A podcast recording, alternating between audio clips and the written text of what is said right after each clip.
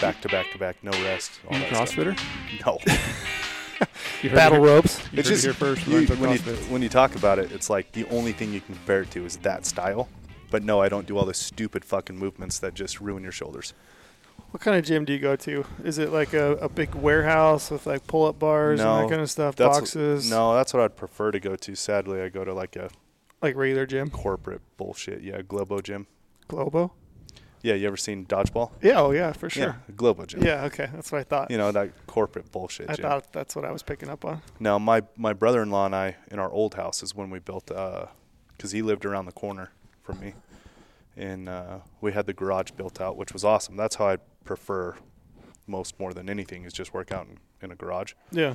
Um, you know that like come to Jesus light when you go, you can go that hard in that gym. You know what I mean? Sure. That kind of a gym.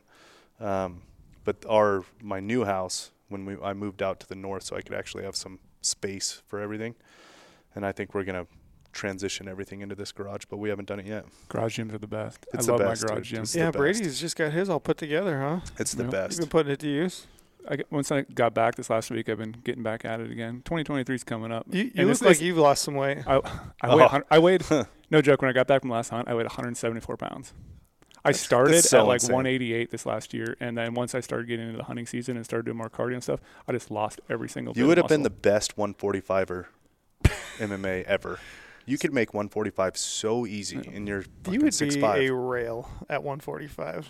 Dude, some of these you'd be like That's like so Dan thin. Hooker. Dan Mm. Hooker's six three. I just can't gain weight and, s- and stay it. That's why I'm like I'm writing an article right now about my New Year's resolutions. It's like literally I'm trying to talk about I need to figure out a way to gain muscle weight and keep it throughout the whole hunting season. Have you tried to? Have you ever tried to gain weight?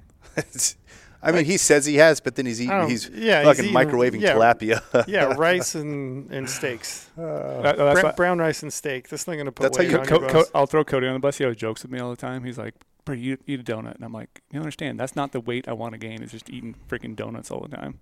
You should try it. He it. tells though. me to eat donuts. you Try need it. to, you need just add a stick of butter to everything. I was I was hearing listening about your uh, crazy coffee the other day in the podcast. Yeah, I mean, you yeah. guys were talking about My your super coffee. super coffee. Put a stick of butter in your coffee, Brady. Yeah, but my, I do. my I only do one tablespoon. Just stick wastes of butter is a little. every year, and I try to gain it back all winter, and all that wasted time. Well, not wasted time. I enjoy working out and lifting, but then I just lose it all. Yeah, Just Well, gotta eat more, man. it's good to have you back. It's good to be back. You look thin. It's time to put some weight on you. gonna put some weight back on. Yeah, his he went from hunting sabbatical to this absolute Yeah, fucking Which- adventure which- of a hunt. and now he's 174 pounds. which we're here today to talk about. We're going to talk Yeah. about Brady's biggest adventure. We should we should call this Brady's big adventure, like like Pee Wee's big adventure. Do Oh, you guys yeah. remember Pee Wee? Hell yeah, I remember Pee Wee. Brady's big adventure. But before we get going, we're going to hit you with a promo. So, anybody that's looking to sign up for a Go Hunt Insider research account, which if you're not a member, you, sh- you should be a member, and this, that's just a shameless plug. Shameless plug. shameless plug, but you should be a member. Um, we are headlong moving into application season. We're, we're just prior to Christmas. Once I, as soon as I get over Christmas, like I'm, I'm looking at applications, and I already am 100%. anyway. Oh, I've been thinking about it for a while. I Yeah. haven't like dove in yet, but like, man, I've been surface level going it's time through start. Insider, trying to figure it out. Yeah, I've been writing uh, application strategy article for Wyoming elk. Um, so I've been headlong looking at different units and looking at some Mhm. proposals that they maybe have coming down the pipeline in 2024. So I've been digging deep into application strategies. So Seems now- like there's a lot of changes coming. For a Oh man, I was thinking about that today on the way Seems down. like so a you've lot got Utah, yeah, Utah brand new elk plan. Um, you know the the the issue that Idaho just had. I think you probably see some changes there. Mhm. Let's Um, hope. yeah, Wyoming's definitely. They've got a Wyoming task force that's looking at some pretty significant changes for their plans. Um, you've already got like a 90-10 split. They've got once in a lifetime now for what they're calling their big five species. But yeah, I think 2023, 2024 for sure. You're going to see some some changes, and it seems like there always is. But Just seems more than usual right now, It- to it- me at least. Yeah, it no, I think I think you're spot on, and that's one thing I was thinking about on the way down today. Is like nothing ever really stays the same within the hunting world, and it's be- largely it's because a lot of this is like, you know, you have the science part of herd management, but then a lot of that is socially driven, right? The number of applicants, what people want out of a hunt, you know, whether they want quality, opportunity, those kinds of things, and as such, those state agencies got to change, which is why I think it's like more important than ever to like stay up on those things. You Yeah. really you have to stay with them. Which is why you need an insider account. which is why you need an insider account. 'cause we put- Shameless plug. Yeah, we, we put all that uh, in application strategy articles. Um, you know, you got draw odds. We've got draw odds for Wyoming, Arizona, uh, New Mexico, a bunch of the other states. Utah will be coming soon. Um, so we have a, a promo podcast. If you use the or uh, the uh, promo podcast 100, right? So one one promo podcast 100. We're gonna give you 100 dollars. It's 100 points back in the Go Hunt Gear Shop that you can use towards the purchase of any gear that you want in the gear shop. So I would say now is definitely it's the best time to sign up for an account. Start digging deep, do the research, get yourself 100 points back to the Go Hunt Gear Shop, and pick And- up pick up some gear that maybe you didn't get for Christmas that you actually wanted. And with insider membership, you get access to Go Hunt Maps. So I use Go Hunt Maps a lot during the app season, trying to look at where that public land is in the Yes. unit I'm trying to apply for. So I think like, it's those go hand in hand together with each other. Yeah, I think that's a little bit misunderstood is how important maps are right now. Not, I mean, obviously not like boots on the ground e scouting, Yep. but man, like that surface level looking at where is the country that I can hunt, like where's it situated in these units I'm comparing that I can draw, you know, this, that, and whatever. So yeah, I mean, it's to have this all connected is it's awesome. Yeah, maps are super important. So get yourself a Go Hunt Insider membership. Use the the uh, podcast 100 promo. Do it now. Now's the time to do it. So Brady, you're back. Where have you been? Oh man, I, I've been all the way across the world. I, so I actually dropped a waypoint when I was over in Hunt Camp. I thought it was really cool because I was still using Go Hunt Maps when I was over there because you can still use it in other places that we, we just don't have layers, but I Yeah. can still have satellite imagery. Mhm. Still have offline maps, everything. Yep. So I was dropping waypoints and stuff like that. So where where our camp was to my house in Las Vegas, seven thousand three hundred eleven miles away. Whoa. That is mind-boggling to me how far away I was. Yeah, I think the time crazy. difference is like was like thirteen hours. So you're Time almost difference from here? exact Oh, opposite wow. of us. It's crazy. Yeah. So I've been in uh, Tajikistan for quite a while. Did well, you, not just Tajikistan. Yeah, not just Tajikistan. So I was. I have so many questions for you that I've been holding off because Yeah. I knew we were going to do this podcast, but like, I have so many questions. yeah, travel logistics were crazy. Just like so, basically, I flew from Vegas to Minnesota to meet up with my dad.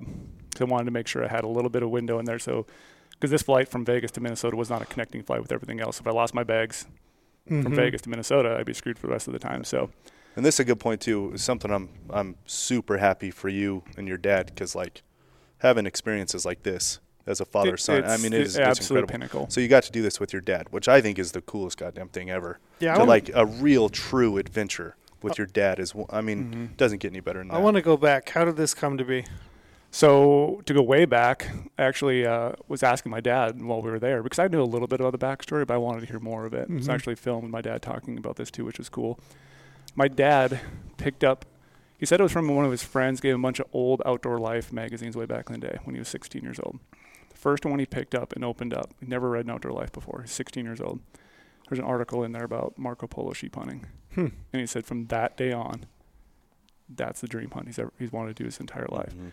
and it took him from 16 years old to right now in his life he's what 63 to finally make it happen and invited me on this hunt which was mind-blowing to me so That's so badass though. Like that's before YouTube and before Instagram. Yeah. So I that's mean, that's like the true once in a lifetime dream. You know Yeah. that and, and you can imagine back then too like logistically how crazy it would have been to go to Tajikistan oh, way back in the I don't even want to think about it.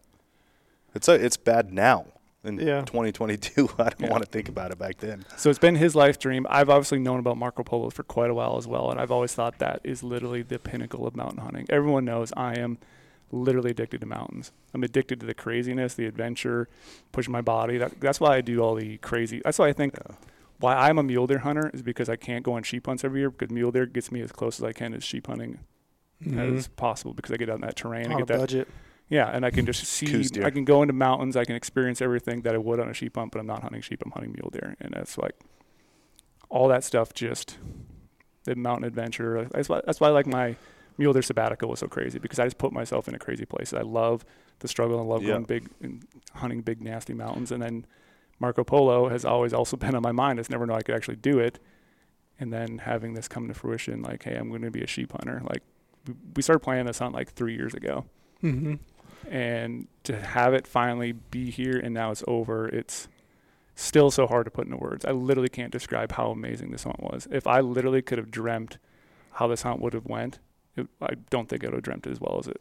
How, But it is the outcome win. of it. That's awesome. It, 'Cause it was worked so out amazing. Everything, everything about this hunt was perfect. I think the most common thread between Western hunters and hunters as a as a whole, for that matter, is like that adventure side, just Mhm. not knowing what to expect. You know, Mhm. wake up before the sun comes up, brand new day. You have no idea what's going to happen. I think that like that allure of the unknown and that adventure, like whether you're going in, you know, a whitetail hunter, you're going in the backyard, or you're going in a backcountry hunt in Colorado, like there still is that unknown of the adventure that's about to happen. I mean, two different adventures, obviously, but there's just that that unknown thing in your head.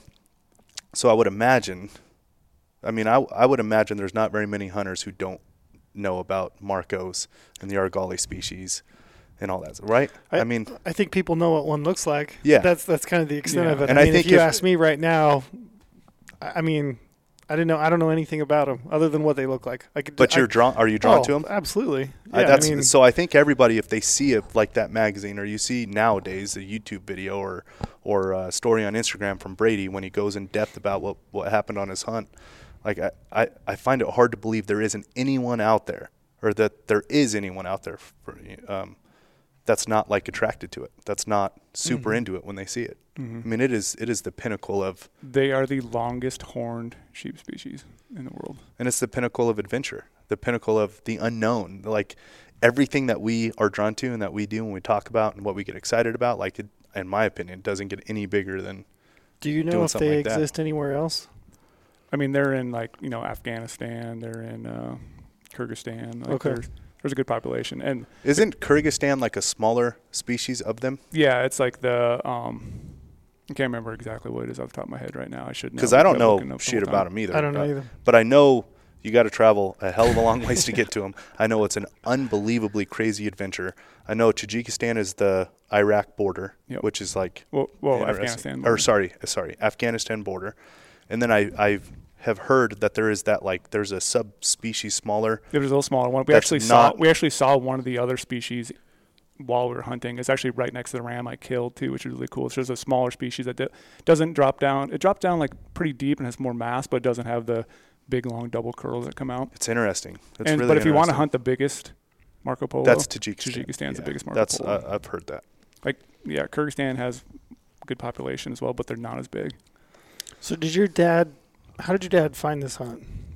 So my my dad's been, you know, he goes to SCI every single year Okay. because he just wants. He's at a stage in his life now where he wants to do a bunch of bucket list hunts. Sure. So he's trying to cross, you know, a bunch of these stuff off while he And can. good for him. He's he's pulled it off. He can do it. That's awesome. And uh, so yeah, he's been talking to a bunch of people at SCI for over years, jumping on phone calls, meeting with them in person, and finally we landed on the outfit we went with was Hunting Consortium, Mm-hmm. which they're a big name booking agency. Like Shockey's used them before, and all these, you know, like they they do so many different hunts all across the world.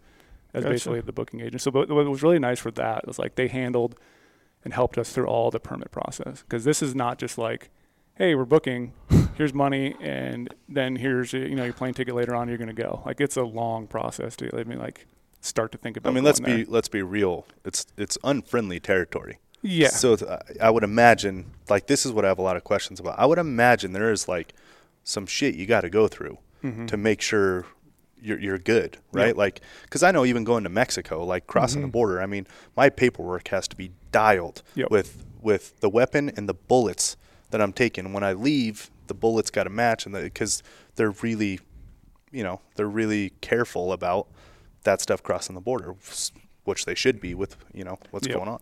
I would imagine going to to an unfriendly territory that's like massively more unfriendly.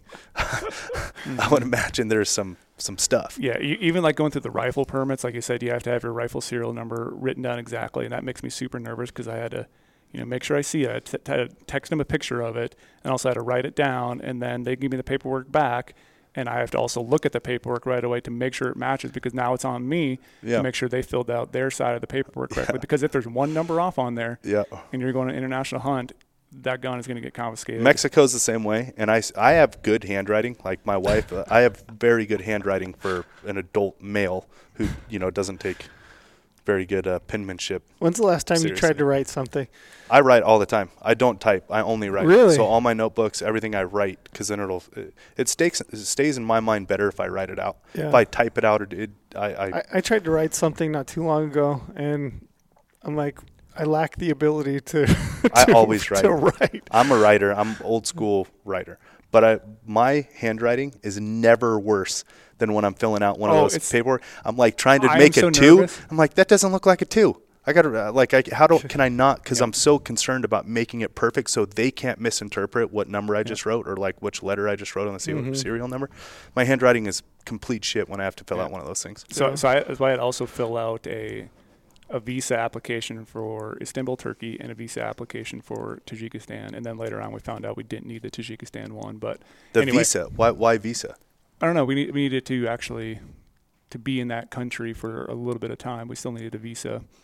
So mm, we had just a better checkpoint of understanding who's in the country. So we had to fill all this paperwork, and I'd like you said, it's like it makes you super nervous. Yeah. like it has to be perfect. So I'd get, I'd do this top part perfectly. I start getting down the bottom, still like I might train of thought, like I need to do it perfectly, and all of a sudden I get to like the last little thing I have to do, and I mess up, and I have to tear that paper up and do it again. Like this happened multiple times because I just want to make sure everything's perfect, and through the, the whole process, so I kept communicating with them, hey.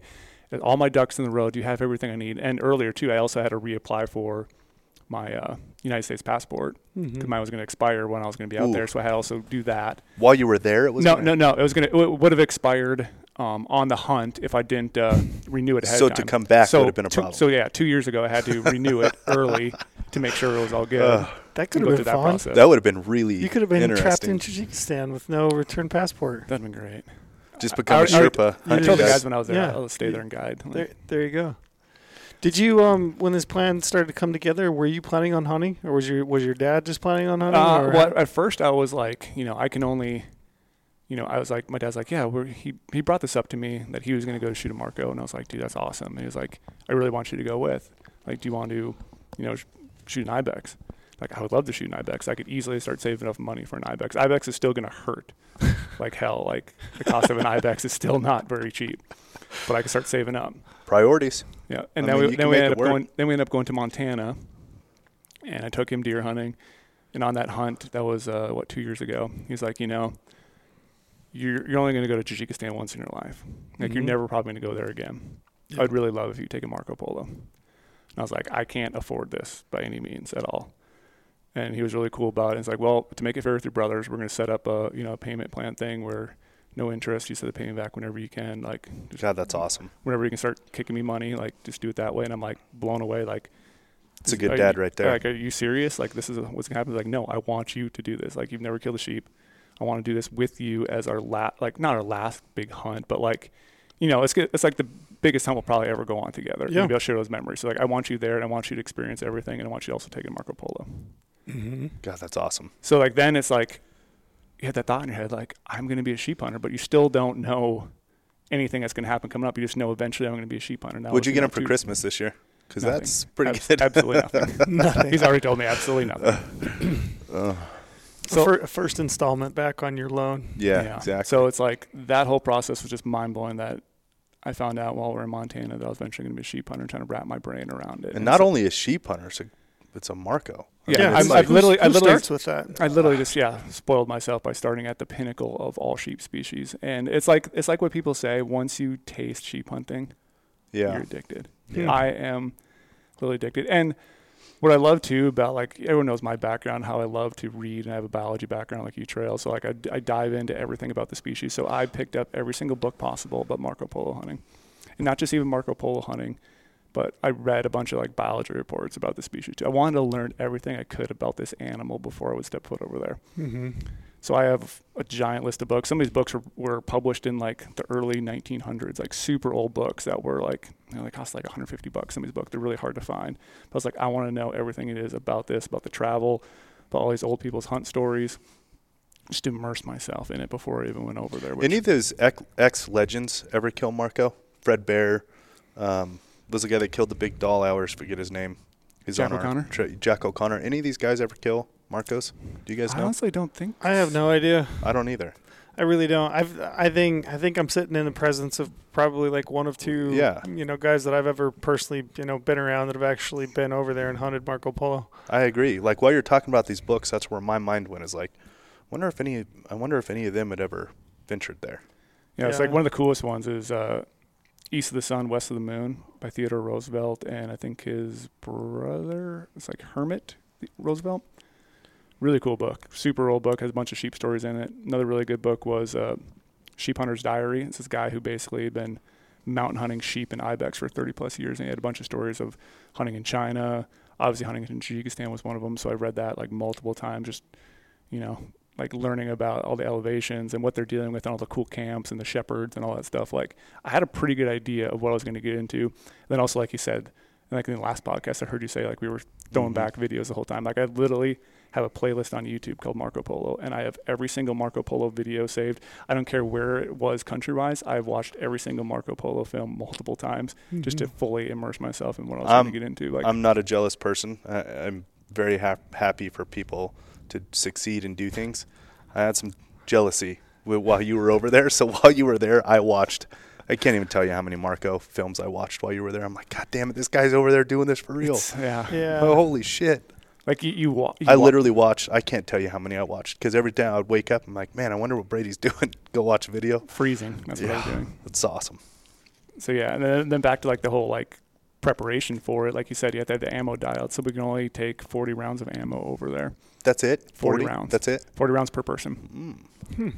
And so in my mind, it's like, well, 40, 40 rounds, that's a lot. Like, Yeah. I, I practice all year round. Like, literally, I made it on one of my Instagram posts. Like, everything I did this year, shooting wise, was leading up to this hunt. Like, I kind of kept this hunt under wraps for a while because, you know, it's a big hunt. It's really expensive. It's kind of out there. Didn't know what people were going to think. So, but like everything I did, my body, my shit shooting. yeah, I was gonna say, Who do you, gives a do you shit? care? Honestly, I don't. It's like if they, people want to hate about it, Well, it's this like is whatever. this is it's a, like, this is you and your dad. The, the, who gives a shit what people think? yeah. I mean, I don't know why anybody would. I Mhm. mean, regardless of how it came to be, or you Yeah. know, I mean, what an adventure. It's lit- it's literally more of it's not really a hunt. It's an ad- like you said, it's an adventure.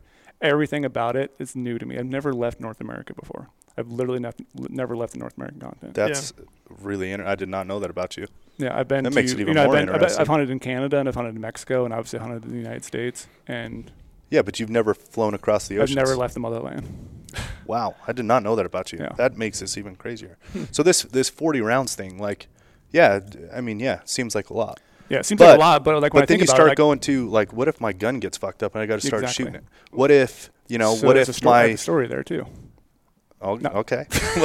so so like I, I brought like extra rounds. Like we're gonna jump around in this story. extra, extra more than forty? No, more, yeah, I brought more than 40 to Minnesota. Oh, so this is the thing. Yeah. So like I, we, you know, I flew to Minnesota on the 22nd. We had two days. We didn't leave until the 24th to fly to Chicago. But in between there, we had an early Thanksgiving with my, my family, my mom, my Mhm. brother, brother's wife. I've said this about his family since day one. His mother, saint, Saint. absolute saint. They've been hunting over Thanksgiving for. This is all I want in my family is a tradition of hunting over Thanksgiving, and your dad has pulled that off. we've and I set that gotta pre- we sit set down. that precedence, and you can never break it. I've got to understand the biggest how we did it because I'm doing it. this is the first Thanksgiving we've ever spent together as a family. No joke. Hmm. like maybe in high school, but still, I was like, I was awesome. always duck hunting, or we were doing something back in the day in high school during high school. First Thanksgiving ever as family, and we celebrated it two days early, so it's not actually on Thanksgiving because we hunted every year. And since I moved out west, every year I would take my dad, and my brothers to Montana. Mm-hmm. So we celebrated early, early, th- early Thanksgiving. So I brought extra rounds so I could shoot my gun in Minnesota. I want to validate that first flight, even though I'm, I'm going to get some time over in Tajikistan to validate. I wanted to validate. So me and my dad went out to one of real, his, real quickly, because all this change in elevation is where my mind's going. Yep. What did you have? What did what did you bring with you to, to dope and check and Oh well, well, my Sig 8K rangefinder it basically calculates all the atmospheric for me. So, so, you were good with just that? Yep, and that's that's why I always tell, tell people too. Like a hundred yard zero on a gun is way better than a two hundred yard zero because two hundred yards zero you end up having a little bit more environmentals Yep. impacted. There's a little Yep. bit more wind, and when you get to elevation, it could change things a little bit. But hundred yard zero, whether you're at sea level or whether you're going up higher, is going to be so perfect. Yeah, but it's half it's, of 200. yeah, it's everything after that. And so I so I had my Sig 8K rangefinder and I had my Kestrel 5700 Elite For wind? for wind, and and all that stuff too also has my ballistics data in it. So my Sig and my Kestrel are perfectly matched. I, I matched the feet per second with it. So when I get to Minnesota, So you had Shot- no stress going to Minnesota for no stress going to. Minnesota. I shot 100 yards. It was perfect. I went out and shot like uh, 400 yards. Well, actually, when I got to Minnesota, I did have to. Uh, I think I bumped it up a, like a, a click. That was it, just a, a quarter MOA.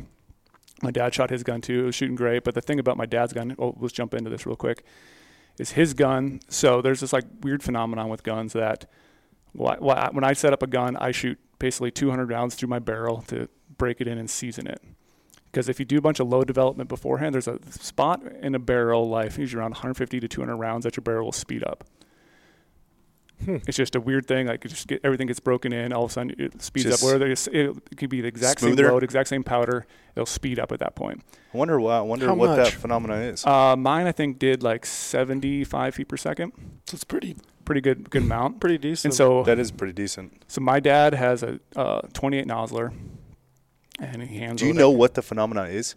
It I can't really exactly remember. I probably should because I I load to prevent that. That's, it's interesting. I haven't heard that. So like that's why a lot of people say don't do load development until you reach that point because if you do load development beforehand, all of a sudden you're gonna have it speed up like my, my dad's gun did. So my dad's a 28 Nosler. We've been using it for several years, but he doesn't put a lot of rounds on it because it's dialed.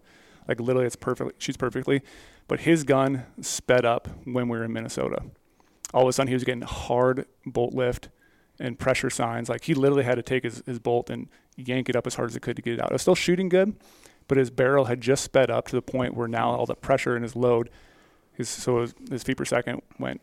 We didn't. Put Does it ever go? on it. Do you know of any other time it goes up more than seventy-five? Like, did our No, guns? once, once once it hits that, it's it's pretty much will stabilize at that. is he level, getting high But- but will point some- at that po- at that? Yeah, so you're it's speeding up, and so it's going to change how it shoots, but also Mm-hmm. then it's changing some of the uh, like it's going to start blowing out primers, and it's going to give ejector marks in the bo- bottom of the brass. So while all has happened there, he's like, well, I don't have enough time to change this right now because you to make it back even again, you can just drop like three three tenths of a grain, Grain, off there yeah. and kind of bring it back down, and then that pressure will go away.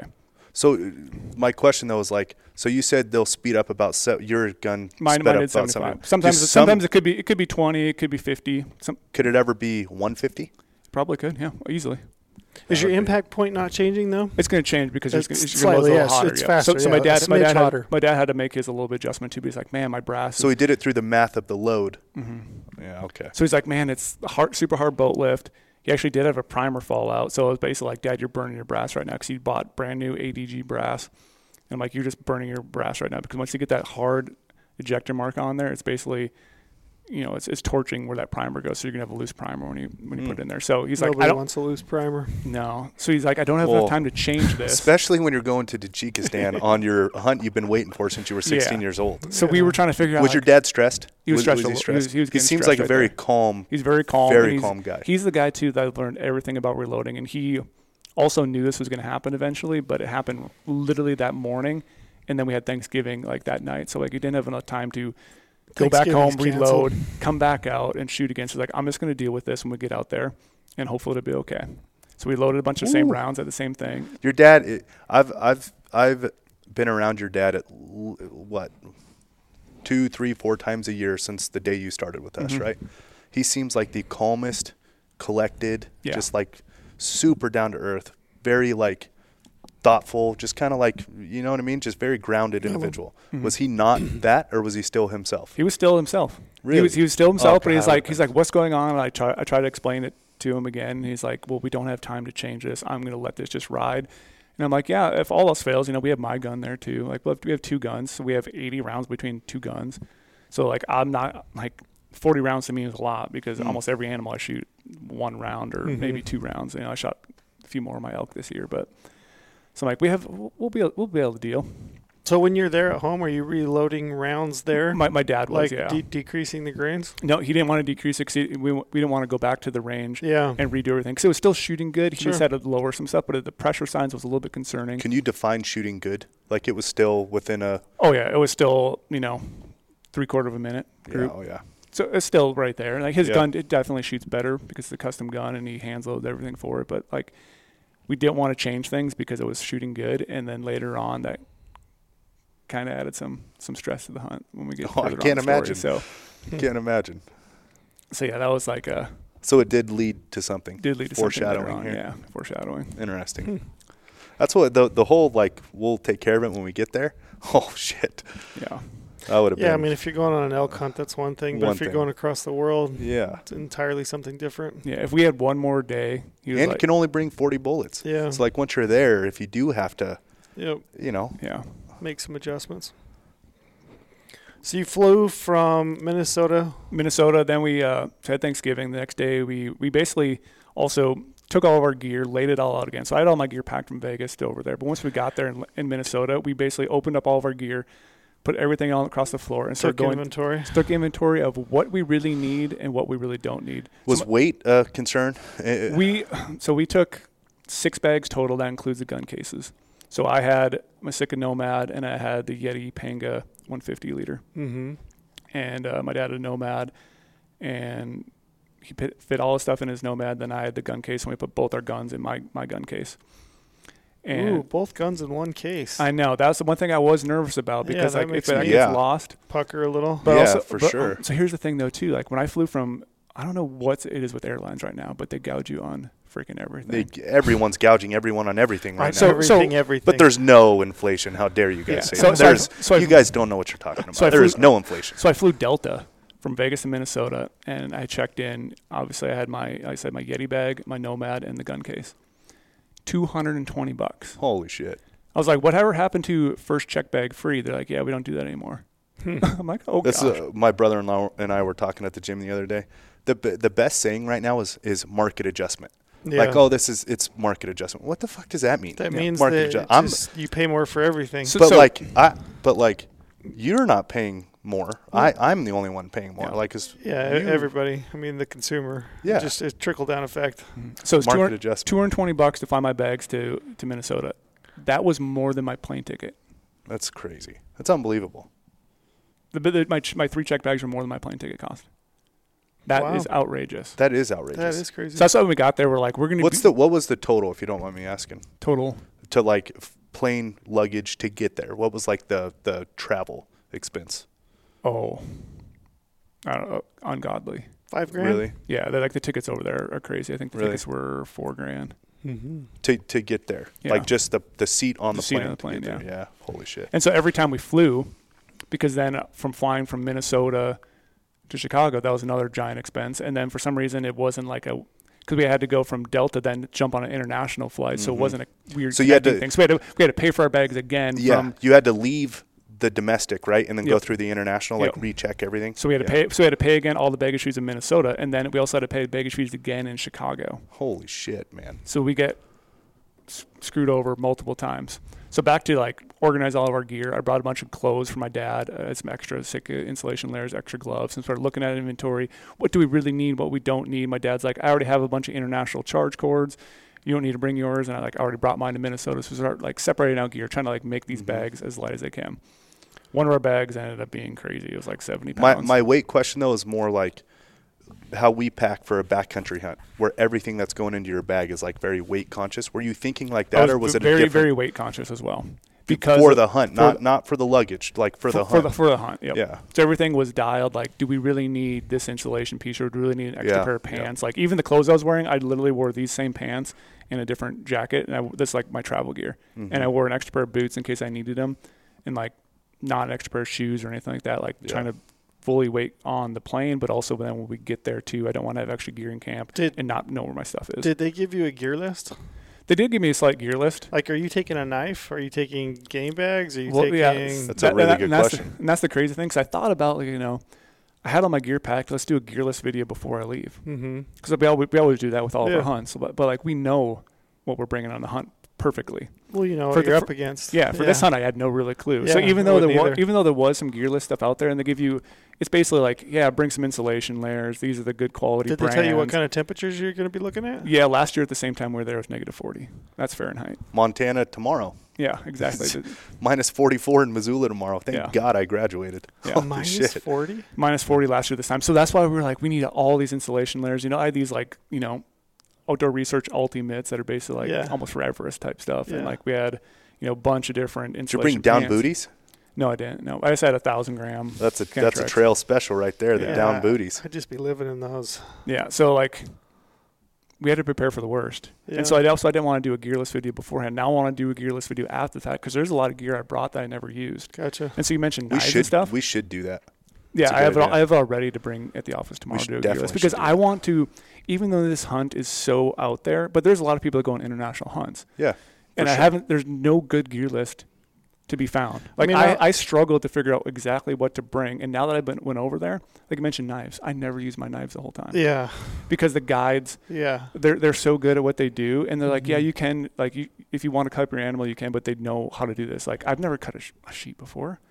I've never f- cut a sheep for a full body mount. Yeah. I don't know how to like. I, I, mean, want I'm sure it's the same, but I, I mean, I, I yeah, I don't know. I mean, I don't know what they do for you. I don't know what's part of that whole package. Yeah, and I, I was like, "Do I bring game bags?" And my dad's like, "No, that wasn't on the list to bring game bags." So I left all the game bags in Minnesota yeah, because I, I wanted to save some weight and not bring too much gear. Yeah. And so now that I came back from this hunt, literally, I have a big pile of stuff I didn't use, so I'm not going to include that in the gear list. And I want to make a gear list for people to help out who are going to do a hunt like this in these cold temperatures. But again, you have to definitely know what you're going into. Like if I was going to go on a horseback hunt Mm-hmm. and it was a backpack style thing in like Kyrgyzstan, that might be a little different. And I might have, you know, I'll have a sleeping bag and that sort of thing, and probably my knives and probably my game bags then as well. But yeah. this hunt's going to be a little was a little different. I that. mean, I'll I'll probably never do this hunt, but I'm interested. yeah. Oh yeah. I, I, I'm I'll watch it just I'm- because I'm interested to see what it what it was. You know, I And- want and- I want to know what kind of Beyond equipment that you, that you took. Yeah. and the just- bi- and the biggest thing we learned too. So like even the logistics side, like so obviously I have to have gun locks. I get to the first airport, they're like, you need four gun locks on your case. I'm like, Isn't no, it two? You, yeah, I'm like, no, you don't. And they're I've like, oh, always "Oh, put the, four. You Well, do? I- I- my- Yeah. my- my I- gun the, case doesn't even the have the- laws too, my gun right? case doesn't One even have the each side? ability to put four on. Yeah. And I'm like, you guys don't know what you're doing. And they're like, and I'm trying to talk to them like, no, you only need these two locked Yeah. on there. They're locked. They're like, okay. But like, so I had these two locks, but I also brought extra locks. So my locks I brought were TSA approved locks. I normally don't use TSA approved locks. I use my n- normal Yeah, yeah. locks. But I figured going on an international hunt, all these other international flights I'm going on, even though I looked it up, like, yeah, TSA approved, you can have your own ones as well. So I had the TSA locks, and then inside my gun case, I had two extra locks as well. So that way, in case a TSA agent had to break into my gun case to Mhm. see what's in there, and now I don't have a lock, now I could be screwed on the next flight. So I made sure I had doubles of almost everything I went went over there with. Mhm. Even passports, I had three copies of my passports printed off. I had Damn. copies of my Tajikistan visa, my Turkey visa as well, copies of my gun permits. Make sure I have everything just dialed. I would be so stressed with this. It's a lot. It's overwhelming. It's it's so much you have to, to think about when you're Because doing I've uh, that. so I've been to Argentina on a duck hunt. Mhm. Um, back when I was super into duck hunting, that was like that's something I just had to go do. Super affordable, awesome, especially back then. So I did that, and I, I so some of this international stuff, the two locks, I, I went through that, and then I've been to New Zealand, same thing. But like then you start getting into the visas and traveling multiple countries, Turkey to Tajikistan. Like I would, I mean, just what I had to do to go to Argentina and just what I had to do to go to New Zealand is Yeah. like Just gotta be super organized. and have then, to be organized. and then even for the rifle, like a lot of times I'll pull my bolt out and they make those uh, they're basically those child safety locks that go through Mhm. through the through the Yeah, action, you know, yeah, and they yeah. have a lock on it too. I brought two of those as well. Did you have to have those? No, but I brought them just in case. Just in like, what case, if I got to Istanbul and they're like, Yeah. "Hey, you need that to fly," and That's it's a in my case. That's a good thought. If I was going a country like that, that's pr- that's a good thought. I, I even pulled out another bolt from one of my other rifles, and I brought two bolts Hmm. for my rifle, just in case something went wrong with my bolt. Yeah. I'm going all the way over there. I, need- I, I'd rather Which could happen. bolts. This is Yeah. the Brady Miller I know right here. Yeah, I- How, He's just how far in advance did you start putting all your stuff together? the summer, Summer. like no joke. I, I started like I knew like I had the late season Idaho Colorado hunt. yeah. So a lot of that gear was going to be going in there, but I also had some extra gear set aside, like all these big mittens, all the blizzard type parka stuff that I had, the- Mhm. And then my over whites and you know my boots. I You brought the over whites. I saw Yeah. you wearing that in your yeah, picture. those are you those brought are sick the Sitka n- uh, Okay. Nodak over I was wondering if that was through the. Yep, they outfit recommended or- they recommend over whites for sure. Okay. And even though I was going to wear you know the open country yeah. camo pattern, Did you see the new King's camo over whites? Mhm. those are really good looking. They look so good. yeah. I was hoping you'd just wear some like white painter's coveralls. right. Yes. Uh, yes. Go get like a hazmat suit. That's it. My That's old it. my old goose hunting uh, field days. That's you just Yeah. spray paint a bunch of shit white and go lay down. Yeah. So So, the col- that was a college kid stuff right But there. it is pretty cool now that you can get Sitka King's white. camo, Sitka. yeah, Kings makes the, the new pattern is sweet. It looks awesome. Yeah, the the release I saw the Yeah. other day looks I, pretty. I thought of you too when it came out. I'm like, God, that would have looked really good out Yeah, there. Yeah, and, and even though the Sitka whites are made for snow goose hunting, Yeah. like they definitely work for that. For it's ba- sure. it's basically like a rain shell. White is Mhm. white. It's it's really. I mean, yeah. I wish it had some outer pockets though. Like there's no pockets on the pans to put my rangefinder or anything Uh, like that. yeah. So like, That's tough. But yeah, so we finally got, gathered all, gathered all our gear, figured out what we need to bring, what we don't need to bring, but in Minnesota. And uh, yeah, then we headed to from Minnesota to Chicago, and that was our first flight. And then you land in Chicago, and then How long was the layover? How long did you stay in Chicago? Oh, I think the layover there was six hours. Ooh, Yeah, it was pretty good brutal. one. it's a good So we had to wait in line forever because we had to we had to basically you land in Chicago, you have to go back down downstairs to baggage Mhm. claim, grab your bags, go back up To the international to side. area. That's what I remember going to New Zealand and going to Argentina. I went through LAX on both. You fly domestic there, and then you got to check all the way back out, go to the international side, which is not easy. It's Mhm. like they are not in the same the same area. yeah. And then you got to go back through all the bullshit to get back into the terminals for international. Yep. It's such a headache. And then from from there, that was then that same night we flew from Chicago to Istanbul, Turkey. And that flight's what, twelve hours? Ooh.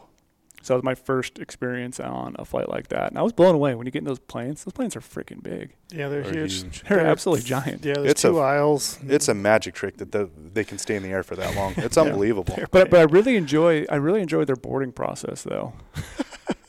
like it, I, I, I, It- How this is so? a weird. This is a weird Because- turn in the do story tell. right here. because you you board way earlier, so you have way more time because the plane's so big, so you have to allow other people to come in there, Mm-hmm. and they board from the back to the front.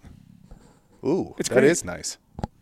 Like obviously, first class people got to go in first, but then Yeah. then they then they board from the back I mean, front. obviously. I mean, obviously. they're so- first class for hell's sake. so my dad and I are, you know, trying to do as cheap as we can. So we're literally in the freaking back of the plane, and so we walk back there. You know, like we're, we have I had enough time to open up one of my bags, grab my book out. My dad was grabbing his iPad out. We're normally flights are like you you're like sitting in your seat, Yeah. the person next to you trying to push you to like get Yep. you to sit down. We had so much time. We're sitting there, you know, all of a sudden they walk by, they hand you a little like bag thing with all the you know the sleeping mask, and if you want to take off your shoes and put the little slippers Which on. airline did you fly? Uh, Turkish Airlines, Uh-huh. Hmm. and uh, I've heard of it. the uh, flight attendants too are gorgeous, by the way. Not bad. Throw that out there. you Throw are there. you are single, aren't I you? am Brady's single. single. Everyone. Yeah, so they're, like they're really helpful too. Like, like I never knew you would get uh, two meals on an international flight. By the way, Damn. two meals. Not even not first class. Still got two Still meals. got two two meals. Yeah. Makes me And- and wonder here- what first class thing- got. What do they got up there? A steak buffet and buffet. cocktails. It was really good. turf? Like they had some like crazy like meat burger looking thing and a bunch of good vegetables and like I'm not a big dessert guy at all. I don't eat sweets at all. But I was like, You I'm on a not, flight. I'm gonna splurge. I'm going to a cool place. So the dessert was really good. But the thing I It's weird. Your 174 frame body at 6'5". Yeah, you need to be a eat big dessert. dessert, guy. Yeah. I know, I know. But then uh, the biggest thing I kind of regret is like it's an international flight. We found out coming back that beer is free. Oh, that's a good one. I did not know that going there. You, would, you wouldn't have pounded that much going there anyway, no, would you? com- coming back, we definitely yeah, drank you quite a got bit. Hardy. Yeah. but, you know, like I'm so jacked up because I'm flying internationally and like I try to stay awake as much as I can. Like I kept looking at the screen. I kept watching the screen as we're starting to travel across Mhm. these places, like going over like wherever it was. I don't know. This is a really dumb question, but you obviously went Atlantic around, right? So went from the Atlantic side around. So you flew over the Atlantic Ocean, not the Pacific, right? that From was a Chicago. dumb yeah. question. I realize how To dumb that is as I was talking through it. Sometimes you got to just work it through your head. yeah, in a map. it's sometimes though you always hear of like a weird way you wouldn't have thought of. I mean, I couldn't pick out any of these on a map right Yeah. now. Uh, I mean, I Did you go up? I mean, honest. the Earth is We- flat. yeah, we let's went- be we went up. But did you go up and over? yeah. Yeah, okay. Just, And, and then just uh, making sure since the Earth's flat, you know. The, the only thing I didn't like on the international, and because you know we're in like general area or whatever, there's not a lot of room for a big tall guy like me and my dad. No, We're both two giants, giant. and Clearly, you got your size from your dad. yeah, He's giant. Yeah. So we're like crammed with our knees. Of course, the guy in front of me puts his seat back, Yep. and then I'm the, I'm the type of guy too. Though I'm a giant person, I never put my seat back on an airplane because I always feel bad with the person behind me. And if I Mhm. look back and I was like, oh, it's a little kid. Oh, Kick that sucker perfect. back. Was it a kid that kicked your chair though? No, he didn't kick my chair. Oh, that's a good kid. But it was a little scary though. As we were flying over there, they jumped on the uh, the plane announcement thing. They're like, "If anyone here has a medical background, please come up to the front right now." they had like a Oh, little, That's unnerving. yeah, that they had a I've had that some, happen something before. happened with Not a good a feeling. person on the plane. But luckily, the Scary. they were able to do whatever they needed to do, and it was Yeah, okay. But 'cause- for a while, it was scary. Like people are walking around, people are getting out of their seats, and like letting them do their. Did you ever know what it was? I Ever didn't hear know. what it was? Mm-mm. Yeah, that's awful. That's not a good feeling. You Uh, know, it's yeah. already unusual that you're in the air, Mhm. and, and Yeah. then, and then to have some some sort of emergency like that's just never a good vibe. yeah. But the, the crazy thing is, again, international flights. So I think I've hinted at this before. One of the biggest things I was like concerned about in my life because I think I should know how to do this. I've never actually gone to the bathroom on an airplane. and now I'm at the point in my life where I'm kind of embarrassed about like, how do I do this? Like, is some kid going to be sitting behind me in line? Like, hey, you, you could go in there right now, and I just don't know how to use an airplane bathroom.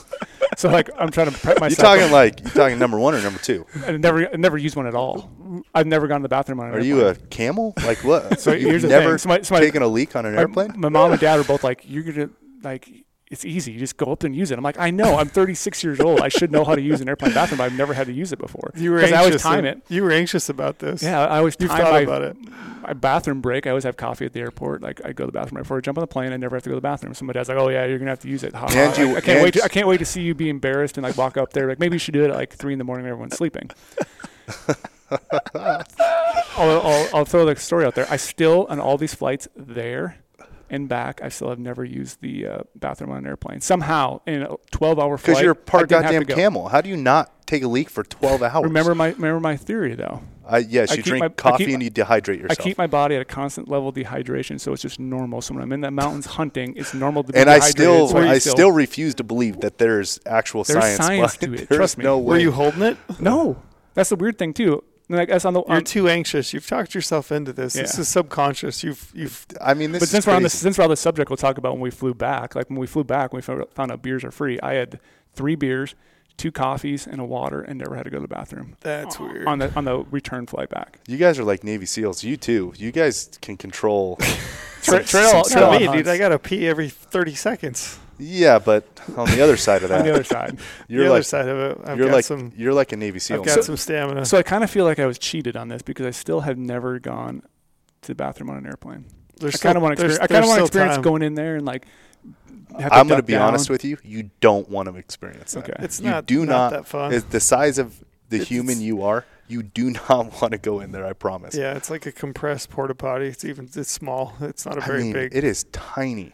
It's so tiny. But I did kind of enjoy the little slippers they gave you on the airplane, so I took off my boots. That's nice. but the slippers though are like a size eight. Like, like my foot was hanging off like four inches from the slippers. Excuse me. Do you have size 15 slippers? So when you land in Turkey, Yep. do you have somebody waiting for you? Yep. Hold on. so, what did what did you do on the flight? Yeah, so I, I watched uh, a couple random movies. They're just some, Dumb like- and Dumber. New movies yeah, there were new movies to me. or old movies? You never seen them before? Never seen them before. Okay. What else? Uh, I had my laptop and I had a couple uh, YouTube videos that I'd saved on there for Marco Polo film. So I was watching a couple of that. I did a little bit of writing. I started up writing about the trip, logistics of it.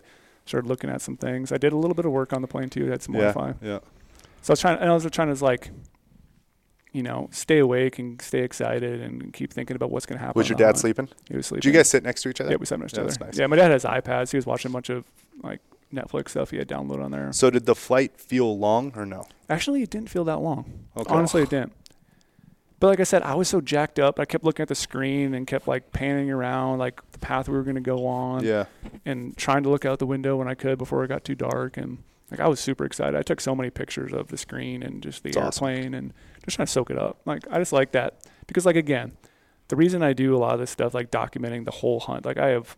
I don't know, three and a half some thousand photos and an endless amount of photos on my phone and took a bunch of video because I want to be able to document this hunt for people who can't go on a trip Yeah, like this. Yeah, for sure. No Because it is such a bucket list hunt. Everyone dreams about doing this, but not a lot of people probably will be able to or can. Mhm. And so I think it's I need to do my justice to showcase it for people so they can see everything that goes on. Yeah, kind for of. sure. That's all you really get in life is memories. Yeah. So the opportunity to flip those open and look at them from time Mhm. to time and just take you right back to that moment. And even if it was just a photo on the airplane, it's like to me it means something. Yeah. To other people it might not, but it, it's a memory to me. Yep. Yeah, for sure. And so I tried sleeping a little bit in the plane too, but obviously it was really cramped. And so we're getting over there now. Time's crazy different already. Land in Istanbul. What time is it in Istanbul? Uh, I think we landed. Is it dark? Yeah, it was dark again. So we missed a whole day of Yeah. daylight going Yeah. over there. That's weird. Yeah, going that way, you Yeah, we it. lost lost Coming a full back, you lost a full it. day. Yep. Yeah. So we get there and we had a guy. Uh, his name's Sonny, uh, who was our person helping us with all of our firearms and, and hunting ba- consortium guy. Yep, he was paid paid through the hunting consortium, and uh, so he met us there, helped us grab our guns because we had to take our guns because we were going to spend two full days in Istanbul doing a bunch of sightseeing. So Hmm. we booked the two days because we're like we're, we're going to be over there again. We might as well see all this cool stuff Yeah, in how Istanbul. cool. Istanbul is such a gorgeous place, like Hmm. amazing. And uh, the I've fun- heard it's amazing over there. the funny part is, so we we get there, he deals with all the gun stuff, and he like all of a sudden, Sonny hands me like a bunch of cash, a shit ton of cash, and it's in uh, nice. it's uh whatever it is. It's I want it's, tur- it's, Hand tur- me some cash. it's tur- Turkish money, yeah. and I'm like, I don't know what, what, what I'm like asking my dad like, wh- wh- why did you give me a bunch of cash? Like, what am I doing with this cash? my dad's like, I have no clue. souvenirs. So I start I start like figuring this out. We're, we're we're waiting for these two other guys, uh, Brent and Brian. They're uh, potato farmers from Canada. They're also going to be hunting in camp with us, father son. That's cool. Two Yeah. father sons. That's so it was awesome. super great. We had like these Yeah. guys too were What was salt- their What were their ages? Uh, same age as my dad, and he was probably I think he was 28. His son. Oh, that's awesome. And That's his really son, cool. son's married, has uh, one kid. I think another kid on the way. That's Super awesome. cool guys, like potato farmers from Vancouver. So we talked like we literally hit it off with these guys right away because they're, sure. they're both like like my dad. You know, my dad's like doesn't like fancy things Yeah. at all. He's like blown away with how this whole trip went. But he's like these Canadian guys are exactly like us. They're like this stuff's crazy. Like what are we doing here? Down to Like, earth. Yeah. down to earth dudes who like I could literally if they came to Vegas, we'd both be like, let's get out of Vegas and go to some small place Yep, over here yep. and just go hang out. Like I could literally hunt Salt with of the earth people. I could have them in my house, like super great people. So we land there, and I'm telling them too, like, I have all this cash. Like, this guy just gave me a bunch of cash. Just you? Just me. And I'm trying to figure out why he gave me the cash. So we found out later that uh, he wanted to go to the duty free store because like he wanted to buy a bunch of alcohol for himself. And so he handed us the cash because you can only do it with visas. Oh. That's awesome. So he wanted to get a bunch of alcohol for himself. So I, that's, so we went to the duty free store. Did he speak English? Yeah, he spoke, spoke English. So finally, I like I because like he was talking really fast and wheeling and dealing and going over there and yelling at all the guns people like, hey, take these guns and hold them for these guys for two days. And I'm like, this guy like that's his ah. job to like, you know, push people around a little yeah, bit, but yeah. also like, you know, help us with the guns and store them in, in them in this place because we have to store it at the airport for the two days we're going to be in. Is isn't it a weird feeling? Because I've been in these situations too. It's weird that like here in your day to day life, you don't feel vulnerable. Yeah. Really, Yeah. like you're in control, right? I mean, I got up this morning, drove to Vegas. I'm in control of Yep. my day. I never really feel this like feeling of vulnerability. When you go on a hunt like that, you go to some place like that, you land, you step off the plane, like there's this overwhelming feeling of like vulnerability. Yeah. Like I am not I am in complete- control. Yeah, I'm not. I'm completely left up to somebody else's Yep. devices. And, and that and that airport is ginormous. I've been around a lot of United States airports. That airport, I've never seen an airport that big before. Holy it was so confusing trying to get from the plane down to customs to check our stuff, but like there was no one there because it was like a, it was crazy late at night over there. And then we got there, got through customs. Obviously, like met Sonny and going back and forth. But like then we finally went to the duty free store. He literally bought a metric shit ton of stuff for himself because like he couldn't do it. He needed to use our passports. He used Yeah. my passport, my dad's passport, and one of the Canadian guys' passports to Oh, wow. get a He bunch went of all stuff. in. He went all in. I think he was What like, a what a nice perk of the job there. Wow. yeah. and so like I'm like oh that's kind of cool. And then right right away from there, I had to go get a COVID test because I am not vaccinated, of course. You Yeah. had to go get a COVID test. So I had to get a COVID test. So I needed a, COVID still exists. so the, the, Weird. The, scariest thing about this hunt. How dare you, I've not even heard. I, ca- I could. When's the last time you heard somebody tested positive for COVID? I have no idea. I, I have no clue. I don't remember. Anyway, We're gonna get shut nor- down for talking about it. Ne- neither Yeah. here nor there, but So that was the biggest thing I was nervous about. So the whole like prep with the hunting consortium, they were like, all right, if you have a vax, if you're vaccinated already, you can go travel to Istanbul and get into Tajikistan. But if you're not vaccinated, you have to get a COVID test and it has to be negative when you land there. I can't do it in Minnesota. What have- happens if you test positive? Quarantine? Did you know this? I this? have no idea. Yeah, I knew this. This was really scary. Part going. o- Did you test yourself before you got on the plane from Minnesota? No, I don't believe in that stuff. So I get over there. That's pretty crazy. That is Yeah. I mean, So- that's crazy. your, that's your entire trip on So- that test. So that's why I Yes. was very nervous about anything I did bef- leading up to that hunt. That's why I kept sl- explaining before. Like, you didn't go to a bar and make I out did- I some randoms the night before then. is so what I was you're really saying. concerned about all the hunts I applied for. and That's why I wanted to make sure they were early November hunts and I was done. And once I got back from my sabbatical, You just quarantined. I basically did normal stuff like I do to stay at home. Come That's to the why you were so nervous when I was down here. probably. I was. Stay away. I And then was, like I I'm was thinking, sick too. Were you sick? yeah, now I feel terrible actually. I, I was telling some people like I, I was avoiding people in this office. Who were Do you sick. remember that? Yeah, I was here that day, the day before you left, and I actually was sick. yeah. Now I feel awful. And and uh, I felt great about it then, but not now. Now Yeah, I feel not now. terrible. I didn't know your entire trip was rested on it. yeah. My bad, Brady. That's all good. I I owe don't. you- I owe I've never. I've never trusted those tests either. Well, remember the I swear, you guys ever, have you guys ever give? been to Mexico? Yeah. yeah. Cleared customs in Mexico Yeah. Uh, in a in a fl- off a flight, a Mm, commercial flight where you go hit the button, green, red, It's been a while. and it's just a totally random green. You get to go in, red they check you. uh, I feel like there's some of that in these COVID tests. Like some, there's some of them are just like It- pre Yeah. Oh, preloaded. Pre- Yeah. So the- preloaded? yeah. And then the funny part though, so What kind of COVID test? it was Swab? Just, it was just a nose Just swab. like it, a was, it wasn't the deep one. I had to do a deep one last year when I went to on Yeah. a hunt. hmm And uh, but so before that, we had Dave Brinker here in the office podcasting. And he had COVID. A week before I left, he texted. Yeah, that's right. He texted Neville, and I was like, "Hey man, I tested positive." So for it is a thing. Dirty Dave so- Brinker. So, it's literally a week before I'm going to leave. He tex- Dirty Dave. he, te- he texted me and said, "Hey man, I Shout out positive." Dave and we were just hanging out with him. So I'm like, "Thanks, Dave. I leave for my biggest hunt of my life in a week." Dude, what? Wow. And but luckily, I didn't. You know, I didn't have anything. But then I'm thinking to myself too, like, well, now I'm doing all this international flying. Obviously, Yeah. I'm going to Minnesota. I'm in the Minneapolis airport. Well, I'm the going recirc, the the the way the airlines recirc the air too. Yeah. Yeah, Like you got everybody on the plane. I mean, you have how Were many you ma- people are on the plane? A thousand people. Oh shit, ton. Were you masked up No, on the plane? No. No? Okay. no. I know likes they to lifted breathe. that. Uh, yeah. Yeah. I, my I- man I likes did. to I did bring a mask in case we would go somewhere that required it because I didn't want to be limited from going into some mosque or something like Yeah, that. in yeah, for sure. So I did have one in my pocket. I might have been in full hazmat gear if I'd have known my entire hunt was resting So on no a question. COVID test. On a recirced airline air going That through airports. crazy. So then the crazy thing is too. So I land there right away, get my COVID swab. I'm not going to find the results of that for two Were you nervous? days. Were you were you stressing? I was a little- Oh, like I was popping so much vitamin C beforehand and like airborne stuff. I was just like, yeah. yeah, vitamin D, popping 'em. Everything. Hmm. And so I get my COVID test, and I'm like, you're not going to find your results for two more days until you leave from Istanbul to Dushanbe, Tajikistan. So I'm like, all right, Wh- What was the name of that town? Dushanbe. Oh, okay. Yeah. Douche. Never. It's the, it's the, it's the capital of Tajikistan. Yeah, yeah. Okay. So Great name. Yep. Yeah. so then we finally, you know, get all our stuff taken care of, get my nose swabbed. We go to a hotel, and the next day we start our first day of touring uh, Istanbul. You're pure. You're in pure tourist mode. Tourist mode right now. You wearing mountain boots? I had uh, my Scarpas on. There you Of course. Is it hot or cold? Yeah, it was it was a good temperature. I don't know, like 50 degrees. Okay, it's pleasant. Yeah, it was it was supposed to be rainy, so it was cloudy, which was really nice because I didn't want to see sun because we see sun all the time in Vegas. So I was, Yes. I was stoked. My dad was like, "Oh, Could- it's going to be so horrible. It's going to be cloudy and hazy." I'm like, Could "No, not agree awesome." more. That's what I look forward to is like going on those hunts. I want it to be cloudy and Yeah. rainy.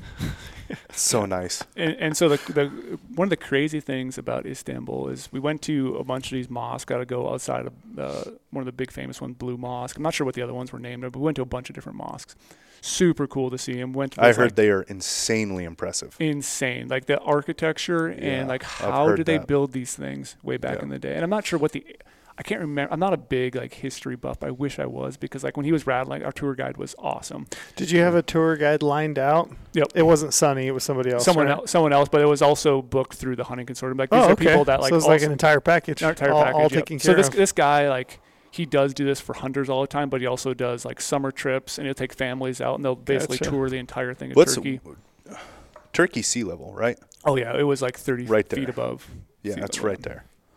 So now I'm like super low elevation, but we're like going through all this stuff, walking around, checking all these cool mosques, and like Do you remember him- when the mosques were built? How, that's how what I old wish I are? remembered. Right now, they were they're very old, like crazy old. I can't remember exactly. I'm into some weird shit right now down the rabbit hole of What kind ancient of weird shit? ancient human history.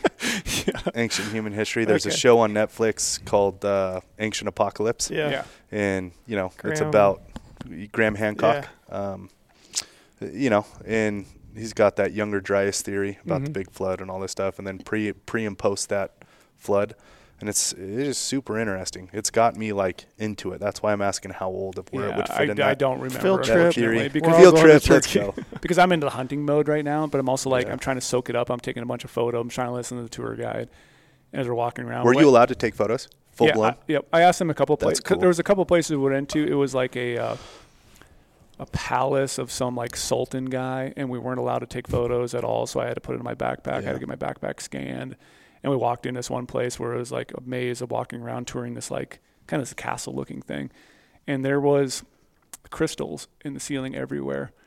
And I can't remember exactly the prices, but it was all these crystals are worth like multiple millions of dollars. Like this place was super amazing Damn. walking through it all, seeing all the old stuff in the town, seeing everything. But one thing I was blown away with the town is everywhere you walk, fresh food, fresh fruits, fresh Mhm. vegetables. It's like an open market everywhere on the streets. And like, we stopped once. We're like, how much we want to buy some fruit? Like one doll, one U.S. dollar got us like a giant bag of Mhm. The like, cornucopia of fruit. yeah, like Cornucopia. the U.S. Nice dollar. words. U.S. dollar goes a long way. Big over brain there. over there.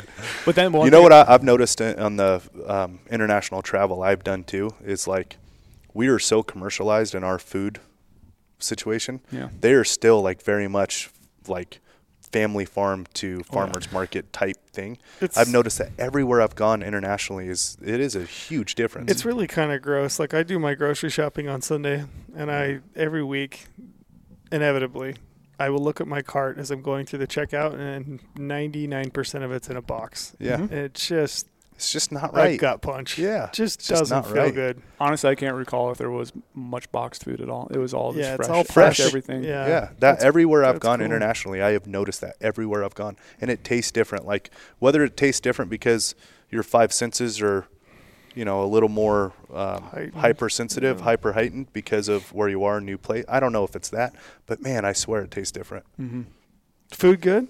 Food is amazing. Oh my gosh, I, I, I won't even be able to describe because I'm not a big food guy at all. Like I don't know what really ate, but it was phenomenal. Food's fuel. food is fuel, not Food fun. is, yeah, But it was like we went to a bunch of It's my restaurants. guy it was Brady. super cool. And then the crazy thing is about the restaurants though, and walking around the town, I was like, why are there so many cats? Like house cats everywhere, you mentioned this to me. I got a lot of questions on this. everywhere. He told he mentioned to me how many cats. I'm I like, don't- I don't hold know it, anything about this. hold it. We'll get into it on the podcast. yeah. So like as we're walking around, there's cats just all over the street.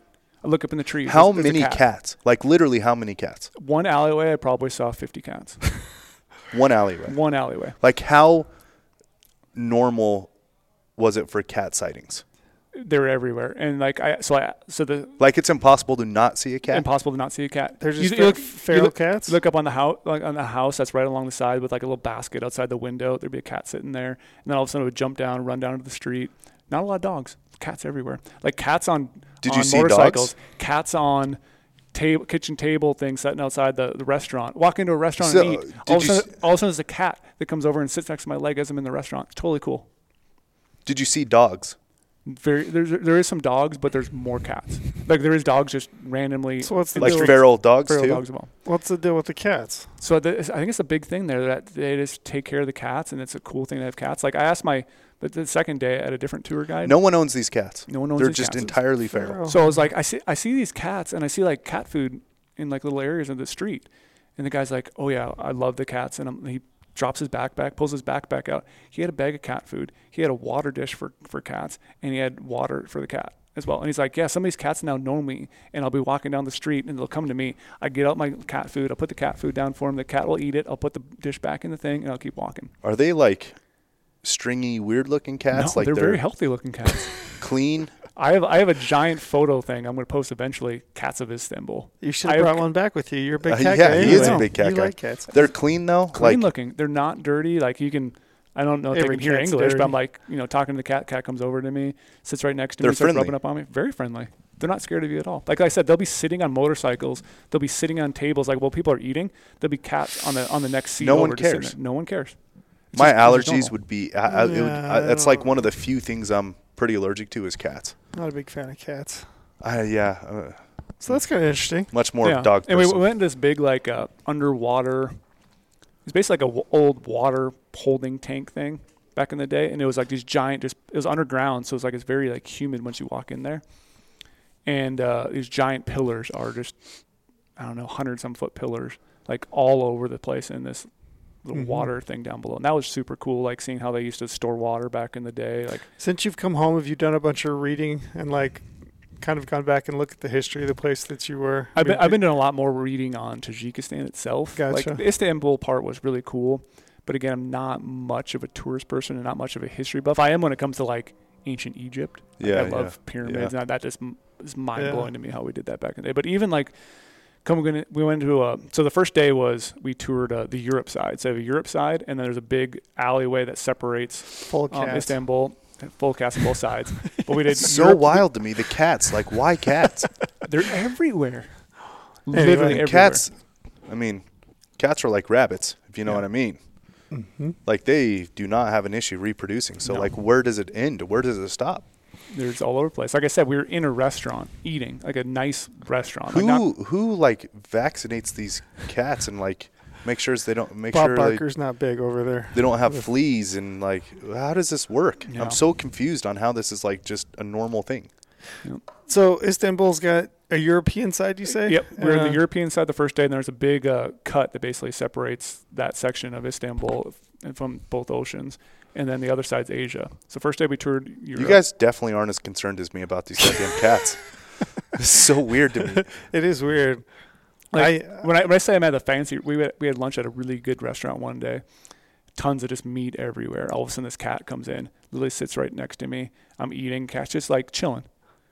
Do they jump up and eat your food? No, no. I eventually grab They're a piece trained of, I- cats. yeah, I grab a piece of food. It's, so- it's I, so I, feed, insane. I, feed, I, f- I fed the cat. The cat just lays down right next to me, and finally the cat knew I was really friendly. And after after dinner, cat comes jumping up on me and just falls asleep on my lap It's as we're sitting there talking.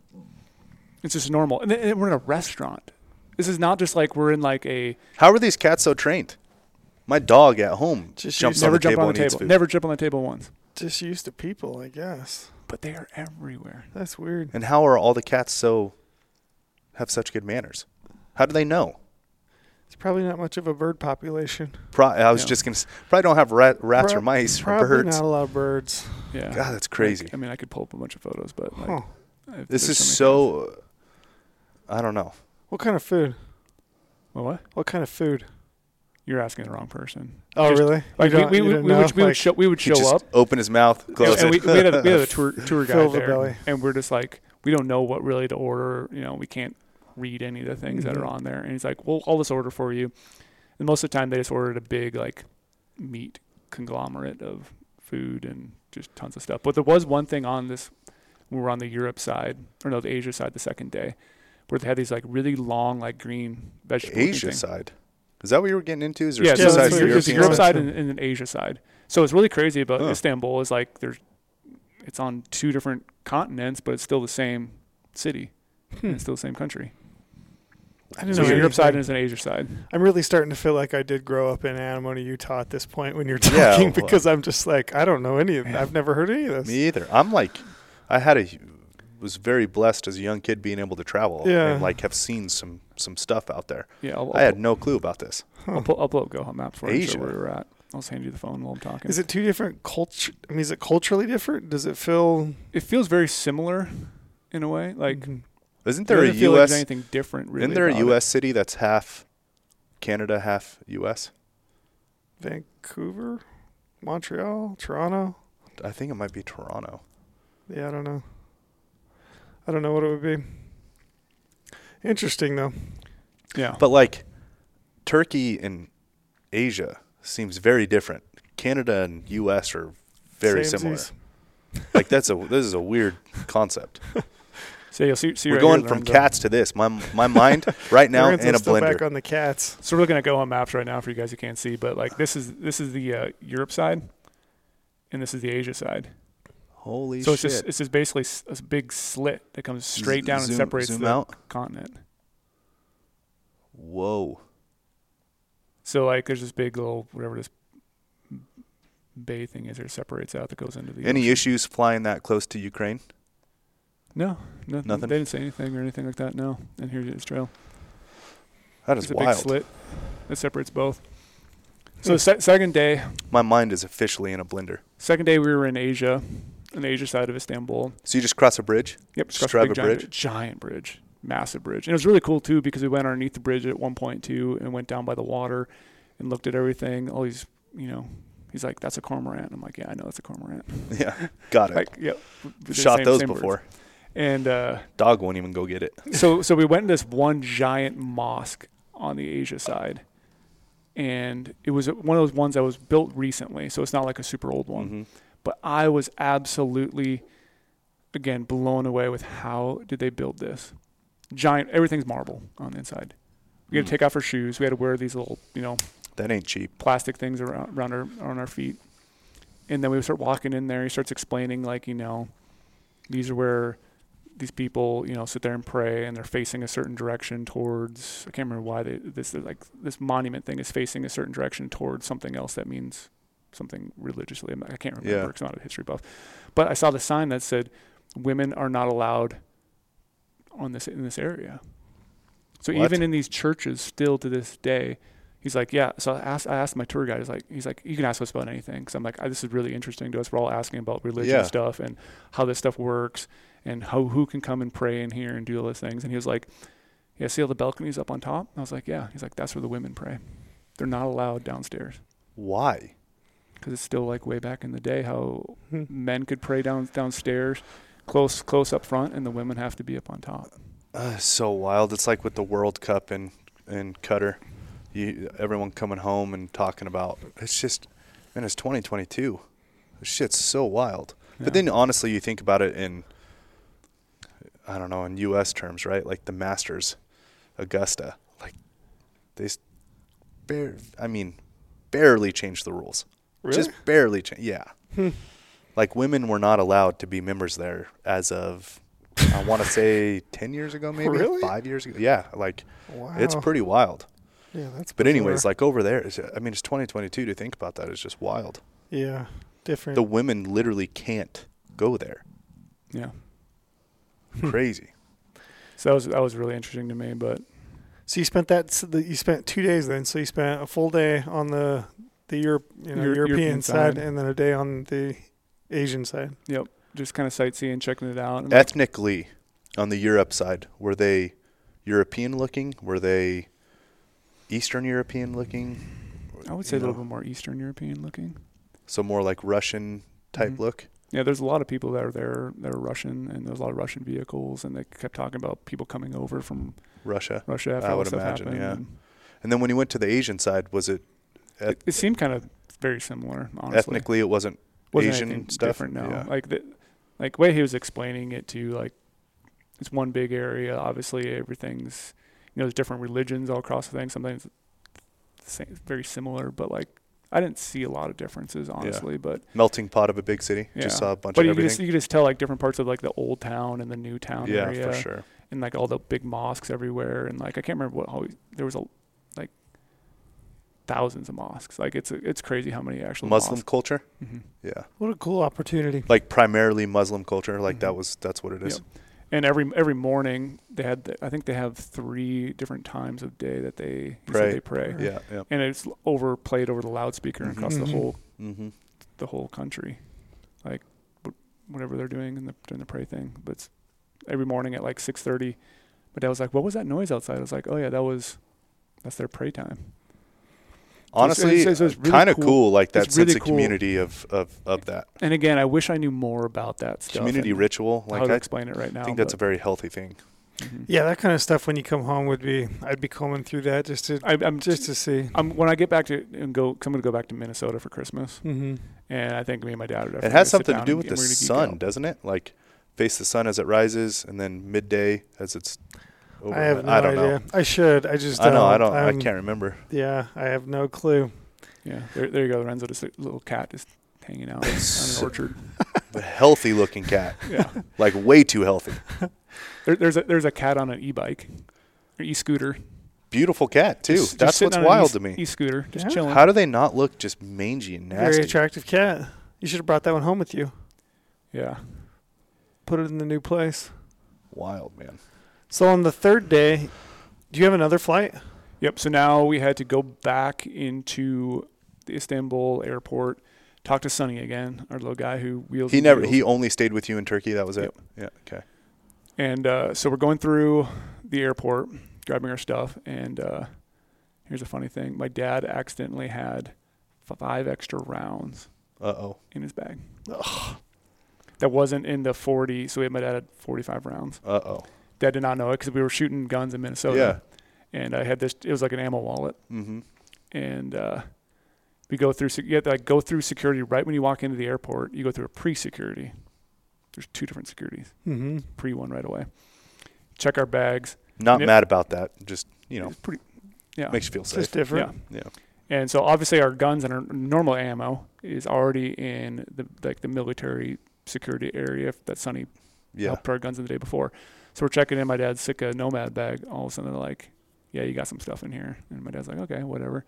Go through it. Like, what could it be? Like, dad didn't totally forgot that he had those five extra rounds, and uh, they pull them out and they're like, "Yeah, this is bad."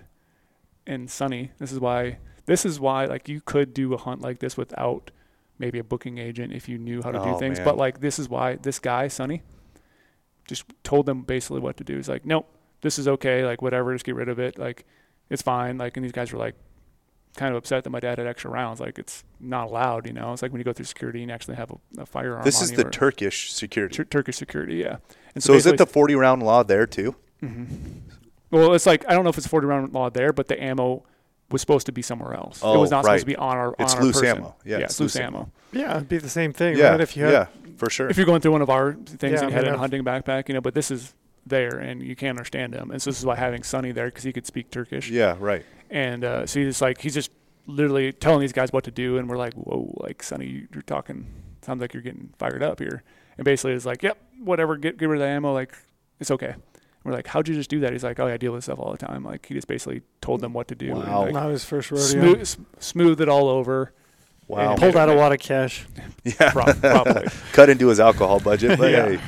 So that was a little interesting, and like both myself. So that that flew over good though. Like flew all over, good. flew over really easy, but it seems really scary at the time. Whoa. Yeah. Because here we are sure. about to go in another flight, and we can't get detained here because, you know, we st- we we made sure we were there, you know, four hours early before the flight. But Yeah. still, we don't want. What log- logistically, uh, how uh, how structured are the the times and days you need to be in Tajikistan?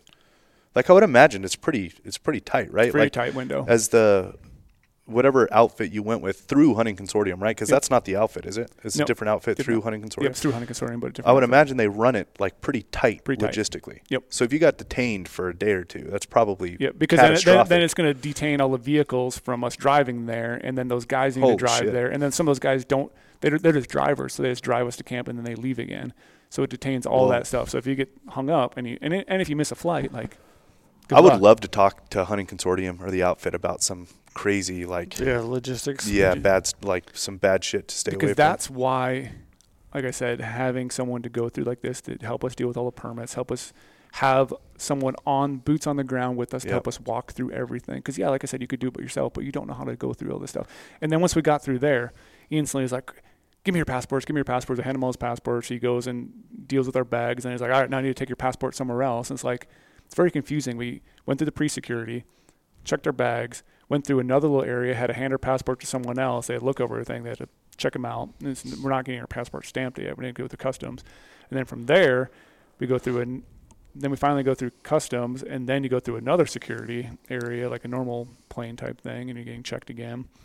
And it's just like knowing all those little pieces we had to go through just to even get to customs to get to security was very confusing to me. Mhm. And obviously, like some of these flight at- attendant people like could speak a little English, but like it's still Right. very difficult to understand. Yeah, it's still language broke. And it- it- when you're trying to get like foundational information across, that's like a necessity for what you have to do next. That's where there's the communication breakdown. I'm sure like the niceties is very understood. Hello, how are you? Thank Yeah. you. Right. And- but when you start getting to like, Yeah, I need to know. do this thing. And Yeah. Then, and then now here we are in the Istanbul airport, and I have to go get my COVID results. oh God, So now I'm like, How stressed were you? I was uh, Hon- very- I seriously, how stressed? Very, very stressed. Because like, what is going to happen here? How much money am I going to have to pay to get another test right away? Because I had to pay, I think it was 250 US to get the Holy test. shit! Oh, really? Yeah, it was expensive. Wow. Yeah. So So We He- could you could have just taken some with you. yeah. yeah, So he We got him kicking around all over. yeah. So so he, wa- he walks over there, grabs it, and he's like, "Here's your paperwork." He just hands it to me, and I'm like, "What are my results?" He's like, "Open it up. Open it up. Negative." I'm like, "Oh my gosh." Was your dad nervous? His dad was vaxxed, right? Yeah, Your dad dad was was my dad. My dad he, got he had to because he went to uh, Greenland. I- Uh, no. like he, that. he well he got he got he was supposed to go on a muskox hunt, but then that got Greenland. he was, you know he's gonna go to Nunavik. That's what it was. Yep. Isn't it bizarre though that your dad is vaxxed, and we Yep, know my- that my- you can still get COVID and pass COVID So that's my- being so my- vaxxed? How dare you? but but he doesn't have to be. How dare you Yeah. say So that? my How my dare you dad's say actually- that majority, the vast majority of positive cases today are actually people who are Vax. Yeah. And, and my dad is You're not type of- supposed to say that. I know. I just think that's weird. my dad's obviously the type of person who hates that he had to do that, but he he got it early on because he didn't want to be limited in traveling because he's now retired. And he Yeah, I wanted to mean, go I on his don't, crazy hunts. I, I don't care one he- way or the other. I just he- think Look, yeah, if and he, I he was- hates it now. He wishes he never got Th- it. if I so worked my thi- ass off in life to be retired and now go on these hunts, of course, it, of Yeah. course, like it's just what you got to do. there's I mean, just so many things like that that are just. You know, makes no sense, man. I mean, and he can still get Yeah. it, but he doesn't. He doesn't have to get tested. But because you have that stupid little piece of paperwork, you're clear to go. And it's like, and one little piece of paperwork could be the deciding factor if I can hunt or not hunt. That but was for him, it's all good. Yeah, Yeah. it's so wild. interesting. so I got that luckily. Was your dad giving you shit? Oh yeah, Like you stupid. yeah. Why don't and, you get vaxxed? and of course the Canadian guys they had to be because Canada. They- yeah, yeah. they're they're forced Canadian. to. So I'm the only one here now. I'm holding up everyone while we're trying to go into this other place, and Reality, they could have all been carrying it. Yeah. It's so wild. It's so Very fucking wild. bizarre. So yeah, then we you know walk into Istanbul airport again, and now we're in the area where we go, you know, gonna go fly. Weight off your shoulders now. Like weight, now you're. everything's off my shoulders. Just super excited. Oh, one thing I mentioned too about before we jump on to Tajikistan, Turkish coffee, phenomenal. I've heard. I did bring some back. I've You heard. did? Yeah, So so Nice. when my son, when I was living in Philadelphia with my son, they have a very big Ethiopian culture, Mhm. and coffee is a massive thing over there. And one of the one of the guys I would work with over there to help me get this long stay apartment, and he kind of helped with the logistics of the hospital, my son, and us going back and forth. Um, he's he's, I mean, freshly out of Ethiopia, goes back all the time. We got into coffee, and he was saying Turkish is. Turkish he is said so it's good. amazing. like all the little coffee shops. Like I was like, hey guys, I'm addicted to coffee. Like I want to check out these coffee shops. I went in a bunch of different Yeah, coffee he shops. took me to a bunch of- so freaking good. He took me to a bunch of Ethiopian coffee shops in Philadelphia, and he's like, Turkey's kind of the only one that's kind of the next the next thing. It's probably not quite as good as the Maverik. Just no, a- I mean, Maverik mean, it's your the stop for your next adventure. I mean, I Yeah. hit, I, I hit that one on my way home. You know, Yeah, it's, yeah. it's pretty good. it is good. I hit that uh, the come and go. Love their Yeah. coffee. I'd hit that every day in Colorado, twice a day. Yeah. Um, So you know, Maverik's good too. your Turkish Just the best tagline in, uh, on the in the world too for a hunter. Your the- adventures next up. The adventure's next stop. That's let, every time I drive by, I'm like, that's my guy. that's where I'm going. Yeah, and then, then we finally get into the airport area, start walking down to our gate, and I'm just like looking around, like this airport is so freaking huge again, just blown away. It's wild, man. Get all get all the way over there, sit down, just waiting. Um, all of a sudden, uh, uh, the, the ladies come walking up, like, "Hey, we need to see your visa. We need to see your, you know, we need to check all your documents, check your boarding pass." They like, come walking up to you, and they'll walk around and check everyone's stuff because now we're going to fly to a different country again, and they have to ask for my uh, vaccine pa- Right. paperwork right away. And I'm like, "Yep, here you go." And I'm like, negative, and they're like, "Okay, you're good to go." And like, uh, they asked other people if they were like vaccinated and stuff. I was like, "That was weird." Hmm. But then we had another super long flight, and so now we're like, we've been up all morning till this day. We're gonna jump on a plane, and this other plane I think was seven seven hours So from it's it's another, another- trip. another man. It's a long ways. yeah from from Istanbul to Dushanbe, and we land. So it's another international flight. Get a bunch of food on there, just hanging out. Like again, just trying to soak up what I'm about to do. Land in Dushanbe at 1 a.m. in the morning, and they're like, "Yeah, whenever we get guns, whenever we get baggage, we can just we'll leave from there and start driving to to, to camp." Mm-hmm. we didn't get our bags until three, or bags and the rifles checked in. Like we got some of our bags, and all of a sudden the rifles hadn't shown up. So we're literally sitting there. All these other hunters are there, and unfortunately, a lot of these other hunters were other international hunters, so we really couldn't talk to them because they Yeah. spoke another language than us. Where But are they from? They're all over the place. Like, Really? yeah, it was kind of really cool. Like they're all going to different areas of Tajikistan. Some and they're of all going some of sheep were, hunting. Ibex. most of them were sheep hunters. A lot of them are ibex. There was a few guys going after markhor. Which, Oh man, yeah. I talked. I met you a guys ever looked at a markhor? Mm, I talked. We No. talked to Kevin Smalls. Mhm. Phenomenal guy. We met him in Colorado when we were on our hunt because he was with one of my best friends uh, in his outfit, and we'd meet up for dinner and stuff. Talk to him. He, the Markhor hunts. Hmm. Whoa, Yeah. that would That's be pinnacle. Those Yeah. are pretty penny though. Like Go, go, beyond a pretty penny. going into this, do you know what the like what your hunt camp will look like? Do you know what your travel look like? Do I know you- what the travel looks like because luckily there's a lot of good YouTube videos out there that kind of describe the whole process, landing in Dushanbe, dealing with all that stuff, driving on some of these roads, stopping halfway at some of these ch- checkpoint areas, and then continue on. So I knew what I When was you say expect. going sheep hunting, is it only Marco Polo? Is Yeah. there anything else? It's only Marco right there, right? Yep. I mean, there there's some wild boar hunting as well in Tajikistan, and then it's just ibex, and then And markhor, Mar- and, I then you, then you have yaks. I wonder how many. Mar- Marco Polo, not markhor. Yeah, Marco Polo. But then you And have, Markhors and too. In Markhors. Tajikistan? Oh shit! yeah. I thought those they were in gi- They have, Iraq. gi- they have giant markhors. Like, How- so How many other hunters do you think there were? I think majority of the the little area we were staging, there's probably like 20, 20 some people, that- all Wow. hunters there, like wait, all waiting for our guns. Wild. Interesting. There's so, cause there's so many different outfits and Yeah, things how there, many like- Marco Polo outfits are there? That's what I'm wondering. Well, and how like- does it run? Is how it like how Canada many- where they have so- these blocks? yeah, of, how many so- total sheep do they take? so here's the, here's it's the great thing. question. There is a population in Tajikistan of 29,000 Marco Polos. Really? 29,000. There's only 110 permits issued per year. Whoa. Huh. Talk So about game management. Yeah. Even though I mean 110 is, I mean that's quite a few sheep. And the Quite little, a few. the little yeah, uh, it is. I mean, I mean, the little concession area we were hunting, I believe, don't fully quote me on this, but I believe it was 300,000 hectares. Not sure what the heck- Mexico goes in hectares too. So that's a giant concession area, and there's 9,000 Marco Polos in the hunting area I was in. 9,000. 9,000. And in that camp, they do they do 60, 60 total are in that giant area of Mar- Marco Polos, but there's only 110 total Tags. tags per year, and that includes residents. Is it like a? Is it like a?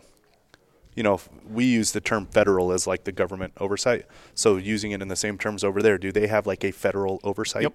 of Yep. these animals? And like what's really have a- what's really really cool about this, so we're, the guys I was hunting at, they run the famous hot springs camp. yeah. They're the they oversee it all. It's That's been a fam- probably it's the- been the family business for forty some years. Family business. Family I didn't business know there. that. That's It's That's super awesome. cool. And the, the so like the kids are now have taken it over, Yep. kind of thing. so the really sad thing is the one guy who owned it, he recently passed away. the guy who started it. Who was like one of the main guys. I don't know if he started it, but I think he I think he actually did start it. Okay. So he is, uh, what I was told, the nicest human in the world. He literally lives for wildlife. He's the biggest conservationist ever. He wants, he would have people come in from the Tajikistan to stay there to do surveys. He would help them do surveys. He would help them with all the hunter numbers, and they would write down all the sheep they kill, all the measurements of everything, all the ibex, give them all that data, take them out there, show them where the snow leopards are. Do they age these animals? Did Yep, you guys they- pull teeth? they do everything That's with it. really cool. And so he was really or I guess the ram is easier to do. yeah, he was really big on just showcasing like what the population is in this area and what they can sustain and how many tags they actually could do and wanted more wildlife studies and research just to Yeah. showcase that they're doing so well. And they're they have proof that they're doing so well because literally they see a metric shit ton of snow leopards every year. So because of their Marco population and their ibex population increasing, the snow leopard population have is also increased. increasing. Yes, I mean Like he said at that point, two plus two equals four on that one, right? I so he said while we while we were there I'm not the smartest guy on the planet, but it seems like that would be a natural progression. so this Yeah. this season, at that point in the season, they had already seen 37 snow leopards. Wow. Huh. Hey, so so on the on the aging thing, do, on those Marcos, do they age ring normally, just Age like ring our normally, sheep? Are they not susceptible to disease like sheep that Which- we, we have that, in North that's what's really crazy. Like my dad was sitting down, so the the guy who passed away, unfortunately, he passed away because he got the He got the COVID vid, the vid. shot, and then later on had some complications. But he was a jacked human. Can't mm. say that. He was super, super, super cool guy. So like he was talking about his dad and all this. And all Did he have the myocarditis, like the heart Yeah. stuff? Yeah. So he recently passed away, but everyone's like he's the salt of the earth, the nicest guy ever. Like, and now his son and his uncle is also like taking over everything, and so it's really cool just talking to them again about the wildlife side of it, and all the research studies they're doing, and just you know making it what it is today. Not sure where I was That's going with that, but it's like But no, no disease. no, the disease part, the disease part, yes. Yeah. No so my dad was talking to him about it, and we were like, "How do you help deal with like there is some sheep down lower, like domestic sheep, and there's goats and stuff like that How too. close? But they they do keep them separated. Completely. s- They like, try to keep them separated. Like he's he's he was explaining that they work hand in hand closely with the shepherds in the area. So these shepherds are just living out in the middle of nowhere with these little tiny like media away like buildings. They're they're tiny little buildings all built out of stone and just crazy. So he will they will go around too and, and like not try to tell them how to live, but like if you guys want you know m- more money in this area, like sheep hunting has to continue. Ibex Mhm. hunters have to keep coming here, and so you guys we don't want you to have an, a ton of domestic sheep in this area because it could impact our wild sheep and even the yak numbers too. They're trying to help them control it because these guys take care of them. Like he's like, when we were driving around and we'd see a shepherd out there, like they're literally, it's you know negative 15 degrees out, and they just have the clothes that barely looks like they're going to keep warm. Their faces completely covered, little eye slits and little mouth slit. They're just out there walking. Do they have with their herds Western gear on, No. or do they have their their own? their own stuff. We would just give them giant bags of fruit, giant bags of food as we're driving around. He's like, "We have doctors in camp. These people use our doctors. We want them to do that. It's like their own little they, they help all the shepherds out, and so like the shepherds are in their concession. Obviously, they live there too, and all this Mhm. land is government land. Yeah. It's not like privately owned at all. So like they help the shepherds, and they help the shepherds like determine kind of how much population of animals they can they can raise, even though they're kind of in a way telling them how to run their business, but not because like yeah. they know the overarching thing is like these sheep and these ibex that's what brings all the money into here Yeah. and it helps you guys out too because One of the then we get the doctors we get the health we get all we take care of you guys like we you know, employ some of them Yep. One of the coolest things I have I have seen traveling internationally, specifically for hunting, is the infrastructure that is built on the back of the hunt. Yep. Right. Like it, it provides its Mhm. own, just like you're talking about. It's so awesome that. but we were still that. all concerned like how are your sheep numbers so big with having domestic sheep in the area Yeah, where, that's ours, where ours are so messed up here with your biology, your your animal biology background. Will sheep will they get and and um, transmit pneumonia themselves just in their own population, Mhm. or does it take an outside force? Well, they they'll get it typically from an outside force, but yeah, then they'll transmit it one you know between each other. Yeah. So if they if if they truly are keeping the outside forces separate, yeah, I mean that's yeah, I mean does that keep pneumonia out of the herd? in theory. Yeah, I mean, yeah, I mean, in theory, if you keep the two of them separated, I'm just wondering, like, do, are Marcos not susceptible to pneumonia? they like, Must they- not be as they- much, when we right? were asking- like deserts or Rockies. we were asking it they, did, they didn't seem very too overly concerned with it to be honest like it wasn't and, something and that's again, on top I, of their mind it's my own ignorance. I just I don't know anything about Marcos. I don't know if and maybe Yeah. maybe they're not. Maybe they co-evolved for so long that they're I mean, they are so hard, just in body size. They're a lot alone, bigger they're animal. way- so maybe they are just yeah, hardier and less susceptible to to, smaller to things like that. Yeah. so but Yeah. having a population it's just mind-blowing to me 29000 Yeah, that's a lot of sheep. For 110. yeah and they, obviously they have, to, they have to the factor in like there's a lot of snow leopards snow leopards are def- Yeah. definitely taking a toll wolves definitely take a toll Yeah. and those are the only predators there's no coyotes there there's red fox but there's no coyotes those I've been and- super fortunate to be to go up north three times now. Um, once to to watch a hunt, twice on a, a hunt of my own, and to get the rams up north over eight years old is a it's a task. Like Mhm. it's the mo- the mortality rate of pre eight years old is is through the roof. Mhm. Do they have that issue over there, or do you see a lot of like those eight year old plus type we'll rams? get, well, I'll get into it in a little bit but like I would my, think my, giv- my ram was 10 and a half I was going to say, insane. given a population of 29,000 and you're only removing 110, And I would I would think that the age structure through that population is probably pretty robust. well, up and- north, up north is the winner. That is really Yeah. hard on that eight year old age class. But there, it's horrible winters.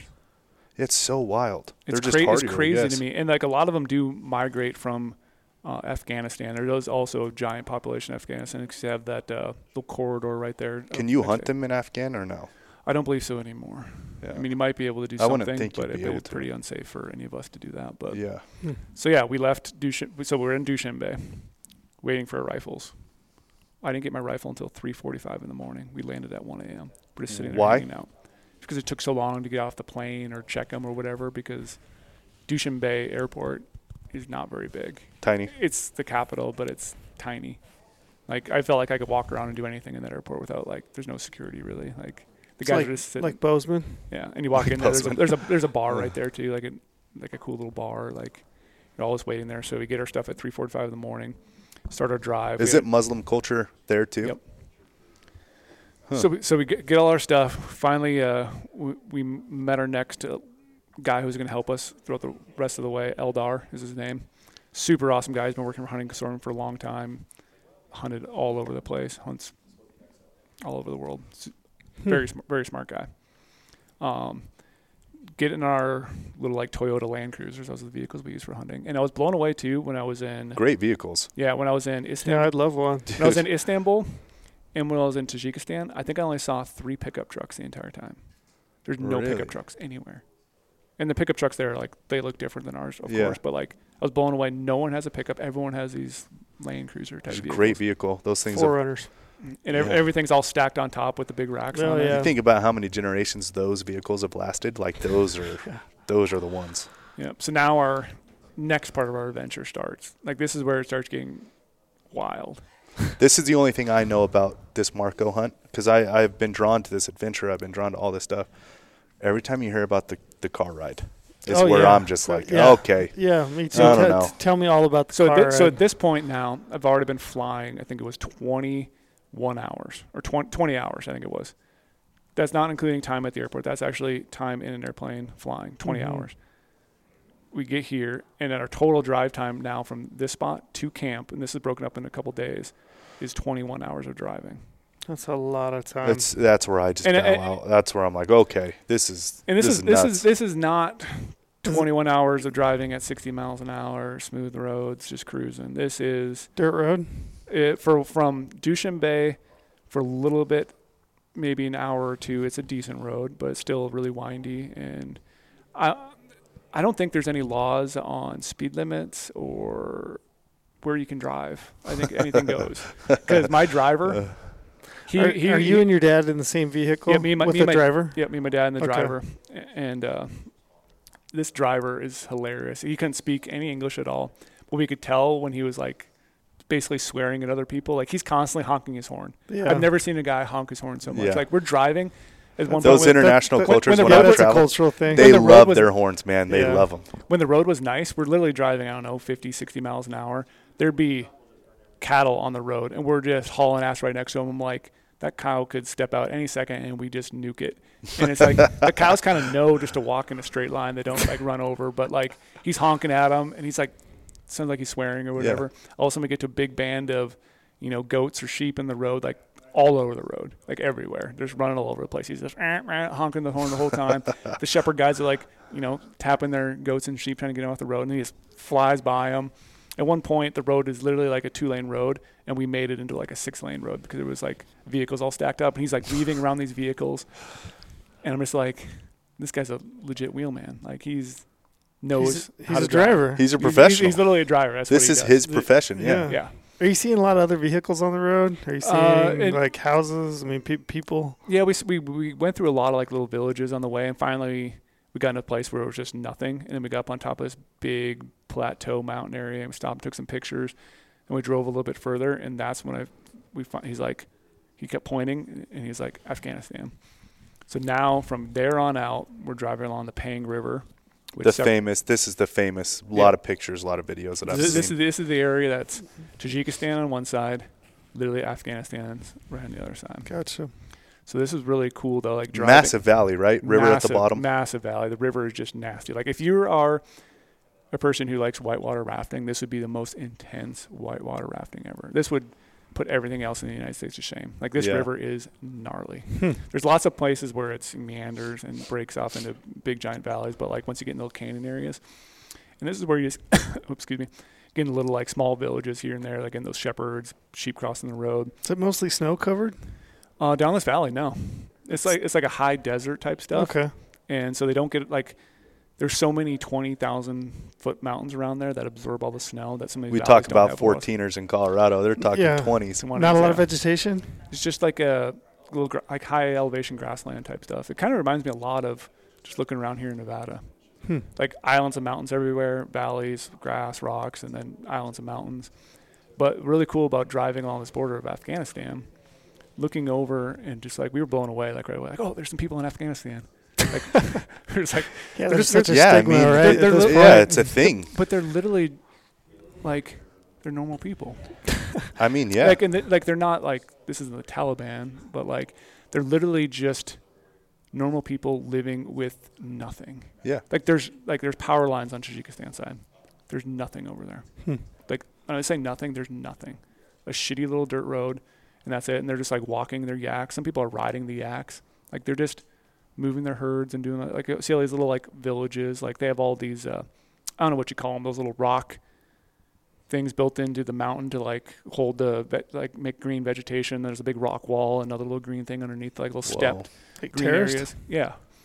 And there's all that stuff. There's like old little developments that I can see used to be a town and now it's just nothing anymore over the years. And we're just like, that's Af- there's people in Afghanistan. And all of a sudden we were driving along and the, our guide was, or driver, he like he like said something like white flags, and we are like, what, what is white flag? He's like Taliban. Really? You see these white flags on the Afghanistan side, and it's just like I guess probably like us how we have American flag. We're proud to be an American. You know, people have American flags in the yard. Those are the people that are Taliban, Taliban. supporters. Hmm. Whoa. So you drive along, you see some white flags, and that means that's either they're Taliban right there or they are supportive of the Taliban movement. Whoa. How many of those do you see? Four or five, maybe. Huh. And so that's kind of wild. Like you're literally driving on the border of Afghanistan Yeah. for, no, for like eight, ten hours the whole entire way, the rest of the way. You listen to the radio? No, it was just silent. I kind of wish we would have because I'm What- just curious. All the little, all the little things, you know, I you wonder, like, Yeah. what, But the thing that was kind of scary too, which again, why I loved being part of like the hunting consortium side of it. Like we had these drivers, they knew how to go through all this stuff. There was security checkpoints all over the place. oh, so you were continually going through, sec- checkpoints? checkpoints, like literally there's a gate in the road. Like you can't go any further. You have to stop here, and they always dig in here, grab some coins, and then they go and just hand them to the military officer, and they. Uh, like obviously they can see we have a bunch of gear and they never had to check passports or anything, but they had to see what we're doing in the vehicle. Did you ever find out what those checkpoints were for? What they they're, were they're, serving they're as? mainly for like they're so concerned about Afghanistan and Taliban. That's why they're on that side. Like there's literally you'd be driving, you'll see guys just walking with semi-automatic weapons, like the military people just walking down the road, and, uh, and they just have this certain path they walk every single day. They're all spread apart, and they turn around and walk back, and the other guys come this way to like they're, They're just literally patrolling the walking down the road, patrolling the for border. Taliban. That's what Yeah. it's for. Yeah. And so there's always those checkpoints, and he constantly would grab coins and has to pay them. But all their cars are can go by, but like we drive by a little security area. There's no gate in the road, but they would just like be out in the middle of the street flagging us down. Like they would constantly flag us and pull us over, and then another car would drive by. But I think they just knew like, you know, we had gear and stuff. Yeah, and they yeah. want to make sure we're not hmm some Taliban people or someone trying to help those people out, maybe. But so that was always interesting because you never knew like what's going to happen at a security, security checkpoint. Because sometimes they're talking really loud, but that's kind of the culture too. They talk louder. So I'm Yeah. like, are they It's like New Yorkers. are they, Yorkers. are, are they arguing back and forth right New now? New Yorkers. It's endearing to be like, "Fuck you, man." Yeah. Hey, I was just gonna break out an impersonation, but I skipped Yeah, it. I was gonna thought- try I thought, to. I thought I just- about it. And, and I just left it like, at the nope. solid fu. That's New York. So we had a long, long drive that day, just to uh, get to the next spot, which is Khorog. It's actually a area that has a university in uh, Tajikistan, and then right on the border too is Afghanistan. And the road before there started to get really nasty, and the road after there was super nasty. But we stayed overnight in Khorog, and just a little, like I don't know if it's a hotel. It's kind of like a house hotel type Mhm. thing. Had some phenomenal food, and this guy you can obviously tell is like set up for like sheep hunters. Like in his house, he had a bunch of sheep pictures everywhere and stuff like that.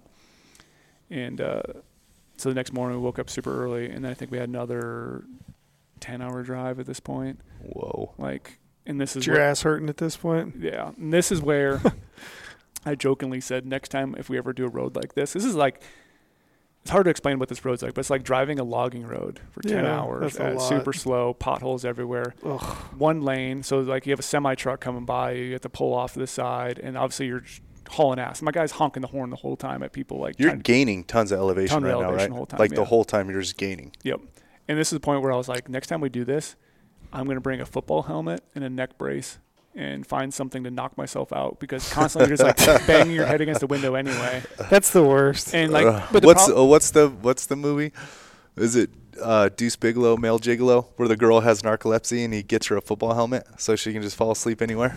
I haven't seen that in so long. It, it is that to- movie. yeah. That's what you need to do. Yeah. The football helmet. But again, so we're did this whole drive even the day before, and then once we left Khorog, heading to sheep camp, like I wanted to be awake.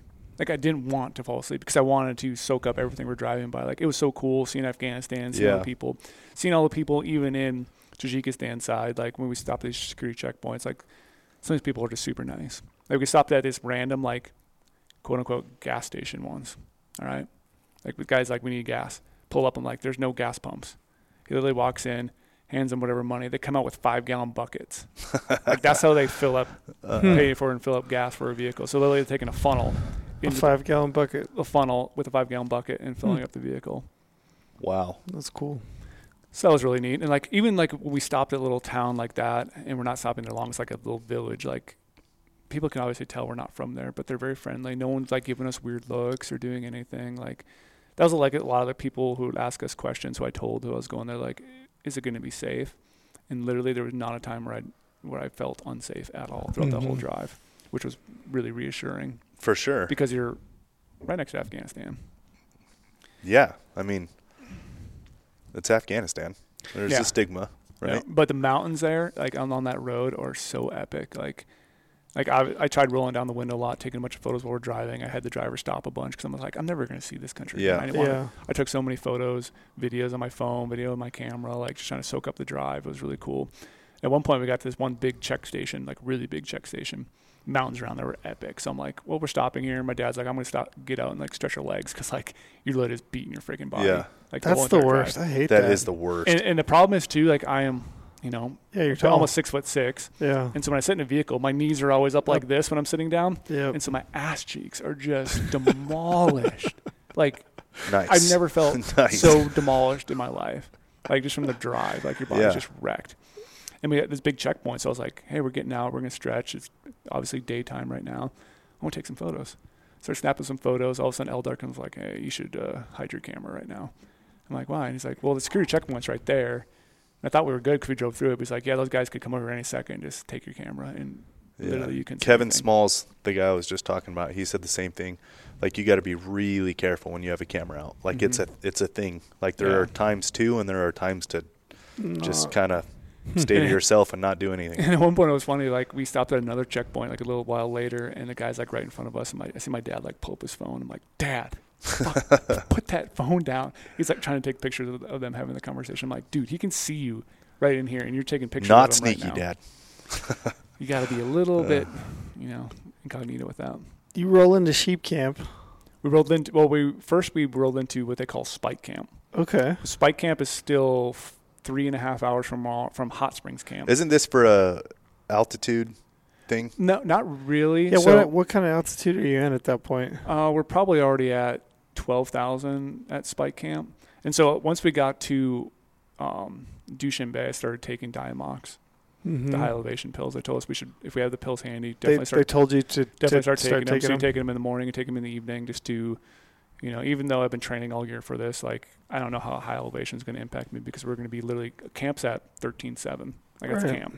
Yeah. And so we're taking the Diamox pills leading up to it. So we stopped at Spike Camp. And Spike Camp is where we were going to split up from our Canadian friends. Like they were going to go at that camp, and then we were going to continue on to Hot Springs Camp and hunt. So we're we all could have hunted together, but they said they had a bunch of rams spotted in that area. So Spike Camp's one of their newer camps that they just recently built in that area. So the Canadians were there now. They were in hunt camp. Yep, they're in their hunt camp, and we stopped there with them as well. We had lunch there together, and that's where we shot our guns. And this is where the gun thing comes into play. I want to talk Uh-huh. about my dad's gun. Yeah. So we they're like sitting there, get our gear unloaded. The Canadians get their gear stuff. We have to switch vehicles some some reason because our driver now was going to drive that nasty road again that same day and go all the way back to Dushanbe. Wow. And just I'm like, this driver is amazing because I don't know how he could do that. He did have Lives in like the he did have like a Gotta live in the car. at one point, but like he's a baller. He's a beast. Wow. Is he listening to podcasts? Yeah. He probably That's what the I Go do. Hunt podcast. The Big Yeah. Hunt Guys podcast. So, Yeah. we, so we stop at Spike Camp there, and it's really cool. We get out, and I was just like looking around. The guys are like, "Yeah, we're there's sheep up here right now." Like they had already had sheep spotted from From camp. and so it's kind of cool. I didn't, I didn't. They like said they they were there a little bit earlier, but once we sh- arrived, like they couldn't see him anymore, so I Yeah. didn't get a sight of, of sheep yet. But I was like, "Dang it, I want to see some animals." Did you take what did you take for optics? Did you take your Swaro? Yep, I took my Swaro 115 with the ATX. Okay. And then I just took my my Sig um, 16. What are they? 16 by 40. Yeah, the, mo- The- the- motion by now. Because I, I figured for the, for the terrain we're going into and for how windy it was going to be, the the electronic stabilized optics were going to be amazing, and they But were you had- absolutely phenomenal. You had a the wind. 115 spotter though. 115 spotter. Yep. Interesting. So I, I busted that out, and of course all the guides were like, like, "What? whoa. What the Yeah. hell is this?" Like they had Sw- Swaros too, but they had never seen the 115. They're all looking through it, and they were also blown away because I actually had the all-in digiscoping thing. Yeah. Like, they have the digiscoping setups too because Sure. they like to film everything. But they were, I was like, "Yep, Yeah. click on there," and they were all taking pictures of the back. All English? All, all English there, there was quite a few guys there that could speak English. Like the main uncle, who's like now taking over the place, he could speak Yeah. pretty good English. His son could speak really good English, and there's a lot of other guys there that couldn't speak anything, but they were all like asking what this was and mm-hmm. the way that they could. Like, how can I get one? you never these? felt a language barrier though, because they could really. translate back and forth. really. The We ones could that translate, could speak. yeah. yeah. And when when we say like Marco and Ibex and all that stuff, they can understand what it Yeah. was. But like, the coolest thing I thought though is like, they just would talk the whole time, and I'd enjoy just listening to them talk because Yeah. it's like a, it's a mix of like. They said once you get past Khorog, it's a mix of two different languages. It's like Russia and some sort of Pamir, Pamirian or something like that language. It's like their own language they have up there. Mm. And so it's really cool just to listen to them, laugh, and talk to each other. And I don't know if they're making jokes about me, but I don't I'm sure. who's this big goofy you know american guy Look at the size of this white boy. I'm sure they do. so right there we started sighting our guns and uh, my dad shot first we, we well no the canadian guy shot first they, they had a 200 yard zero and i feel really bad for one of the guys brian the son um, his gun they hadn't really shot it in a year. For, like they're really busy potato guys. So like Yeah. they said they didn't have a lot of time to shoot this gun but his other his dad's gun was really dialed. So he starts getting you know set up to shoot puts a round in click. Ejects it out. Round lands on the ground didn't go off.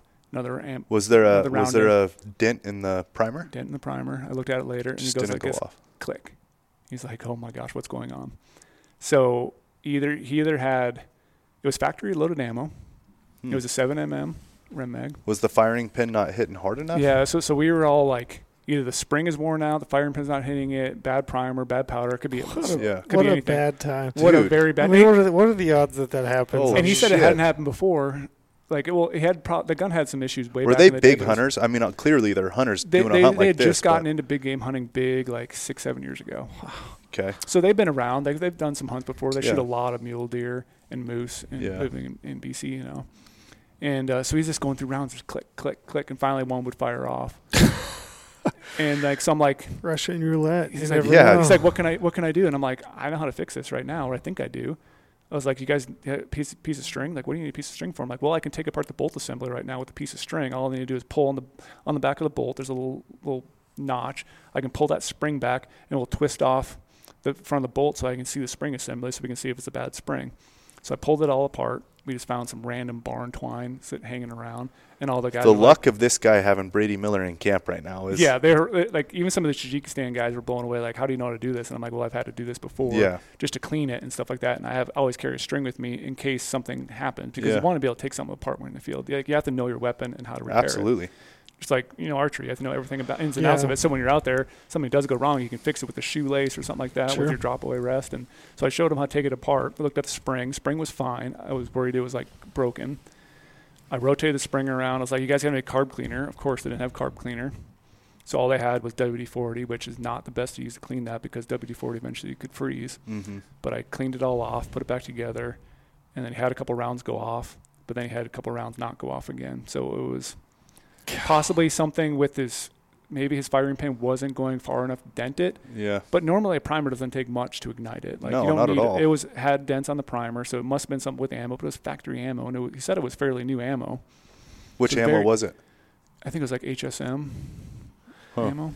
Is that is it an altitude thing? Is It it, might have been an altitude thing with his gun. It might have been a lot of How cold was it? cold? Yeah. It was probably at that point zero, five degrees. Nothing crazy. It wasn't wasn't crazy cold, but like it was very. I was like, this is can't be good for this guy. And Yeah. so it's like his dad did have a, his gun, but his dad's gun was a 300 win mag, so they didn't have ammo to share with each other. Which that's another big tip I would probably give people if you're going to Yeah. go with someone else. It might be good to shoot the same same gun, same so gun, same more ammo. cartridge. So you have more ammo between the two of you, and maybe It's like when Trail and Trail and I shoot the same Mhm. arrow.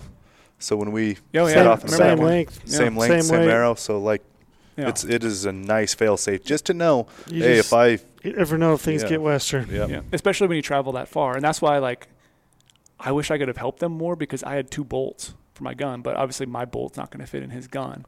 But I had an extra bolt sitting there, but it, it wouldn't work for his system. Yeah. So like trying to figure out what to do with his gun, cleaned it all, put it back together. Like I said, he get, did get some shots, but it's like not the best thing you want to have in your mind right now. Like my gun. yeah, you got that oh fuck moment in your mind when you're supposed to be like, Oh, I mean, I'm not shooting Game that gun. moment. There's Yeah. no No. chance. There's no chance. I just use. No. I use. But my, then- then my the hard dad thing my is- buddy's gun. Then the hard thing is too, like we were all like going into it, like we're all going to hunt together. Like the father son Canadians wanted to hunt together every day. My dad and I want to hunt together every day. yeah. they literally told us, and we were kind of like had a little sit down with them. Like we want to hunt together. Like yeah, I want to enjoy with my dad and have those memories with him and take photos and video and just hug my dad when he shoots his ram. Of and course. the same thing.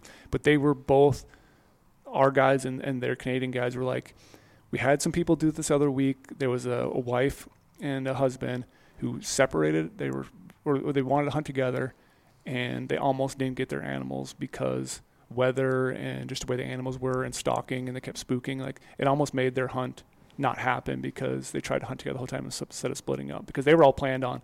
You have your guide Brady, and, You have- and my dad. Everybody has, has, their own guide. guide, yeah. So it split up. So that was the scary part because now they're going to split apart the father son. with two doesn't- different one guns. son has- Yeah. has his gun that his doesn't gun's really gonna go work.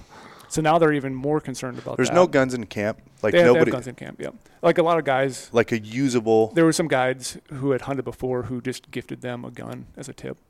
But the crazy thing is, they were saying ammo is like we think ammo is hard to get here. Oh, I can't imagine I'm over sure. there. They were they were saying I think it was like twenty five or thirty U.S. dollars per round. yeah, I can't. I can't imagine over there with as controlled as that is. I can't and I, th- and I think like one pound of powder if you were going to reload, or like a, I think it was a pound of powder, an eight pound jug. They were like it was two or three thousand dollars in Tajikistan dollars for a, a pound, which that's Hmm. that's a what is it? Every ten dollars of theirs is one of ours, or something like that. So it's a really expensive amount of powder. Maybe it was even more than that. It was a crazy amount. So like ammo's hard for them to get, even for their camp guns. So my dad then ends up sitting down to shoot. His gun's shooting now to the right for some reason. wasn't shooting like that at home. Yeah, maybe it was travel and all that. So we kind of got dialed back in. How but he- far? At 100 yards. He How even far to the right? Uh, he shot like four or five inches to the right. Oh, so it's Ooh, pretty significant. So we dialed it back over, which was fine. It shot decent right there. He went out to 400 yards and shot decent, but every time he's getting that crazy hard bolt lift where Lily has to take his hand and just grunt and click it up and then pull it out, and then you can see a giant mark on the back of the of the brass from the ejector. I hunted Like- with a guy in Nevada, mule deer, that this was happening to. Same thing. And so we, we dialed his gun in, but it still kept shooting right. I, I pulled it back over for him. My dad's like, "You get down on the gun because you can shoot better than." He said, "I can shoot better than he can because I have better eyes." So I get laid down his gun. It was in the same thing. So it wasn't my dad. My dad's a phenomenal shot. Yeah, I know. he that literally about your shoots his whole whole Yeah. life. He's a big long range guy. But this How just many rounds is you burning up trying He- to set he- your gun in? he he burned probably nine or ten rounds, maybe even a little bit more right there. We only have forty. My dad See, only has this is what rounds. I'm getting at. Is like 40 sounds like a lot. Sounds but not like a you're lot, but- Dicking around with your gun in camp. all the all that flight. You never know what the elevation is Yeah. going to do, and now you're burning your rounds. And Yeah, I know I can go through rounds pretty quick trying to decide to scope in. So we got his guns, got his gun dialed, moved everything back in, re-zeroed everything on his turret and his windage. I laid down on my gun, And my dad's like, "How many rounds are you gonna take?" Now he's like joking with me, like Yeah. my gun has took a lot, like maybe yours is knocked off. Literally lay down at 100 yards, put press the trigger, Not pull the trigger. Press. Remember that. I picked Press that the up. trigger. press the trigger. I picked that up. Literally, it went in the direct center of the bullseye at 100 yards. The guides looked at me. That's was the like, Brady I know. The guys look at me and it's like, all right, go to 400. 400, they had a steel out there. I was like, all right, there's a line right here in the steel. Arranged it, got some wind. I was like, all right, I got to, you know, adjust my wind. I, in the heat of the moment, because this is one of those things too, where there's literally 15 guys around Yeah, you oh, watching yeah. you shoot. So there's a lot of pressure right now because they're all trying to see how, you know, well you can shoot for the hunt. They they are yeah they are gauging their customer Yep. at the moment. So I had Yeah. some uh, some left to right wind, and so I was like, all right, I'm gonna I'm gonna dial it. I always dial. I don't hold because my natural point of aim will always you know pull me off Mhm. and make me go back to center. So I dialed. I dialed the wrong way Oh, God. no. in front of all these guys. But Oh, but, but no. at 400 yards, I only put it an inch to the right. And then I'm like, all right, it was because I I didn't I dialed the wrong way, and I I knew it right away. And I was like, my guns, they they were b- blown away with I was only an inch off at Yeah. 400 yards. Like, And you're pissed you're an inch I'm, off I'm because pissed you I'm an dialed inch the off. wrong And they're like, way. no, you shot phenomenal. I'm like, no, you don't understand. I actually dialed the wrong way, so I would have dialed correctly. Also the Brady would've I know. Or nope, Were, nope. were, were could they have been cheering better. for Could you? have been better. Yeah, so they were like, everyone was like, come over, look at my gun. They're picking up, like, wow, this thing's heavy. 'Cause my gun's like, you know, four, 14 pounds. That's your six baggage ounces. charges right there. Yeah. No shit. You're, So they were all just like looking at my gun, like, what is this gun? I'm like, well, it's you know, my Browning X Bolt, 300 RUM, all hand loads, it's completely dialed, and they're and it's like, yeah, your gun can shoot. We're we're ready. Yeah. And so I was still nervous about my dad's gun though, but like he burned a bunch of rounds. I'm gonna there. foreshadow here. There's another. Cody Bohr showed me a text about this gun and what about everybody his dad's gun? No, about his good. oh, gun. okay. Yeah, So it was it was shooting. it was shooting. So we left there. At, as I said, we had lunch. We literally now we're just grabbing everything. Like, all right, we have enough time possibly to get maybe three hours of hunting in. So we weren't supposed to hunt this day. Our, our, our the next day was actually the quote unquote first day of the hunt. But like, well, Mhm. we have three hours to drive to camp. Let's just drive partway over there, get up in the mountains. There's already some guys out there that have been scouting that morning, had found some sheep. Like, let's let's hunt our way back to camp. It's like this is awesome. We get an extra half day. So my dad and I are just throwing our gear and like, get whatever you need for just the afternoon, some warm clothes, and your gun, obviously your binos, rangefinder, your spotter. Yeah. Like everything else is kind of on, on the top racks. And my, I'm like, do I need my backpack? And they're like, no, don't bring anything, just essentials right now. We have to rush, like, Yeah. because that shooting process took a while. So my dad and I are splitting up now, which sucks. Hmm. I go my way, my dad goes the other way. Canadian guys are staying at Spike Camp. We go off. I go up in the mountains. Finally, Are you hiking? Nope, we're just driving. That's what the crazy thing is about this area is you can drive everywhere. Like you can drive up the mountains. Road Like, road system or just there's just like a little bit of road system. and You get off the road and it's just tundra. You know, it's like tundra, a little bit of snow, a little bit of grass, and some boulders and rocks everywhere. But you're literally just you're, just- driving up in the mountains Huh. You're like- off road. off road. Like obviously, there's a lot of mountains you can't drive in at all, but there's enough rolling. They're big mountains still, but like, so you're just kind of going up valleys, going like up, the val- rolling going up valleys. valleys, and all of a sudden you're getting on a little little knob to kind of glass over the country. And we're just driving up. We start driving up. All of a sudden, I'm like, I see a sheep. I saw my first Marco Polo, and it was literally the coolest experience of my life. Like, all the others, of the hunt was awesome, but seeing that first one, Yeah. That's what you're there for. I just Like that's Ram? that's it. no, it was a U, You. of course. of course. How far? It was like 450 yards away from the truck, and all of a sudden, I'll, like, there's more down the right. Look down, like there was a band of like 30 or 50 U's, and some small, like really, really small rams. But I'm like, look at all these sheep. Like you Yeah. don't see the, this amount of sheep numbers Yeah. In the states. They're hard to pick out in the country with They their kind of coat are. They color. kind of they kind of blend in really yeah, well. and like it's a desert sheep. There's a lot of snow, and it's there's some areas that are not snow, and so they're they're very well camouflaged for it. But once you see that first one, and I'm The like, complete opposite of hunting Dall sheep in August. yeah, so yeah, easy. white on a green Yeah. background. But like their bodies are so big. I was just blown away with the body size right away. How Yeah. big? Like Like, what would they- you compare it to? a very large mule deer. Okay. Like so, big, a little, little bit big. It's definitely bigger than mule deer. Smaller than like a maybe a maybe a calf. spike elk. elk, No, Not a that big. Than, than that. Yeah, I pulled up a picture. Help. caribou. I'll, we'll, we'll show you guys. This, we'll show you Start guys this running picture through 'em. You guys haven't seen this picture yet, but like we'll get into the story. But you can just look at the body size of my ram compared to the guys. It's giant. Giant. Like they're they're so big. Like they say they max out at like 300 pounds, but I You think ever seen a Rocky? pounds. A big big burly rocket. Rocky on Yeah, the ground. You ever seen one killed? No, I wonder how it would compare to that like look at the body size of that compared to those humans. because they seem. Do you know what that picture reminds me of? Is like whatever that, uh, like from Star Wars. See, Whatever. Oh that, yeah, where he's got to cut it open and go Yeah. inside. yeah, Tauntaun? yeah. The t- I knew. Of course you'd you know. Of course love you'd Star know. Wars. Oh, we know Brady. That's what that looks like. Um, Star Wars, Harry Potter, Lord of the Rings. You know me. I, I, Tauntaun. my my my dad's been fortunate to kill, in a Rocky, and uh, I wonder because they look substantially bigger, and Rockies top out at that you know 300 plus, Mhm. and they look bigger. It it, it looks like a different. And their heads are so massive.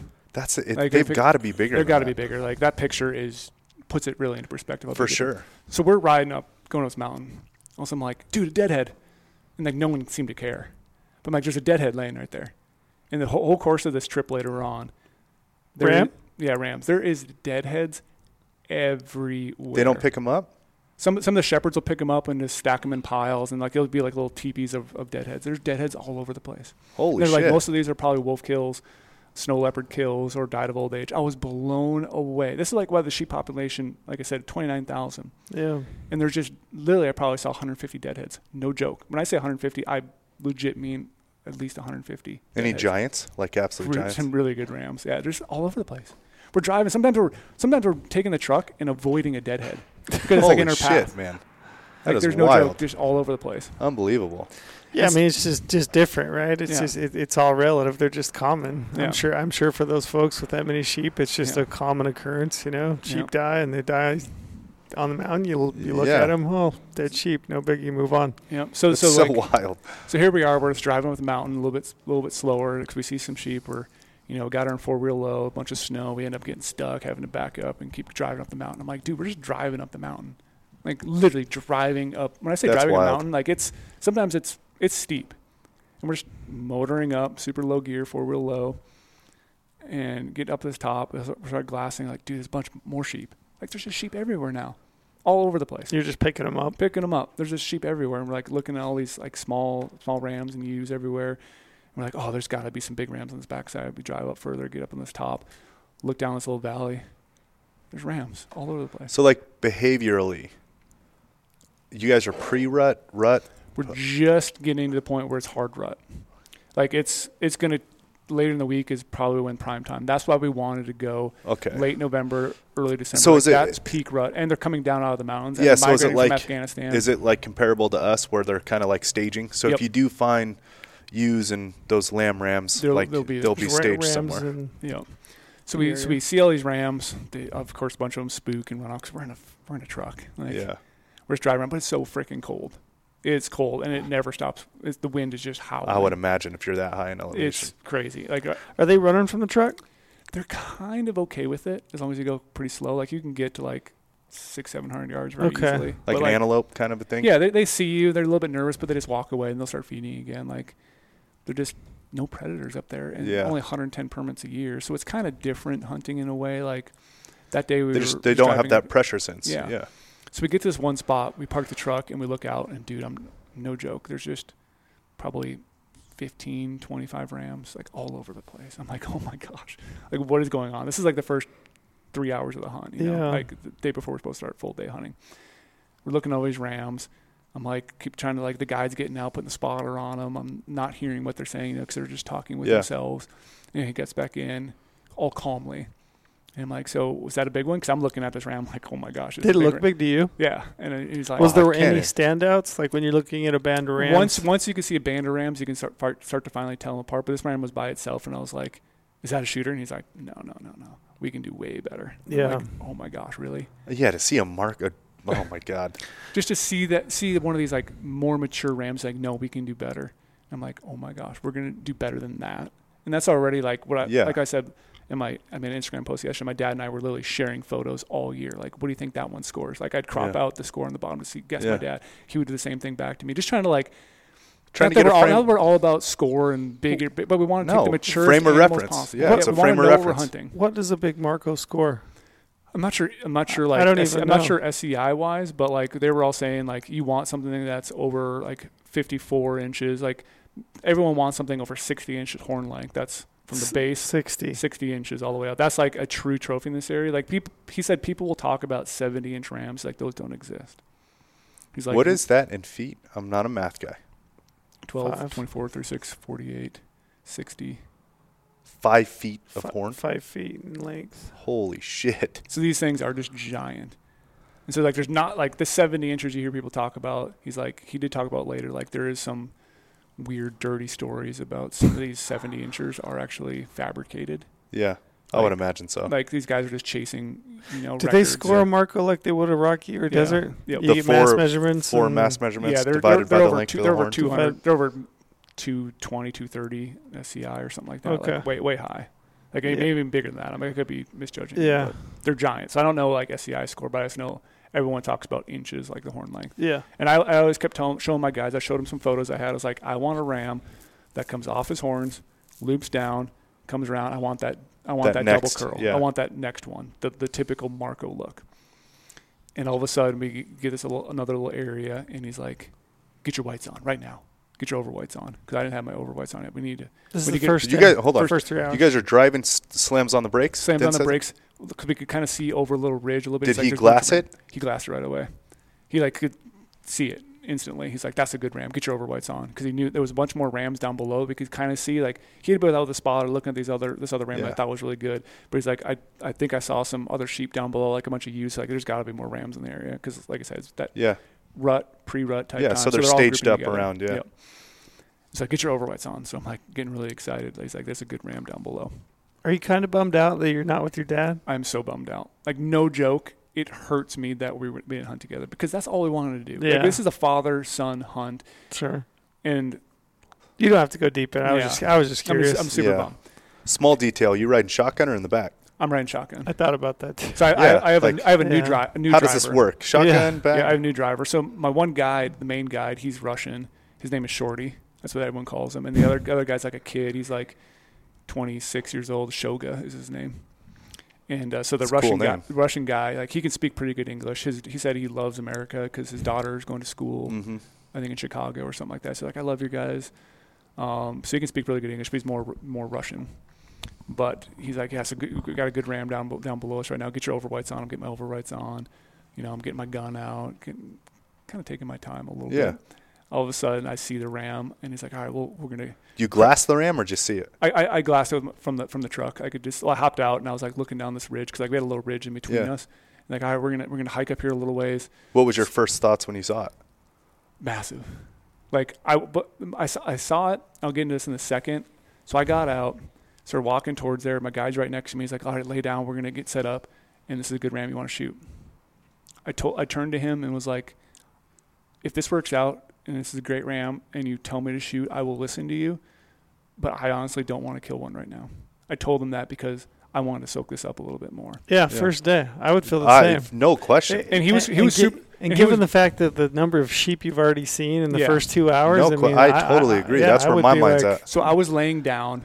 And I'm like, is it a really good ram? And he has his spotter, and I'm like, I Did he my sp- appreciate that you said that to him? Yeah, he, he said afterwards he was he was like because he said he he doesn't want because I was all, all concerned about going into this like they're just gonna try to like get you a ram Yeah. shoot it because get obviously obviously Conveyor they want, they want, they want a big tip money too Yeah, they yeah. want to make sure you kill I understand it because that's how they make the living like these people don't make a lot of money I heard like teachers or government people like only make like I think it's not even a hundred dollars a month Holy shit. so like the amount of money you get from a tip from from a hunt like this is like It's big. It's big for them. That's Yeah. like a year's worth of wages almost.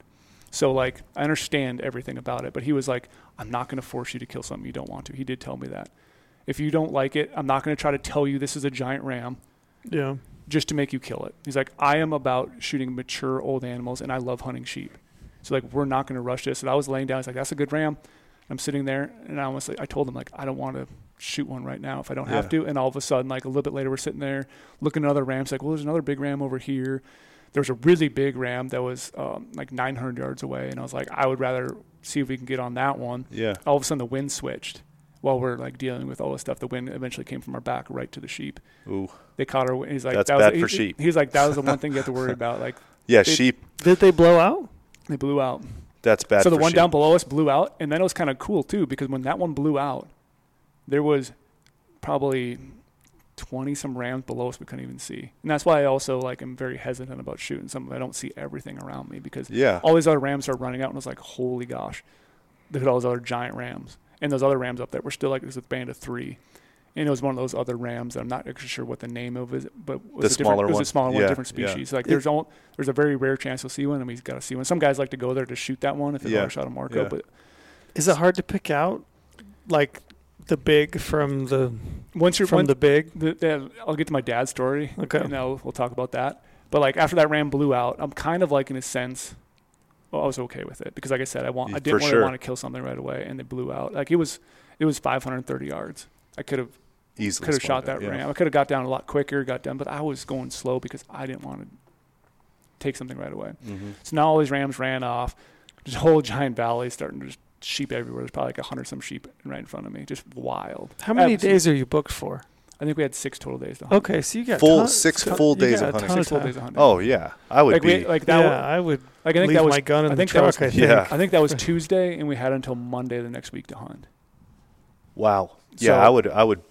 That'd be tough. That'd be so really tough. then we then we so now it's starting to get dark. We see those other big rams over there, and I'm like, I'm gonna get my spotter. I want to digiscope them. Start digiscoping them, and my gosh, one of these rams was just picture perfect. Everything I want. Had the curl, double curl coming down, just sitting up on that mountainside feeding. I got to watch sheep and just soak up how sheep Yeah. react to yeah. everything. Like that was the coolest part because now the hunt's over because that those rams that were close to us are now Yeah. at a thousand yards. Those other ones are still like eight, nine hundred. They're just chilling out there. We're like, well, we'll, we'll come back here in the morning, and I'm like, I want to get a bunch of footage of these of these rams because I don't know if I'm gonna have more chances to For get sure. digiscope. Somebody's digiscoping like crazy. All these rams, all these other rams are walking up, digiscoping them. And I was just blown away with how epic like that first three hours were. Yeah. Got into got into an absolute metric shit ton of sheep. yeah, you don't ever expect. I mean, I went to I went to Alaska on that moose hunt. Mm-hmm. We got in the you know the boat, motored. We took off up, and all all I ever hear about moose is like you may not see any, Yeah. you might, you know. Like Yeah. I know a lot of guys that have done ten day moose hunts and never seen a legal bull, right? Mhm. Like we're 45 minutes into the trip going upriver, and we come around a corner, and there's like a 65 inch bull standing in the river, and it's just like this can't be happening. Yeah. Like, it's just is too. Yeah. It just never happens like that. So I can imagine what that must feel like to to go through all the travel, all the dreaming, Everything. Everything we've been and then the first just and then right the first then. day you're like sheep everywhere. Sheep everywhere. I mean, And so, got dark. We started driving down. Buried the truck, of course. We course. tried like we tried to go a different path down. If you're not if you're not burying the truck, you're not trying hard enough. yeah. And so they, they get out. We're starting to shovel. I'm starting to help them shovel a little bit. I stop shoveling. They're like, "Oh, we got it." I'm like, "That's what's kind of weird to me about going on a guided hunt like this. Like Yeah. they really want to do everything Well, you." culturally too, though, there is a cultural thing. Not everywhere, not everywhere, but and I haven't been there, so I, you know I'm pretty. I probably shouldn't be speaking on it anyways, but I do know some of the cultures of that is like no, like this is my job. Yeah. Don't take my job from me, kind of Mhm. a thing. Like I take pride in my work. I want to do Yep. this work, and so culturally there is that, and I I, I would imagine that's over there just because of you know proud people and don't come Mhm. from much that kind of a thing. Yep. And I've been around that type of culture before on the international stuff, and it's it's a real thing. Yep. So we start driving down, and then we have I don't know what it was, like maybe an hour and a half drive back to the hot springs camp, which I had never been to yet. My dad was out hunting at the same time, and he actually went to an area where they legit spot a giant ram earlier in the day. And that's why my dad went there. They're like, we think we can get on a good ram. It's not going to. My dad was really concerned about this hunt because he got knee surgery Mm-hmm. the same week of SCI previous year. So Tall guy 2020 problems, man. 2021 he had knee surgery because he was a crazy person back in the day and was all into dirt biking when he was younger. And when he was like 18 years old, had a dirt bike accident and jacked up his knee. he So not knee- only tall, he also did that. yeah, so he had knee surgery in that in like January of 2021. Uh, but they he, he wanted to do it that time because he knew the doctor kept saying you'll be fine to go on this hunt. My dad stopped training all year. But my dad was like very concerned about you know blowing himself out in that first stock. Like he Mhm. he's in great shape. He's been working out all summer, biking, doing all that stuff. But they had a good ram spot in an area where he could probably get to really easy. And so I get back to camp. My dad's there. And everyone comes over, and my dad's like, "I shot a ram." Like, Holy "What?" shit! I was he, like, sh- "Wait, he, he wait." shot one that Yeah, night. I was like, "Wait, what?" And he like he like grabbed my hand and gave me like the biggest hug ever. He's like, he even said like, "I wish you were there." Of it was course, the most man. amazing thing I've ever experienced in my life. And I'm like, my gosh, like you have to tell me this story right now. Like stop whatever we're doing. It was dark out. It was super freaking windy outside. And we're just like standing outside in the dark, like talking to each Yeah. other. Only, by the way, like we would do it in Porter's hunt and call. Only hunting does that. You notice that? Like only hunting, recounting hunting stories. You you don't go inside. No. You don't. Remember, we were are all right standing you out there. talking. Like you Yeah, just it's stand around I don't- it's hunting is the only thing worthy and cool enough that like that's what happens. Yep. Like you just don't even change setting. It's just right there, immediate in the moment. You just start talking. You didn't see his sheep then when you pulled into camp. Pulling the camp. No. So you had no see- indication that he- my, my dad did not have his sheep yet either. oh, okay. So that's the crazy part too. So he said they went up and hunted, got in a similar situation like I did, driving the vehicle, getting up in the mountain area, and there was just rams everywhere to the point where they could hop out, do a little bit of a hike, set down, and they're within distance. Like these rams were 400 yards away from my dad, Was it the ram that they were looking for? the ram that they were looking for. Okay. Uh, That so they were- definitely doesn't always So happen. So they were like, "This is a definite Yeah. shooter. Well, like, the- you, like you should shoot this sheep." Yep. And so my dad's again the same thing. It's like it's like I didn't know what to do. This is the first day, the first literally my dad shot his ram two hours into the hunt. Which set a camp record, they said. No one does it that quickly. But I'll get to the details later. This ram was one you instantly see. And And, you there's know. no way you're Yeah, passing this yeah. ram. I don't know if I've seen a picture of your dad's sheep. I can show you. Yeah. Yeah, I'll have This- to, I'd like to see it. So he's set, he's setting up, and he's, this is this crazy story. My dad had 37 rams in front of him. At 400 Holy yards. shit! 37 rams. He's like almost all of them were very mature. But and this one stood out. This one stood out a little bit. So here's the here's the crazy thing that happened. They were like, "All right, your ram is nine from the left.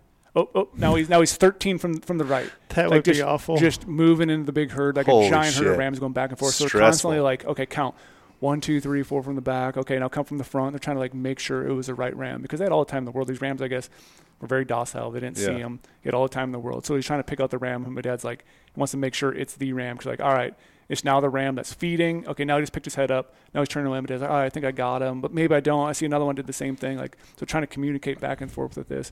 And my dad's also like, like me, he like didn't want to shoot one Yeah, on the of first day. course. But the guy's like, you know, this is an absolute giant ram. Like this is one you have to shoot right now. And my dad just kept explaining to me how crazy it was trying to count the rams and figure out which one it was. And then the ram stopped, and all of a sudden, when he got on it, another one walked in front of it, and there was, or there was one behind it, so he couldn't shoot. And just the chaos of all these big rams moving around. My dad said it was the coolest thing in the world. It's like watching these rams. And of course, that's why I wish I was there because I wanted to film all this Film. stuff. Yeah. Mhm. Yep. I wanted to be behind him and just enjoy that with him and like help him walk through. And that's why he kept telling me too. He's like, I wish you were there because you could have also helped me guide me through. Because obviously the guide's tell him things, but he's like, if I take a shot yeah. and these guys aren't going to know like, oh, you know, come down half M away, Yeah, or they're going to say things like it's totally different than how we interpret our shooter spotter scenarios when we're sitting There's down. nothing where I mean, I've the only thing I could relate to that is like hunting late season cow elk, and you get into a herd of cow elk, and there's might be 50 or 150 or Yeah. 300.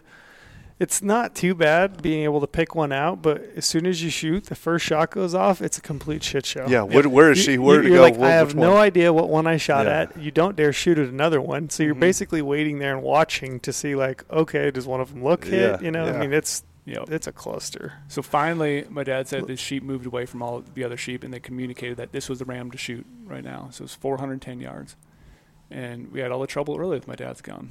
Thought we set it all in, but something's still going on with his ammo and pressure. A lot of gun trouble on this trip. Yeah. No and kidding. so he shot his shot his ram. It went right in front of the shoulder. The guy's like, "Oh yeah, you hit it perfectly," but later on they found out it was in front of the shoulder. Ram runs off by itself, and m- my dad's just sitting here like everyone's celebrating, like you just shot a ram, you crunched it, like congratulations. Like yeah. my dad's like, "But is it dead?" And they're like, "Yeah, it's got to be dead." So they, he's like, "Well, you stay here because again, it's one of those things where like my dad wants to go with, like he wants to Yeah. Of course. he wanted to be there, be there when they recovered the animal. Like, no, you stay here because it did drop down on this big canyon, tons of snow. We'll go over there. We'll grab your sheep, and we'll just bring it back to you. Not knowing if it's dead. Not knowing he was dead. And here's the crazy part too: they didn't grab my dad's rifle. Somehow they, you know, the heat of the moment type thing. Of course. They went down there. All of a Nice to know what happens to those professionals too. Yeah, not so they, get, so they got down there. My dad was blown away. Like these sound that guys, professional to me. nope. it's it's like it's like my dad's like it's like when he my dad's hunted Africa several times. So like that guys in Africa are tracking masters. yes. obviously there it's a little easier. There's snow on the ground everywhere, so you can track things. But to like decipher what tracks are what when all these sheep are running off Yep. together, and kind of like the ram went by himself around the corner. and, Like we'll go, we'll go get it. They walk over there. One guy comes back. He's like, "Yeah, your ram's still up. He, you know, we accidentally bumped him. He's now further along." Like, he's, my dad's just like crushed right now. Like, Yeah, because his gun, they thought it was great. It was windy too. but What's it the definitely wound policy over there? sh- blood and done.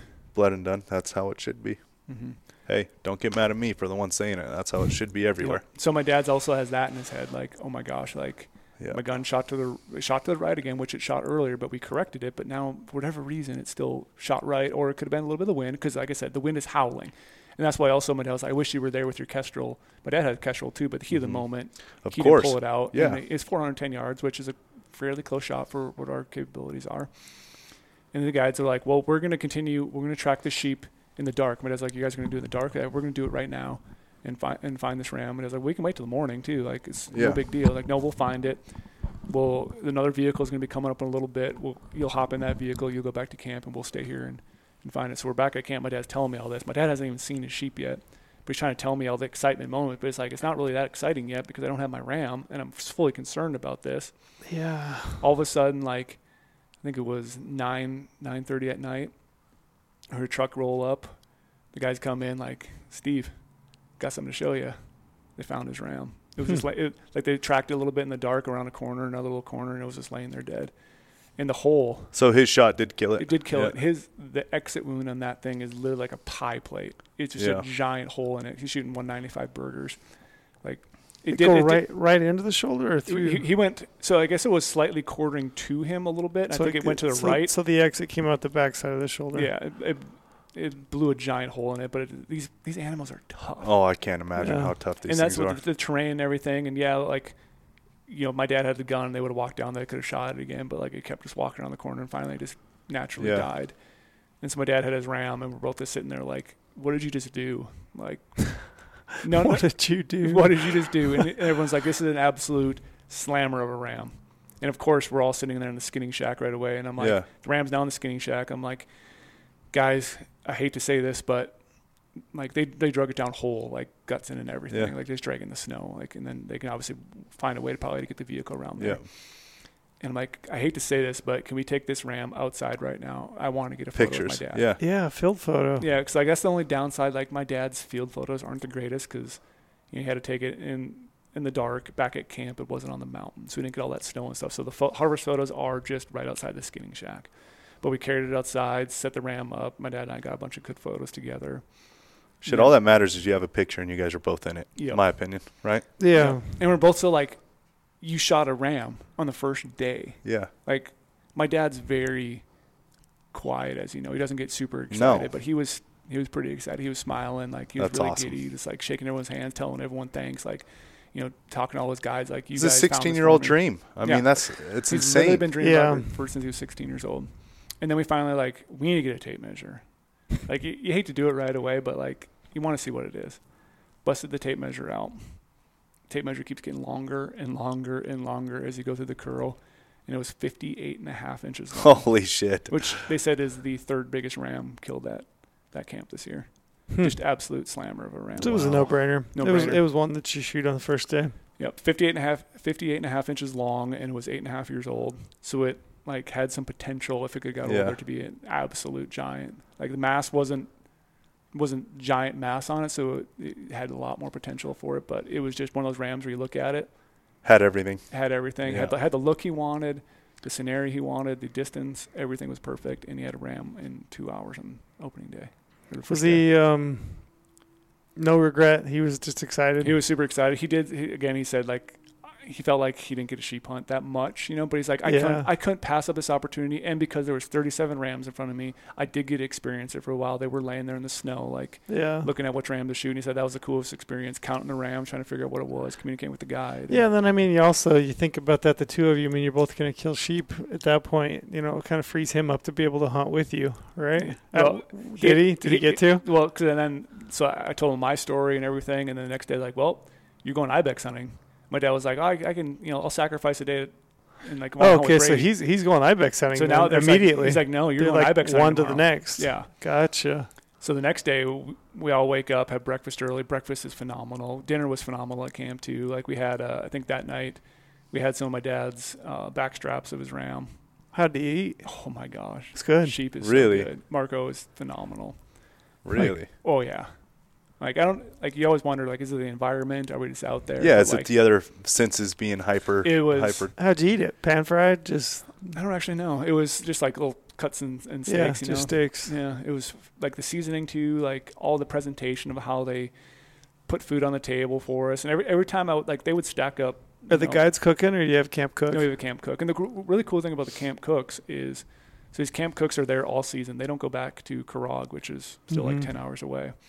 They stay here all hunting hunting season, and then in the off season they go and to restaurants in the town and are chefs at the restaurants. Gotcha. So Wow. they so they learn a bunch. They said they learn a bunch of new cooking methods and Yeah. how to prepare stuff during the off season, and then they bring all that stuff over here and do some more experiments with stuff. That's really cool. So they're really really good chefs. The presentation of food, they kept bringing out you know more food. I'm like, I thought that was the main course, and then it's the main course afterwards, and then it's you know fruit, and then it's more bread, and then it's soup, and then it's Holy shit. snacks, and just craziness. And then they had like a bottle of uh of this vodka there that was called Marco Polo vodka. It was like a big old ram on it. It was a Tajikistan brand. If he toasted to some vodka that night for celebrating for his ram, but Well, you're close to Russia. I mean, you got to. Vodka, yeah, kind of a thing. so, next, so next day we woke up and You got a couple potato farmers in camp. Yeah. yeah, and like I'm like, well, I'm going sheep hunting tomorrow. We're going back to the same spot. My dad's going ibex hunting. You're going back to the same spot that you'd seen these sheep. Yep, because there was so many sheep there. And you said one was big, right? The One was- 900 yard away. Yeah, one was really really big. Yeah. And so like, there's so many rams. There's probably way more rams we didn't see, and we're gonna go back in the same area. We're gonna like all the rams kind of move this certain direction, so we're gonna approach it from a different way tomorrow. So we start driving up the mountains. I see this giant peak in the background, just freaking massive peak.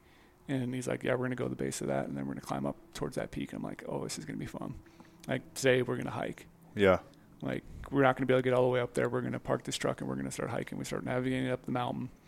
All of a sudden, we stop at one point and they're glassing over here, and I was really proud. I looked over to the right and I was like, "There's a ram." Like I got to spot the first sheep of the day. Yeah. I was super jacked. It was a it was a small ram, but like there's, Hey. there's sheep here, Yeah. and First I, s- and I sighting, huh? spotted them. Yeah.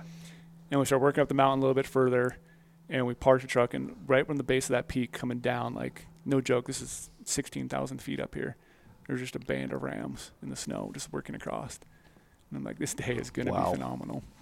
We get out, start hiking towards them. More sheep everywhere. We're just like passing up small rams as we're hiking, trying to hide behind all these boulders. We have a bunch of ewes, like literally 200 yards in front of us. We're trying to like hide from them. There's big giant boulders, so we're working in and all these boulders starting to hide behind these boulders because the wind is just freaking ripping like 25 30 miles an hour snow is just blowing everywhere because like just picking up from the ground we get going up this this mountain and there's, we're going after some more sheep that we think were down below us next little basin we still have those one rams way up on top that we wanted Mhm. to go to and we knew there was more more sheep over here to the right that were just over that ridge like we'll go look at these ones first and then come back over here we want to be able to check out all these rams to find out which is you know the most mature all of a sudden I start hiking a little bit, and I'm like, oh gosh, my stomach's not feeling good. Oh no.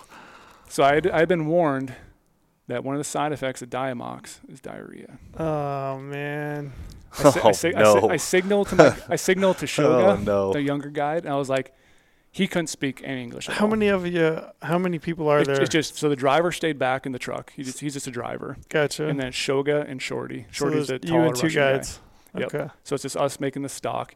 And again, it's that same same thing too, where they didn't want me to carry my rifle, and I'm like, no, I'm totally fine. I can carry my rifle. Yeah. And, and Shogo's like, no, I'll, Yeah. I'll, so he carry, he's that carrying cul- my rifle. I, I can only imagine that's that cultural thing over yeah, there. and I felt so weird about Yeah, that, that like, not would having feel my weird. rifle. That would Super feel- weird. And then the guy, But that's their. That I mean, they that take would their. feel weird to They me. take pride in their work and, And what then- they do. and then the guide, I was like, no, take my spotter and my tripod because I want to be able to digiscope. So he had my 115 Swaro, and he just has that sucker just thrown over his shoulder, and I'm like, hope that plate's on there strong because it's just like the lens caps are off Yeah. and everything, and I'm like, oh my Dude. gosh, that's my baby. yeah, my gun and my optics. I was So- like on me. So when I was working away up there, and I was like, guys, my stomach, and I'm like, I because like he couldn't understand English, I couldn't say, hey, I gotta take a shit. so I was like, I was like motioning like my pants like pulling down, Yeah. like I gotta go to the bathroom, and he's like, so he, he walks like literally ten yards and stops, and turns around. I'm like, no, no, no, keep going. I will catch up. I there's literally no cover. Yeah. Like these boulders sometimes are like maybe a little like two feet high off the ground. So I'm gonna try to hide behind a boulder. I've watched off the videos. There is no cover. No cover. so I oh. literally just barely get my pants off and I'm oh no. wrecked. The Oh No Express. So Oh, no. Diamox is not sitting good right now. I mean, But you and- got wet wipes, I'm sure. No, I hate wet wipes. You know that they'll freeze in that environment. Because this day, I had my inReach, and so I pulled. Brady up the does not like a wet butt. So I pulled up my uh, inReach and got some weather report, and it was calling for like negative 14 degrees that morning. So it was freaking cold, and it was windy. So I don't know what the wind chill would have been with negative 14 with 30 mile an hour wind. But Yeah. cold. And Too so cold I, for wet wipes. so I, you know, I do my business. I catch up to them, see a bunch more more sheep, and look down this just giant basin down below. And I have this little iPhone video. I'm like, there's a giant band of sheep. There's a giant band of sheep. There's a giant band of sheep on top of the mountain. Just sheep everywhere. Like there's probably 200 sheep right here. And I'm looking at all these rams, and I actually can now tell like these rams are not ma- very mature. Yeah, Like, you're starting to put the puzzle yeah. together. And then we had some more rams come around the corner, and they were like 450 yards away. And it's like, all right, get your gun down, just in case there's a big ram. Like, get, get comfortable. And I'm like, get comfortable. There's boulders everywhere. It's snow. It's winds like knocking me over, and my stomach again's like gurgling. Oh no. The true Oh No Express. These guys are giggling at you at this point, oh aren't they? no. And so finally we figured out these. They weren't- can't. This, this- this- I mean, if that is a known side effect, Yeah, it's like, probably happened to other people. yeah, I'm sure they know it's a thing. Yeah, and so like you, this, like you have to take it because you don't know what that elevation is going to do. Because they did say there's guys that For come up sure. to camp and are wrecked and literally Mhm. are sitting at camp for a couple days because of the elevation. Are you having a hard time breathing? N- luckily, no. I'm able to keep up with them still, So, and they're like, totally fine. No, so that's no why I'm like, no issues very other than your stomach. yeah, of all the other hunts I've done and all the training I do all year, just literally that's why I built my home gym and Yeah. did squats and deadlifts all freaking You're not summer. having headaches or any not other sy- yet. symptoms. Just, just just so, stomachs. So I'm like, this is maybe 10 or 15 minutes later since I already went to the bathroom once. I'm like motioning again. Oh, I had to do it again. This point, I ran on my toilet paper at this point. Oh no, So now we're hiking up. you're like a dog on carpet. oh. yeah. So so I so I use it so I use it I use it all right here. We start hiking up again. We see another band of like this is why it's crazy. Everywhere we look, there's sheep. We're just hiking. There's another little like canyon area. There's just ewes and small rams walking across. And we figured like, well, we're just, we're gonna keep walking. They'll see us and just keep spooking that way. But we want to see all these other sheep that we saw over here in a higher part of the elevation, up to like 16,000 feet. And and again, maybe 20 minutes goes by, and I'm like, I got shit again. So this is number three now. This is number three in a very short period of oh time. no. You're starting to wonder what you ate too, probably. Yeah, and huh? they, they, they told me too, like the the fruit could be, you know, there's no coatings like you guys might have back here with how they coat the fruit, or it could be salad and vegetables. So like later on, they, they told me like maybe it is something in the foods, maybe avoid fruit, maybe avoid maybe salad. lay off the I fruit mean, and veg. Plants are trying to kill you. Just saying. So, so yeah, and I, you know, me, I love meat, so like that's easy to me not eat vegetables. Yeah, so. of course. Plants are trying to kill you, man. But they definitely said it's probably Diamox. So now at this point, I don't have toilet paper. I had to do the old take my hand. No. I took my hand. Did you have a knife on you to cut No, the undershirt? I did not have a knife or anything. Could I we- can't. I always, always have a T-shirt. Always. I can't So I'm tell si- you so I'm s- how many you didn't T-shirts ask are these in. guys if they had any. I can't tell you how many I asked, them, T-shirts. I asked them later because I was like, I need some. Like we don't have any on us, and like they had some like weird napkin things in the truck or whatever, just like paper napkins. And so like I'm on the mountain squatting down, realize I don't have any toilet paper, using my hand, having to wipe my hand in the snow. And my hands now my hand is numb because it's negative oh 15 degrees. no, Just no, not Brady. good. Best third- I don't know if I can shake hands with you anymore. I, I Left hand or right? T-shirts. Right, I use my right hand. No, no. My, my left hand, I don't use it very often, so I don't. That's, That's the why point. I'm Why you wondering- use your left hand? That's why you use the left hand. So, yeah. So this is now just like wow. I'm sheep hunting, and And you're The- the wiping only- your ass with your hand. and my body is in shape enough to dominate these mountains, and it's the freaking Diamox that is killing me. But sh- Wiping my ass with my hand, oh no. and then and then the problem is now I'm like, so my hand I'm trying to clean it off. I'm like, it looks my hand looks clean, but it, it ain't freaking clean. now I'm gonna put it in my glove. Do you still Oh have, no, So I, had Brady. some, so I had some traverse gloves. do you still have And that- these gloves? Yeah, I've already washed them a couple times. So I had traverse gloves, and then, I, Oh and then I put, my God, and then I put my gunner glove over top of it, and I'm like, okay, now I'm oh, ready. But My palms that- are sweating. This is Dude, making me nervous. No, I do shirts, man. yeah, I have a yeah, a hundred shirts in my closet with the front missing. yeah. yeah. So not not, not good right now. Just m- my mind is just like, what is going on? My body is not feeling good because I constantly just have to take a shit. Oh this is my third God, shit in Brady. like an hour. Did this keep going? Uh, luckily, we I felt a little bit better. You know, I did my thing I needed to do. I caught back up with them. The guys are still sometimes like near me too, and I'm like, oh my gosh, I hope they're not looking at me. I'm just bare ass down in the snow, like hiding behind this rock, and now my hand too. Oh, Why don't you just drop your ass Uh, straight to the snow and just, just, dog on a carpet. just how, how cold it is. run it downhill? and, and uh, so then we so then we start moving up the moving up the mountain a little bit. I catch back up to the guys. We're starting to walk. We're starting to walk towards this towards one ridge where I said there was all uh. those sheep are up Oh. at sixteen thousand. And again, luckily, like I was you know behind sh- behind a shorty, so I'm like kind of looking around. He's like walk making the path, and I'm so he's basically post holing in the Yeah. deep snow. So I'm following his post. So he's worrying about the snow, and I'm looking up. and I'm like, I slap him on the back. I'm like, With your right hand. yeah, I had gloves on. Okay. They're definitely Uh, not let, letting sure. you walk ahead of them down. No. Yeah. They're like So- you in the back. So I slap slap him on the back. And I'm like, sheep coming over the ridge, and all these like these sheep are just on these ewes on top of this ridge, like working towards us.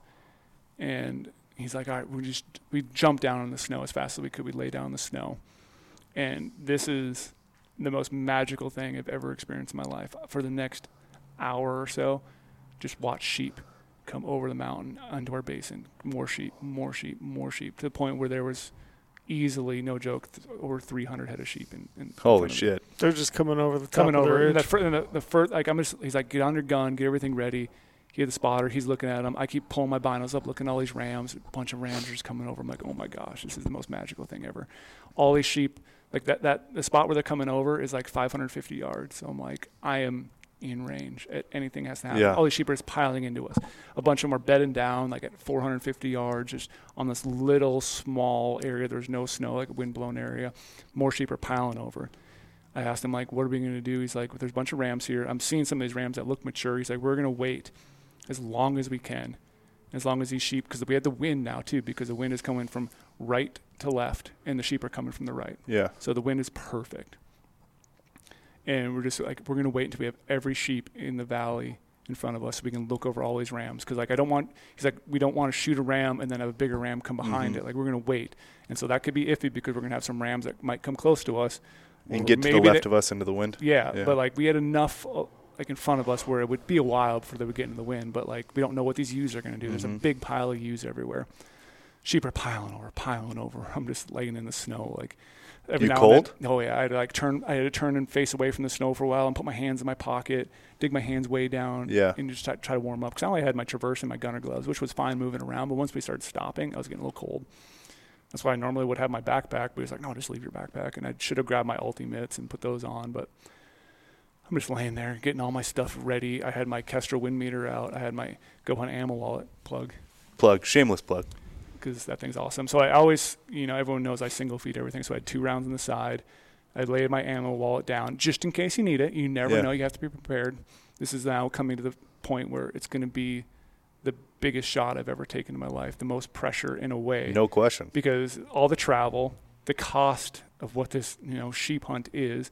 I have all this effort going into this. I my body is kind of destroyed right now internally, so like I don't know what I can keep doing, and I'm I'm definitely gurgling inside when I'm laying there. But I'm like I'm just gotta focus and Mhm. you know forget about it.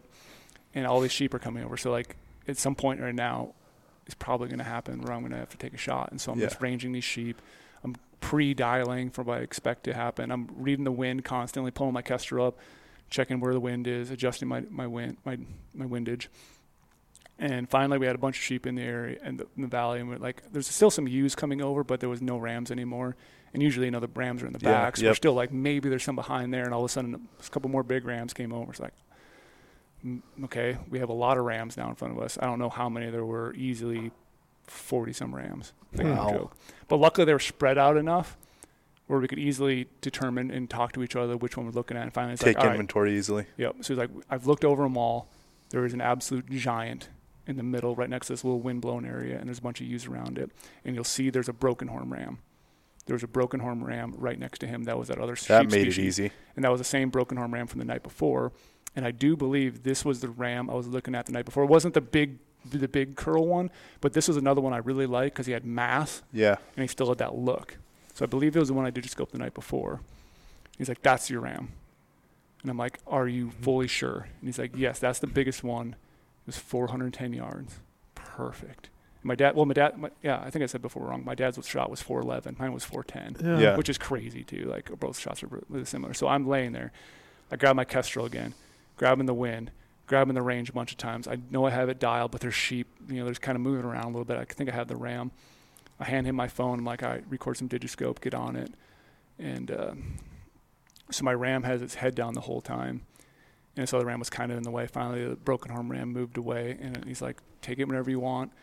And I, I, I know I said something to him. I want to, I want to get a good look at this ram. Like Yeah, I you gotta- want to Yeah. be sure. I don't want to say like I, I, I fully trust your opinion. Yeah. I but I want want to make see I want to make sure. So his head was down But and it's it was your hunt. sideways. Yeah. Head was down sideways, so I can only see you know big horn coming out. But I want to see a front look. I want Yeah. to make sure it wasn't broke. I want lamb tips. I want them Yeah. way out.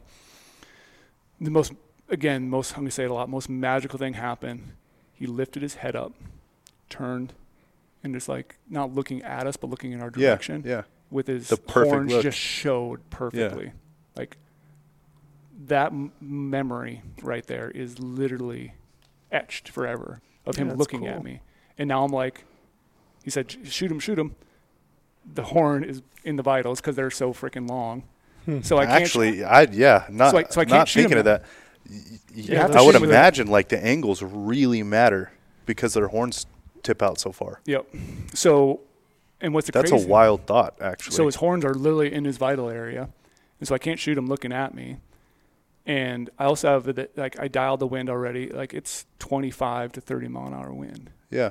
at 410 yards. I had to dial almost 20 inches of wind. Hmm.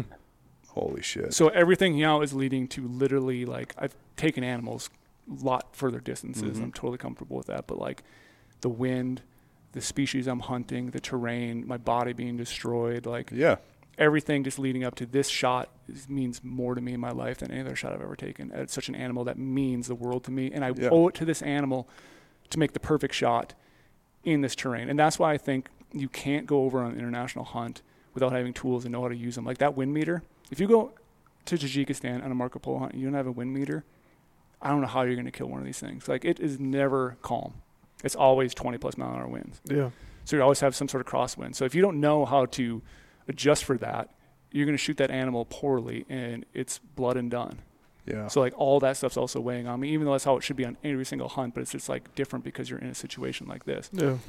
So I am literally on the gun, safety off. I have a round in, getting ready to press the trigger. Are you prone? Yep, laying on the Okay. ground. So I had my bipod all dug in, all fully situated as best I could in these rocks. I had my rear rest on there. I'm trying to get the rear rest in the right position. Ram's moving. So when he looked at me that one time, I'm like, well, I can't shoot.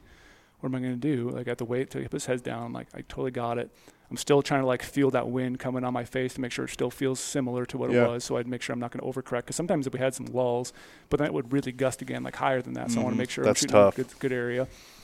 The ram is facing to the right. He all of a sudden turns completely around and looks straight away from me. I do believe it was straight away. I touched it off, and literally, like no joke, I have it uh, recorded on Digiscope. You could not place that bullet any more perfect. That was the highlight of that experience. Was I hit that ram perfectly, You made the shot. made the shot right behind the shoulder. In That that, in that wind, at that amazing. distance, everything that was going on leading up to it. Little adversity, no big deal. and I'm I'm laying there, and they're like they're slapping my leg, like the, the ram runs, and it's chaos. Like I said, there's sheep everywhere. Everywhere. Yeah. and so he's trying to like get on some sheep, and all of a sudden you see a bunch of other sheep run up, and those are giant rams. But my ram went no joke, 60 yards and piled up. I didn't know it at the time. He was like they're slapping my legs. I'm like, Yeah. Where is he? uh, yeah. did he, did I kill it? And they're just like they're all talking like they Yeah. were talking their language at first. and Yeah. they forgot to like say like, hey, you you nailed them. so I'm like kind of like, what happened? What happened? I heard it hit him yeah. but I don't know it's a perfect shot yet. And they're like, he's down. I'm like, say it again. like, like, no joke. I said, say it again. I'm gonna need you to verify. I'm Yeah. gonna need you to tell me again. I jumped up on my knees and turned over and gave him the giant bear hug, biggest bear hug I've Shorty? ever given. Yeah, shorty. That's I even said like, man, like I absolutely love you guys for what you did like today. Like they know how to stalk the sheep. Like yeah, yeah, I've hunted mountains all the time, but they know, like even earlier in the day when we were moving on the sheep, they were kind of looking at us. He knew when to wait to move when they were more comfortable. Like we didn't try to rush anything. We got over the right area. We worked all those different sheep band Yeah. bands of sheep. they to got get you to into that point. They got you 400 yards from Yeah. how many sheep? That's Yeah. pretty incredible. and right where we were was 15 and a half thousand feet. I shot my ram at 15,000. I think it was 800. They have eyesight like our sheep do. They got that optical zoom in there. they they can de- I, they can definitely see, but they're you know they're comfortable with you. They don't have the at- pressure. Yeah. yeah, at, at a certain distance. And so turning into him, I just gave him the giant bear hug. Literally, I started crying. Like Yeah. I don't know how you Fuck. won it. It's Yeah. wild. most amazing thing in my life. And then like obviously Shoga gave him a giant hug, and I'm like, I want to see this ram. Yeah. Like I want to make sure he's down. Like Yeah. I don't want anything moving. I grab my spotter, put it over, and I can see the ram just his horns are on the ground, legs are just laying there. He's dead. and they got the whole thing on The whole thing Digiscope. on Digiscope film, yeah. Just most. Cool. I've replayed that a ton. I have a screenshot of him looking straight on at me in the video. Like it's the coolest look ever. That's the look I wanted. And I'll show you Mhm. guys. It's like when a mule deer breaks Yeah. skyline and turns back to look Yeah. at you, and you're just like, oh my god. Yeah, God, just cool. absolutely epic. And then they're like, they're like, we'll go. We're gonna go recover him. And I'm like, what do you mean? Like I want to. I want to go up there. Yeah. They're like, no, no, no, no. We'll, we'll hike up there. You can stay here. And like my hands were, like I said before, my hands were cold. Yeah. completely numb. And so I had some hand warmers in my pocket, but totally forgot I had some hand warmers buried underneath all my clothes because I was maybe moving it around trying to find toilet paper earlier. I was I was a mess, and uh, the guy had a hand warmer handed to me. He's like, "You just stay here. We're gonna go drag it down a little bit, and then you can meet us whenever." So he, they they hiked up, and I was watching them hiking up, and I was like, "Holy shit!" Like they're taking forever to get up there because it was super steep and deep Yeah. snow, and like he was just shy of sixteen thousand feet Wow, That's unbelievable. elevation, Man. and just like Yeah, that's They probably, crazy. and too, like with them living there, probably like a, like they don't want you doing that. You know what I mean? yeah. Like they're used to it. S- some safety protocol Yeah. there. Yeah, for Yeah. sure. So there's you guys aren't gonna see it on film. Maybe I'll throw it on there, but that's the that's the look he gave me, Oh my god, and that's when I knew. bro, that, it, it it looks bigger You than look a how Rocky. big their bodies are. It looks so much bigger than a Rocky. Yeah. That's so incredible. That's great to just go. So so while I was sitting there, while they were up there, I was like, I'm gonna, you know, I didn't have my film camera on me or my my photo camera. I had my phone. So I'm like, I'm gonna turn around. I'm gonna try to talk through what just happened. Like, I tried did my best to film this for a you know Go Hunt original, Yeah. but like I also wanted to soak up some of these of moments. and course, man. So a lot of times when this was going on, I would black out and forget to film. I'm like I got to capture this Yeah. right now, like my emotions. Like when I say like I could not talk, I like literally couldn't talk because it was so emotional. I don't doubt it, man. like everything dreamed of how this hunt was going to go and how it happened on like my first full day, and I got to witness. What time did you kill it at? Oh, like eleven twenty-three in the morning. Yeah, that's something like that. awesome. Boy, they're stocky, Yeah. So stocky. blocky bodied suckers. Look at that. Yeah. Doesn't it look bigger than a Rocky yeah, to you? they look. They're so massive. They look like, like their, little- their, their hoof, no joke, is as big as my palm. That's on wild. my hand. Like they're just giant. And then so finally they started dragging it down. I was watching them drag it, and they're just struggling dragging this thing down. Like it is deep snow. They're constantly stopping. I was digiscoping them dragging it down. And finally they drag it down a little further. I'm like, I need to go over there right now. Like screw what they told me to stay here. Like I'm gonna start hiking over there. So I grabbed all my gear, my rifle, my kestrel, my rangefinder, put all back in my stuff. Started walking over there, and grabbing those horns for the first time, and just even touching the hide, just like Yeah, I can't imagine that. pretty cool. they're like I've been- nothing that describes that moment when I first walked up on that sheep and realized how big it was, how cool it was, just everything about it. Just the sheep is gorgeous, the mass on it. I'm just like He does look heavy. Looks really heavy. I just could not put anything into words. And then just have those guys sitting there with me, and then you know soaking it up a little bit. We're just sitting there laughing, and then Shoga's like, "Oh, I'm gonna go back and uh, you know we're gonna go try to get the truck, see if we can get the truck over here." And somehow They got it. they got the truck over there. he said it was wild and really I'm crazy. sure. but he got it really near us, and we had to drag it down a little bit further. But they got it near there. I got my my big camera up. As I'm sitting there talking to uh, Shorty when everything else was going on, just like, I'm like, wh- like, why do you guys, you know, love sheep hunting so much? And we're like, because of what you just experienced. Yeah. They literally said, we don't, we love how much you cared about that moment, and that's what it means to them. And I was like, well, that means a lot to me too. Just like to For sure. they they love it to see you be happy. It's like all I care about is you're happy. Like you're happy with this ram, we are ten times happier than you. I guarantee it. Like we're over the moon right now. Hmm. That's awesome. And then as we're sitting there taking photos, like Shoga, I don't know if he's ever held a DSLR camera before because he like yeah like yeah, obviously he's taking much pictures on a cell phone, but like trying to walk someone through how to use my DS my Yeah. my mirrorless camera, you know, it's like it's confusing. I'm like, yep. For sure. I set it up for him. Just you know, push the button. Don't have to worry about any focus. It's autofocus. Just make sure this little green box is on me. And I saw him pick up the camera, and he was like this, like totally like sideways with it, like at an angle. And I'm like, no, no, no we got to do it this way. And we got a bunch of really cool photos, but like, it's also kind of hard too because I wanted to sit there and just take photos for hours. Of course. But it was blowing Yeah. snow, super windy. Like, Sure. like we had to get that animal taken care of. So I didn't get as much photos as I want. And then the wind's just freaking ripping. Like there's some photos where I'm like squinting like this, and there's just see like snow flying everywhere across the sheep. Like That's part of it, though. snow. That's actually really cool to have those kinds of photos. it was like even though some of them are blurry and whatever. And then we got him in there and, and Shoga's things. I always like. I've seen a bunch of other pictures at camp. He always stands back there behind the behind the ram. like, that's a big thumbs up. Super cool guy. Or no, no, that was Shorty. Mm. Sorry, Shorty That's was in that. one. So that was like just super cool memories. Then we drug the sheep back down to the truck, and I'm like, "Do we cut it up?" And like, no, we're loading that sucker whole Just in the in the in, in back, the back of, of the the Land Cruiser, Land Cruiser. Load that tarp thing- down or anything, or just throw it They right had, in. they had some tarp, a little bit of tarp down, but not a whole lot. So we throw this ram in in the back, and I was like, "How's this sucker gonna fit?" They're just like loading up there, and I'm like, "I'm gonna help," and they're like, "You don't really have to do anything again," but like the driver and the Yeah. two guys were loading it up, and then we busted out like one of the like no joke because of everything that happened, the best lunch I've ever had in my life. It was you know a bunch of cheese, a bunch of you know summer sausage, salami, like But you could appreciate little the cheese at little that point. charcuterie board. Yeah. Yeah. the cheese would be nice for Brady in the yeah. moment. And, and I don't know Does your what kind stomach settled down? no, No, still going. it's gonna it's gonna get way worse oh than this. Just tell me you had toilet paper. Yeah, eventually I had toilet paper. No, no wet wipes. Hate those things.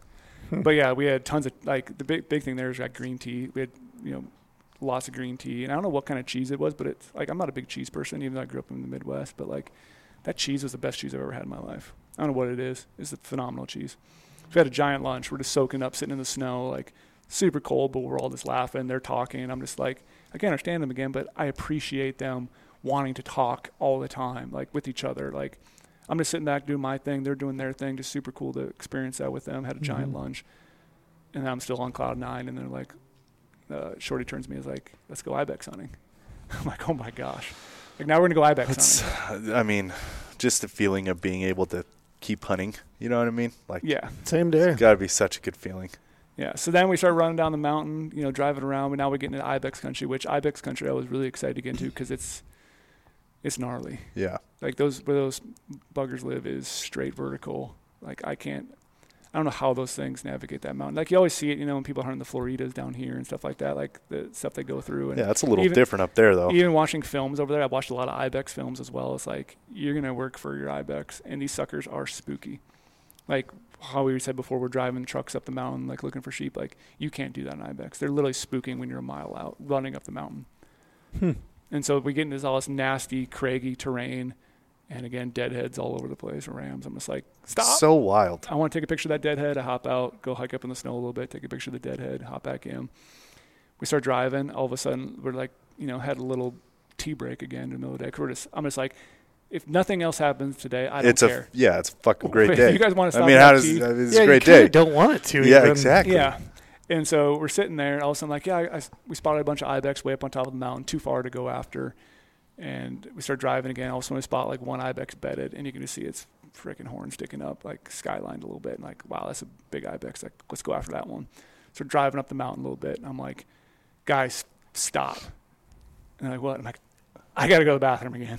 Oh, I'm sorry, no. we're on a we're on a friggin' approach to get closer to park the truck to go hike up to go shoot this ibex, and I have to Man, Go isn't do my the- business. that's the worst feeling too. Did Oh. you have You you were at the truck, so you had your backpack, right? I, I, had, I, had, well, I didn't have any extra toilet paper in my backpack for some stupid reason, but we had a bunch of napkins in the truck, so I a bunch napkins. oh, And it's still just that, you know, not to dive into it, but still not not the kind of shit you want to have. of course not. so obviously those ibex get away because I, Those Well- ibex get away.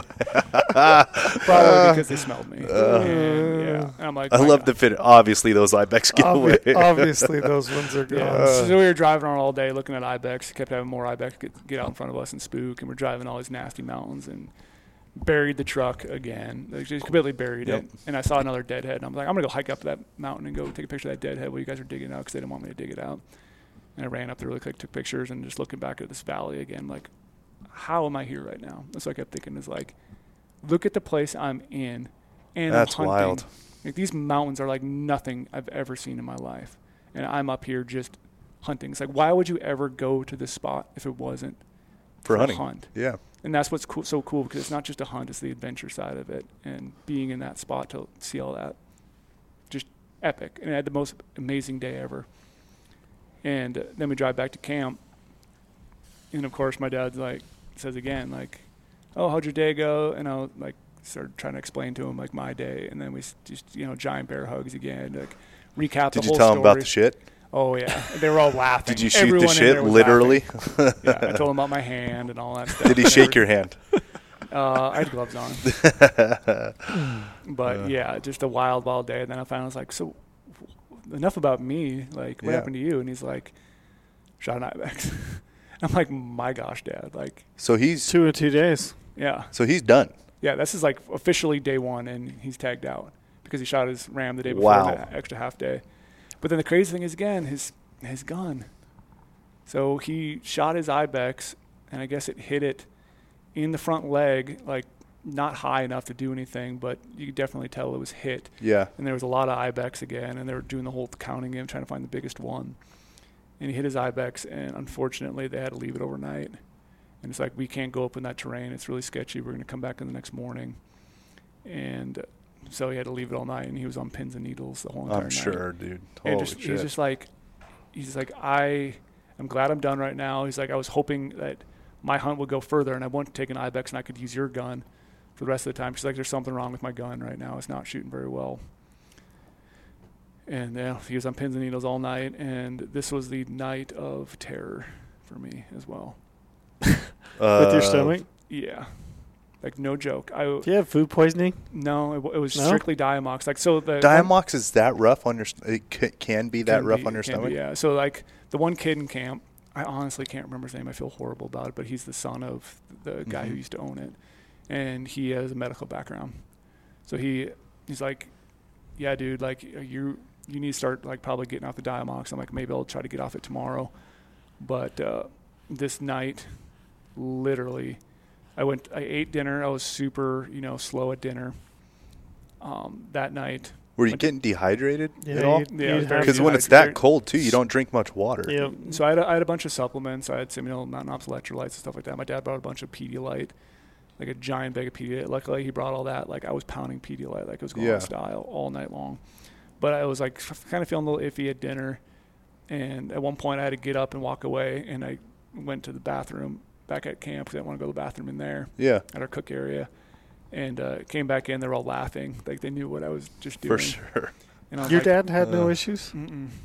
No issues at all. One of the other guys said he felt a little bit like the Cana- one of the Canadian guys. He had a little Mhm. bit of the same thing I did.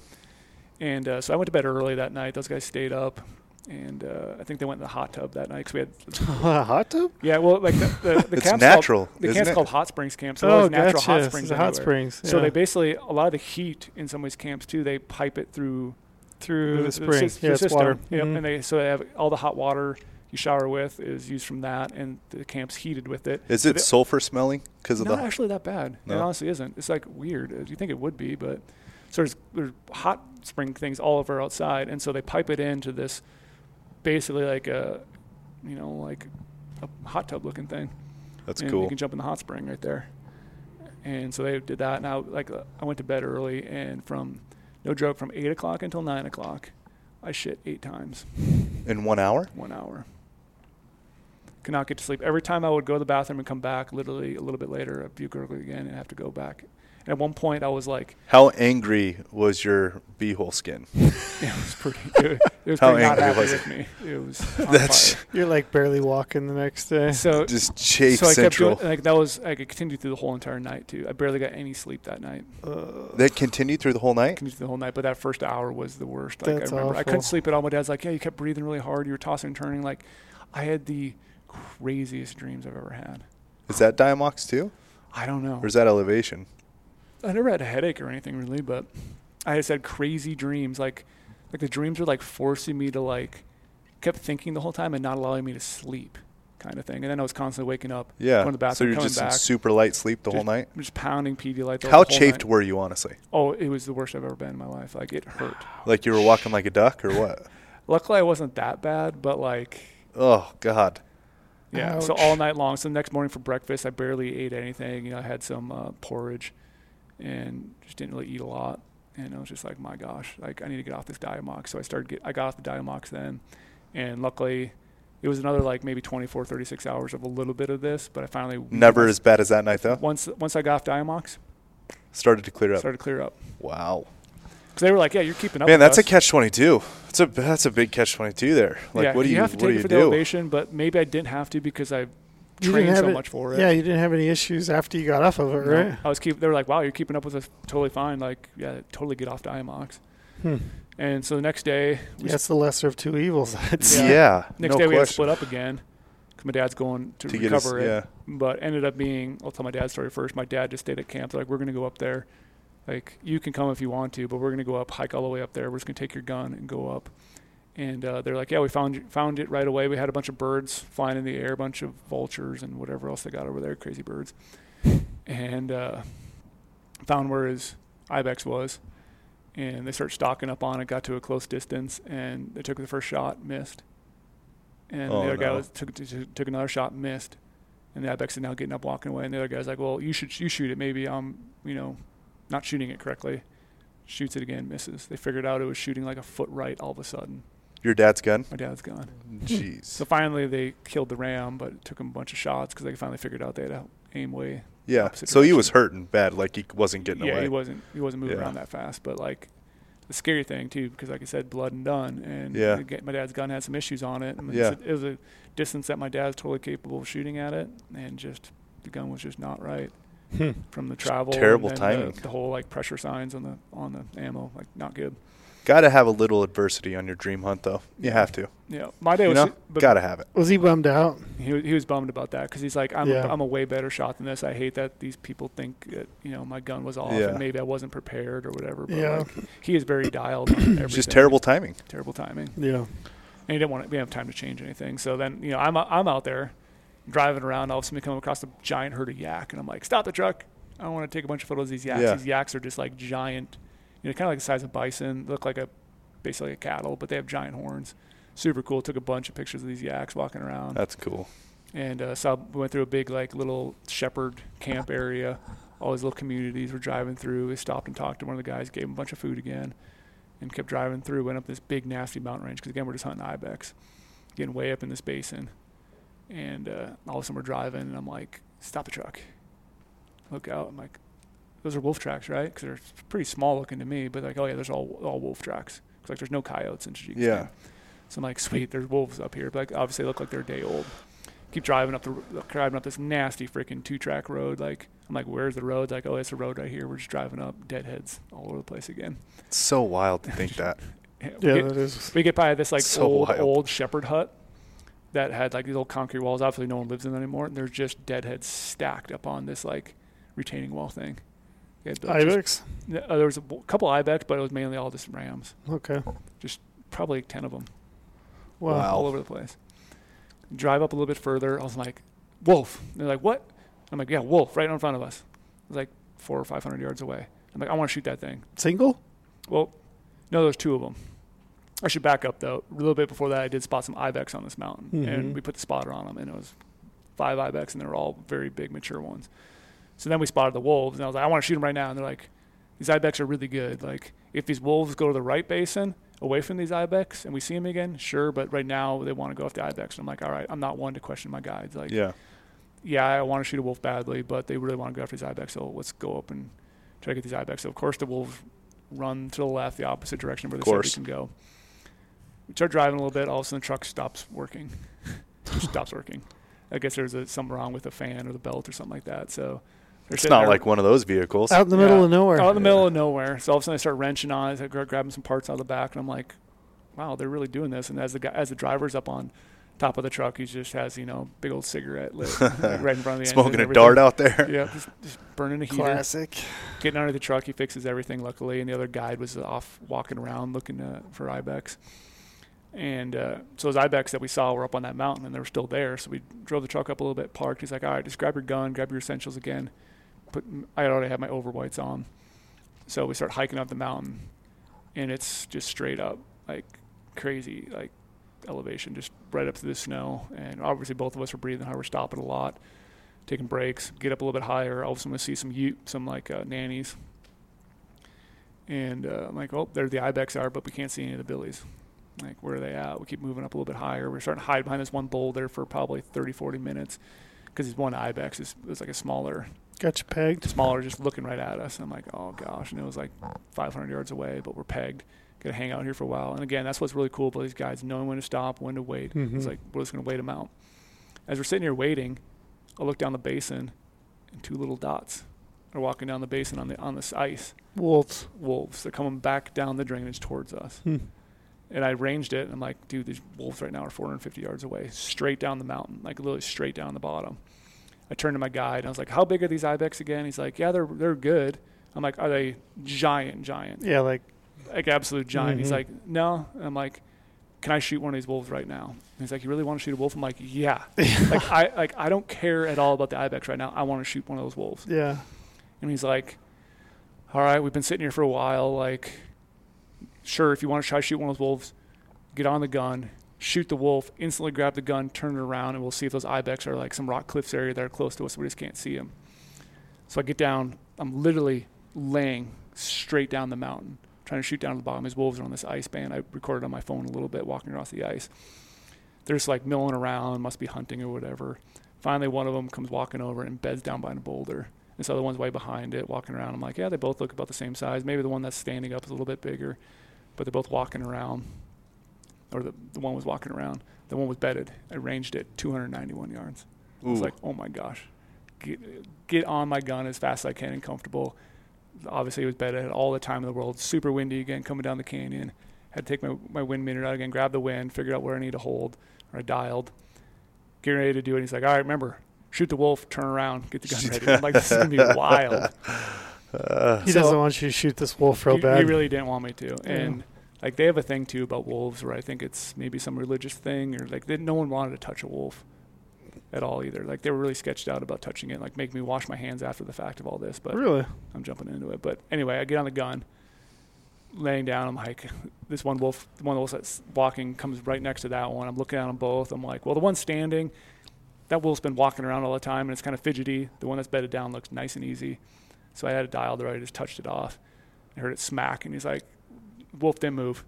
Grab the gun, flip it around. So I barely even got to soak up. I just killed a wolf. Yeah. And I'm turning my gun around looking for the ibex. in All the ibex, Tajikistan, you killed a wolf. yeah. It's wild. And then these ibex are now they, they got up at least five billies and they're walking up the mountain. He's like, all right, yeah, the third one, third one from the back. And I'm like, I got a range, Yeah. and I got to get my gun settled and lay down. And it was like 550 yards. So I'm like, I have to make sure I am Dialed, rock solid. yeah. I can't be just like shooting here. This isn't like a 200 yard shot.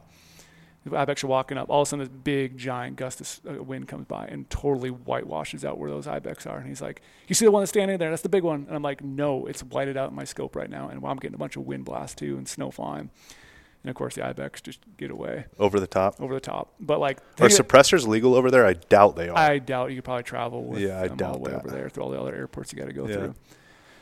So I had a wolf down, but the problem was right after I touched that shot off on the wolf, the other one just stood there, and I literally could have just put another one in and, And shot two- both? Shot both of them. The other one just stood there, and I was like, oh my gosh! And I had to you know throw the gun over and turn around the other side. Is side. there no no tags? No. It cost, it cost me a thousand nine hundred bucks. Okay. But so it's just like a like a running total kind of a thing Sure. on wolves, not yeah, you can shoot as many as you want. Yeah, you can yeah. shoot the same thing with ibex too. You can keep shooting ibex as long as you want to keep paying. And you can, really? and you can Human arcade or the, Yeah. the adult arcade right there. Duck hunter. Yeah, So, Yeah. I, so I had a freaking I- for a freaking wolf down on the bottom of the mountain, and I'm like, ecstatic, and he's like, "Yeah, the ibex got away." Like Yeah. he was really wanted bummed. me to shoot He an was ibex. bummed out. they just didn't really like they didn't Yeah. understand how exciting it is for probably us to like Shoot a wolf. Shoot a wolf. Yeah.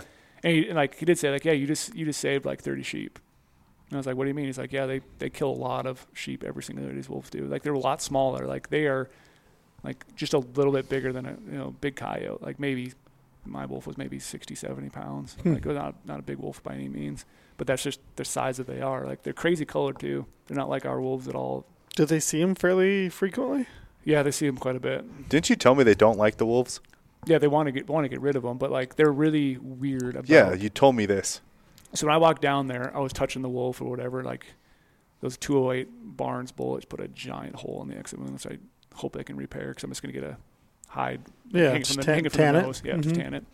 And I'm like looking at the teeth and stuff like that, looking at the paw, touching it, all that. And I'm like, all right, so we're going to load it in the truck. And like, no, we're not putting it in the truck. I'm like, what do you mean? He's like, we're going to put it in this little basket outside the truck. Like they didn't want it inside the vehicle with us. Really? Yeah. Yeah, he's telling. I, I told him to s- save it for this, but like Did you skin it out or load a hole? No, it's loaded whole. they don't want to touch him. They don't. Yeah, so we so to skip ahead, when we got back to camp later that night, I was touching the wolf, taking pictures of my dad, and I went back inside. They're like, or I was outside the skinning shack, and they're like, "Wash your hands right now." I'm like, "What do you mean?" He's like, "Go wash your hands and wash them twice, and maybe wash them three times." He's like, Do you think it's a disease they issue? think they had, they had diseases, uh, stuff like that, or gotcha. like they're just like, yeah, they're, they're nasty, and like they also notice like we're not taking the wolf into the skinning shack. They're not going to take it into the normal skinning shack. They're going to go to a different shack and skin it out. And like the guys are going to wear big giant gloves, and they kind of like don't really like Hmm. touching them and skinning them. So I wonder if it's like some of these people too, if it is a religious thing or what's yeah, going or on. something about it. I don't know. Yeah, it's Because I've handled a million coyotes with you know mange and nasty stuff before, and like I get it. Maybe part it's of like it. a thing to them, or just what they Th- it's got to be a cultural. I don't know something different over there. Yeah. And so I, I killed my wolf, and we're still going to go ibex hunting. So all those ibex are gone. We drove out of there and went to a new area. Saw some more ibex again. More ibex spooked and got away. And finally, we got in this one area where we had a, big ibex spotted from a long distance away, and it was the only male in there. And it was a giant looking ibex at that distance, and there was a bunch of you know females all around it. It's like, all right, we're gonna we're gonna try to see if we can drive the truck close, get below the mountain. They're on this other hill behind the mountain, so we can stay hidden. And I'm like, all right, we'll park the truck and hike up. like, no, they're gonna drive the truck up again, which is like their whole style. Like, they just want to drive the truck up as far as they can Well, it's before we probably get got out. a heater, right? Yeah. it's it's always cold. Out of the wind. Yeah. Mm-hmm. And so we start driving on this mountain. I'm like, I wish we could stop right now, and I just want to stalk and shoot this thing because like they're calm. Like I said earlier, every time we spot an ibex, they spook super easily. Like, they're on edge all the time. That's crazy. And so we're I mean, they must not see anything. It's weird they'd be that that skittish. So we're kind of behind the mountain where they can't see us, but I'm like, they can hear us. It's windy. Like the wind's coming again from the right to the left, and we're driving up, and you know the wind might echo through this canyon or whatever, and we're just going up in low gear all the way to the top. Finally, we park, and I'm like, now can we hike? And he's like, yeah, now we can hike. So I'm like, now we're finally getting out and hiking. So I hiked up a little bit, saw saw the ibex. He's like, all right, we started crouching low. Lay down this one little ridge, and it was one of those ridges too. That's perfect. How it's like just lays over, Yeah. so I can get perfectly on there Sloped over. Yeah. set my Mhm. bipod up. I range it. It's at 620. It's obviously the only big one in there. And he's like, take it whenever you want. And the downside is we didn't have my spotter, so we couldn't get digital. Gonna, yeah. Is there any question about distance with those guys to the hunter? I mean, did they ever talk to you about like, hey, this is what we feel comfortable with as far as They, they, distance? they, they said expect long shots when you're there. Like that's kind of the name of the game, unless you want to, you know, work it closer. But I told them earlier, like I am comfortable. and and I guess with the policy of blood and done, Blood and to- done, to it doesn't them, matter it, to them, It matters. Yeah. not. So that's Yeah. Right. is they knew if I'm comfortable with it, they're okay with me taking. it. I told them I can take this shot right now. Gotcha. and uh, so it was all I laid down. I had some time, I had a lot of time to dial in for the first shot. I could grab the wind again. I could get comfortable. I'm laying in the snow. Got my rear S set up. Got my front bipod dialed. Leveled the gun. Executed a, an, what I thought was an absolute perfect shot. And all I saw, I could watch it in the scope, which is why I love having heavy gun again with a big Mhm. nasty break. I could watch that bullet impact, and that ibex pancaked to the ground, just pancaked to the ground. Hell yes. Perfect shot. That's awesome. And Three for three. yeah, Yeah, three for three now at this point. and Bat that's, a thousand. that's day two. And so pancake to the ground, get up. Day start- two, you got all three. we're starting to celebrate. We're doing all this. I'm like, I'm gonna go back down to the truck. I'm gonna try to get my cell phone. I want to get my camera. I want to take pictures of my gun and the setup and Mhm. the mountains in the background. All of a sudden, I start going back there, and like maybe five, ten minutes had gone by. And he's like, Ibex's heads up. I'm like, what? Like, no joke. Good amount of time had gone by. Ibex's heads up. He's just like laying there, head up. And I'm like, all right, I'm gonna, I'll shoot him again. Like I just got my gun is literally sitting in the exact Yeah. position. Rear rest is all dialed. I just made that shot the first time. Mm-hmm. I'll make it again. Like maybe my bullet drifted a little bit different because of the wind, and maybe I hit him, you know, front of the shoulder instead of right where I wanted to. But he pancaked to the ground, just pancaked. And they're like, "No, let's hop in the truck and drive a little bit closer." And this is again, these guys are experts at what they do, and I am a guest in Yeah. their area. So I really, it's one of those things that maybe should have voiced my concern a little bit more, and like, no, I'm going to shoot this animal again because I am comfortable at. Sh- that's an easy shot for me. And like, no, we're going to hop in the truck. So I've trusted my guide in this, which I think you always should do, and really shouldn't question yourself when you're in their area, their hunting terrain. Like, yeah, well, let's hop in. I, I entirely agree. Like, we'll hop in the truck, we'll loop back down, get a little bit, get a little bit closer, and then you could just take a shot. He's not going to go anywhere. You pancaked him. He's been laying there for a long time. He's Yeah. maybe you hit him high and broke his spine. He's just laying there. We, no joke, drove 50 yards in the truck. Ibex gets up, starts freaking just walking up the mountain. I'm just, at this point, crushed. Do you have any indications where he's hit at that point? I think, like I said, it might have been front of the shoulder, kind of that neck area, but it did something to pancake him, Hmm. dropped him to the ground. Like, he wasn't moving. Yeah, I'm like, what is going on? They kept saying like how tough ibex are. Like ibex are way tougher than a sheep. Like they have the will to live and they live in the. I got a buddy who's killed a lot of ibex, a lot. That TJ Sanchez, and he Oh, yeah. says Yeah, he says beast. they are unreal tough, hmm Really? and they're big body unreal too, tough. How big? Like how big's an ibex over there? bigger than a mule deer still. Really? Yeah, What's Like, what's what species do you know?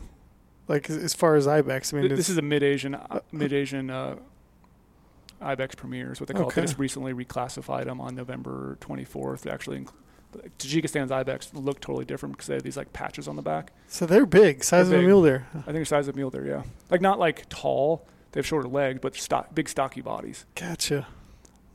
Huh? And so my ibex is freaking walking up the mountain, and I'm just like, what is going on right now? yeah, Like, I literally could have killed this thing. I'm kind of getting like frustrated, honestly, because like, I what's know- bugging Brady episode right there in the moment. I know my gun. I know I can lay down and make that shot again, and then we'd be done. Yeah, Now my ibex is walking away, and, and blood. And you don't know if you're gonna get it at and that blo- point. And like the mountains in front of it are just straight up, and there's so many places this sucker could go. And so now we stop the truck. I get out, and they're like trying to rush me to do everything. It's like 800 some yards. So I'm like trying to get my gun all set up, take a shot. Obviously, I, I miss it because I'm in a rush. You're yeah, flustered. Yeah, and I'm trying to get range, and every time I'm getting to range, the ibex continue to walk. Keep so I have, to, moving. I have to re-range again Yeah. because at that distance, 10, it's 10 15 massive. yards is, yeah, is a lot of difference on my dope. And I also have to fi- figure out what the wind is doing, and it's snow everywhere, so we're not able to see exactly where I'm hitting. Like, give me an idea where I hit so I can make a better shot. I Ibex keep walking up the mountain.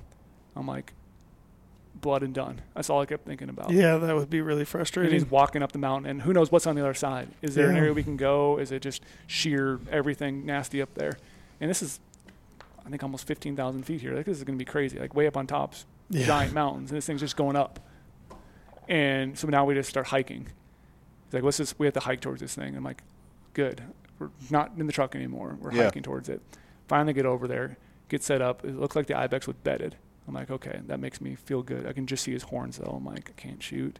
We can't get any closer because if we get closer, it's going to make the ibex lose distance. We're getting too close to the mountain. Won't be able to see him anymore. So like, I'll just wait it out. All of a sudden, a little bit of time went by. Ibex starts getting up and starts going down this little chute. Comes around this little chute. I'm like, he's like, all right, there it is. And he's like telling me range because that's what he does. But like, I need to use my rangefinder because I have to grab all the atmospherics and get my dope. So I can't do anything with that. And I'm trying to get steady, lose sight of him again. I'm like, oh my gosh, like I have to make this happen. Finally, a little there's like a two little big boulder areas like of a I don't know, no little avalanche chute thing. He's gonna come right in between there. I grab the range of there. The ibex walks right through there. I can see his head, and he's slowing slowing down. And finally, he stops literally in the middle of the chute. Couldn't have asked for a more perfect situation. Enough time. He, he did the thing that he needed to do. Did, he needed to do. He already re, he already betted once. He stopped there again, I'm laying down on my gun. I'm really comfortable. Got everything dialed now. I think I got the exact wind I need, exact dope. Another one of the most incredible shots of my life because I needed to do something here. How far? 1,200. Holy shit! It was Holy shit! just a poke. And I'm like, I, I mean, he got nothing to lose at this point. You Yeah, got he's one in got him, one in him, blood right? and done. Yeah. You got because nothing to lose. earlier I'm rushed and I can't yeah, I can't make a shot rush because I need you have your system. I have my system and I have to follow it. And this time I could fully get everything dialed in. Bipod just ground in the ground. Rear rest is all steady. I'm barely putting any pressure on the gun because I'm just laying there perfect. Touch it off. And I see his back legs kick up. And I'm like, I hit him. You could hear it too. Like it's such a far shot, but I could Yeah. slightly hear it. And I saw his back legs kick up. And I'm thinking in my head, like, no animal when they're just walking is going to kick his legs up. If I miss him, he's not going to kick his back legs up. He did the whole like, Yeah, the, Bucking the, horse. the classic Yeah. kick, yeah. kick out. The So mule like I kick. hit him. Yep. And then he, of course, goes behind that next little cliff area, and we lose sight of him. And we're like, all right, well, we can't go to the right a little bit. Won't be able to see past that little cut. Did they have at. eyes on him at all when you shot? They did, but they it was such Didn't a far know. distance. It was bi- they only had binos yeah, at that's that a point. long ways. And so I saw I saw it kick in my scope because again my gun's so heavy, I can s- I can watch it Mhm. watch it impact at that distance. And I'm like, all right, he's behind that cut. He's like, we just got to back out now. And like we're not going to be able to go up there because we're not we're going to be in the dark. It's super sketchy up there. Like so it's just before dark. just before dark now. And now I'm on pins and needles. Yeah, I that bet. sucks. And so it went from the best day of my life, killing a wolf to wolf, high stress. to high stress situation, and I'm not very good. Like I don't like leaving an animal, and I'm already like kind of upset at myself that I didn't voice my concern to shoot that shot. Yeah, when I had yeah. You got that again. weighing on you for sure. And so then blood and done, and Yeah. it's like, what's going to happen tomorrow? Like, you know, go back to camp, tell everyone the story, tell them about the wolf and all that stuff, and I shot something, and you know, listen to my dad. He, you know, reassures me again because like, well, we found mine, and Yep. your shot sounds way better than what his shot was. And so we get up early the next day, drive all over there, and now this is finally like we had a weather window that was really good, and later in the hunt was going to get nasty. That's also why they really wanted us to split up. Yep. White that makes sense. Complete whiteout. You could barely see the road in the morning we were driving. I'm like, how are we going to recover my ibex now? Now everything's going against me. Yeah, he's gonna be buried. Yeah, and it snowed for how long last night? It's been Mhm. snowing all morning. All the mountains are white. Like can't see the road. Drive, keep driving. I'm like, how? I'm like looking at myself. Like when I drive up mountains or hike in the mountain train, I'm always like, you know, looking at a map, trying to navigate up there, like know the turns. And this is, you can't see anything. These guys are like, oh, turning here, turning there. Like this driver knows exactly where Yeah. to go to get Oh, right I to think that it's a ibex. lost skill. I was telling my brother this the other, like when I hunted in Idaho with him. I think there was a time in my life back before GPSs when I paid a hell of a lot more attention Yeah, For going sure. to and from, and I Yeah. could tell you. I walked past that rock, and I Yep. would walk back past that rock in the dark, and I could tell you exactly what it looked. I I think, I think that's one of the things that technology is actually maybe.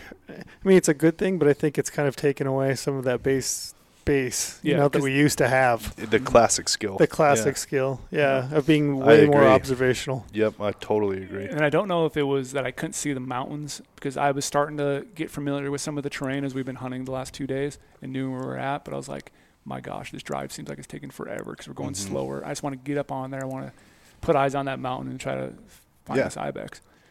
Finally, we get over there and drive up to the same exact spot where I shot from, and miraculously, the storm is breaking.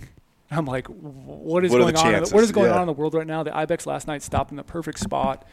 Like Yeah, now, now you get a break in the break weather. in the weather, and the weather went away. It was like snowing a little bit, but the, You're living right, or you're just getting some getting paid back for what you had to live with the first couple days in, yeah, the mountain, a, in a like- bad hand. yeah. Pun intended. yeah, So- pun intended. we uh, start hiking up there and we keep glassing like I can't see anything, can't see anything. We keep glassing super close. We finally get down below the chute where you know he was up there and you can't quite see around that stupid little corner. Yeah, And uh, we're pulling up our binos like I'm glassing everything, glassing everything, glassing everything. He's glassing everything. Shoga's glassing everything. And finally he's like, I think I see something. I'm like, don't shit me right now. Yeah. Like literally shoot me straight. And he's like, no, no, no, no. Look up way up on top, like almost at the freaking top of the mountain. Look up right there. There's a big boulder. I'm like, yeah, I see that boulder. He's like, you see those other two smaller rocks? I'm like, yeah, I see the two smaller rocks. He's like, look right in between there. I'm like, what? I look up, I was like trying to focus everything, and I had 16 power binos, which did make it a little bit Yeah. easier.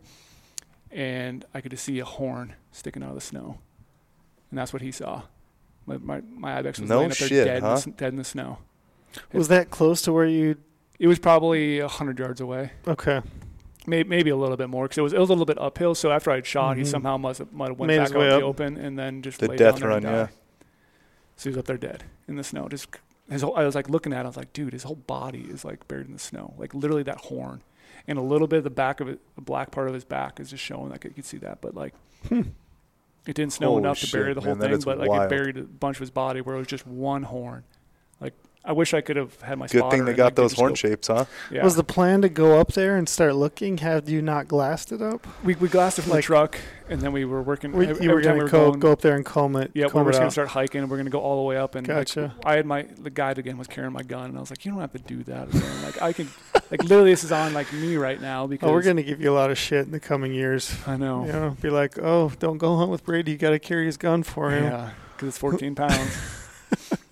so yeah, like seeing that ibex, just a relief of, of thoughts and emotions flipped over me, and I was like, Yeah, I'm so thankful that you know we spotted this. We I, I made two shots on him, and then and then again I'm like talking to Shorty like I'll go up there like we're a team, like we're literally a team right now. It's like you guys are my brothers, like we're a team. I want to go up there. Band of brothers. I want to go up there and recover it. Yeah. And they're like, no, you're not. And I'm like, I like had this motivational thing like we're a team. We're gonna go up there Yeah. together. And he's like, no, we're gonna stay here. I'm like, okay. so All right. All right. Cool. so Shoga Uh. went all the way up there and just drug it down in the snow. And like, oh, I forgot to. There was actually uh, one of the other guys had came with too, On that day. and so he went up Yeah. there as well. And uh, they started dragging him down. We're sitting there for like an hour and a half. Like it was no joke, straight up. I bet, man. And so Was the your dad with you that day? no, because he w- he wanted to go explore and possibly hunt wolves. Okay. And so my dad wanted to go with, but he's like, if I'm going to go in that vehicle, and I'd rather have another guy go with who can hike up there and probably better eyes than my dad. Sure. And so he was like, I want to go with you.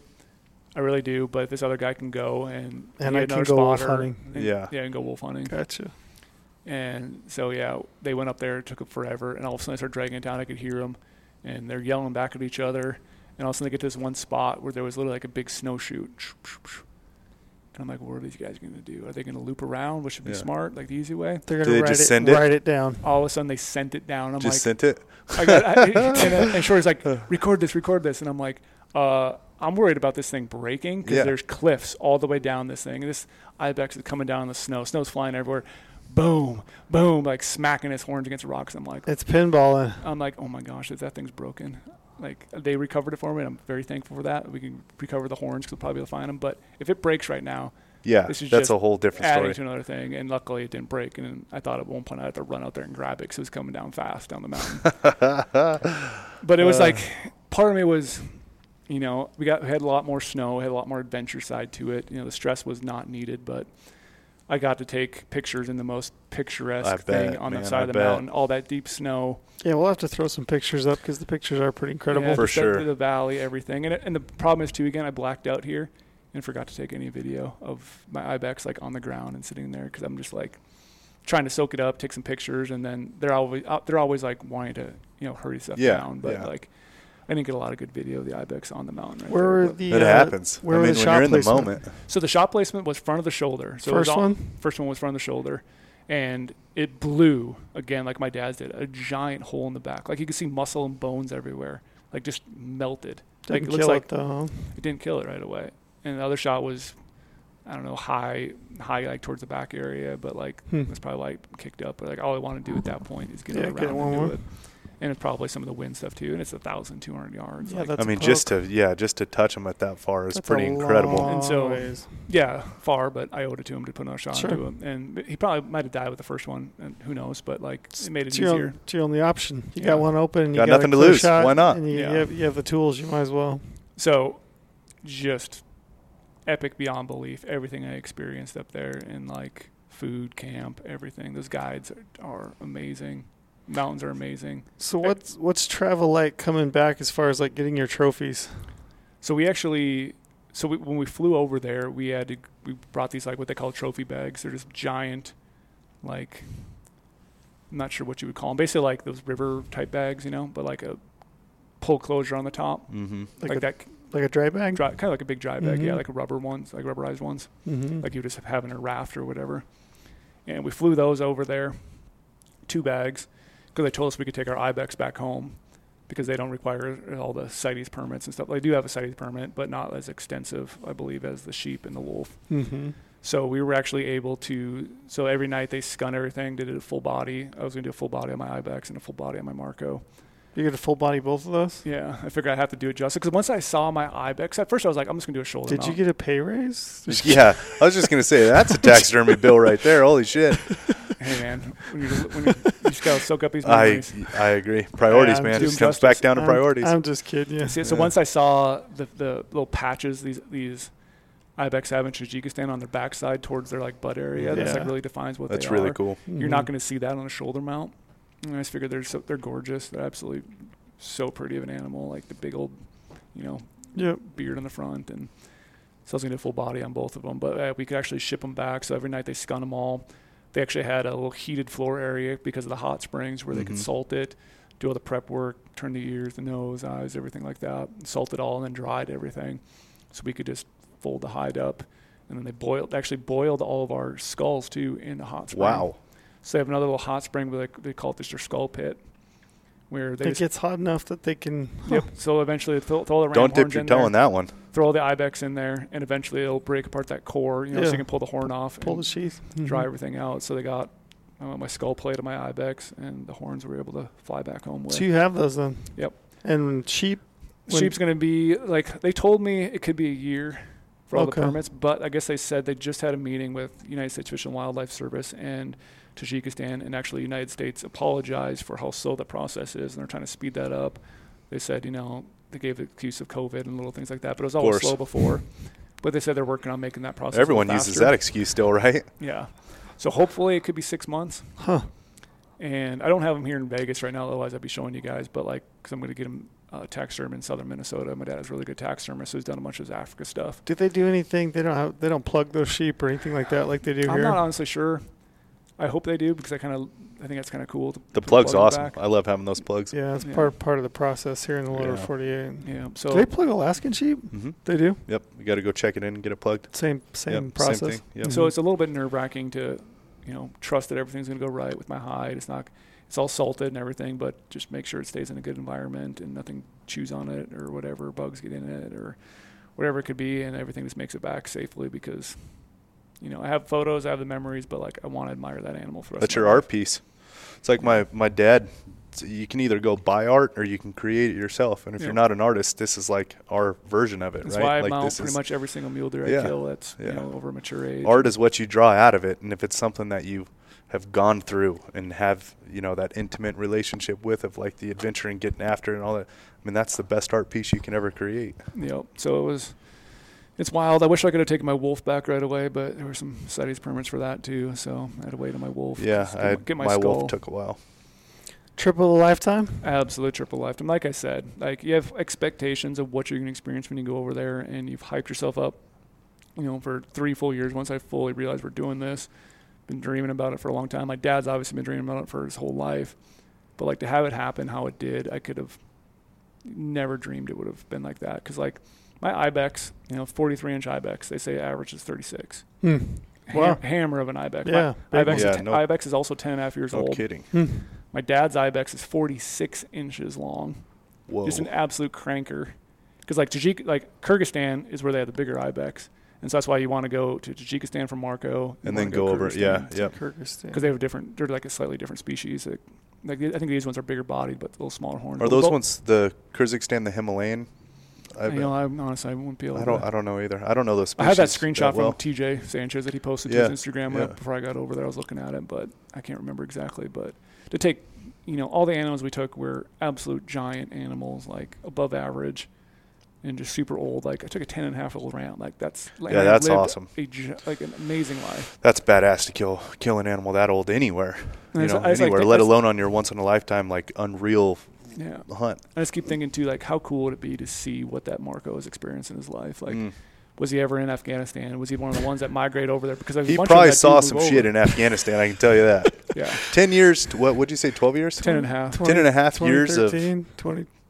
He's seen some shit Twelve. for sure. Yeah. What would you tell people about uh, like adventure style hunting? Like what? What do you? What did you bring home from that?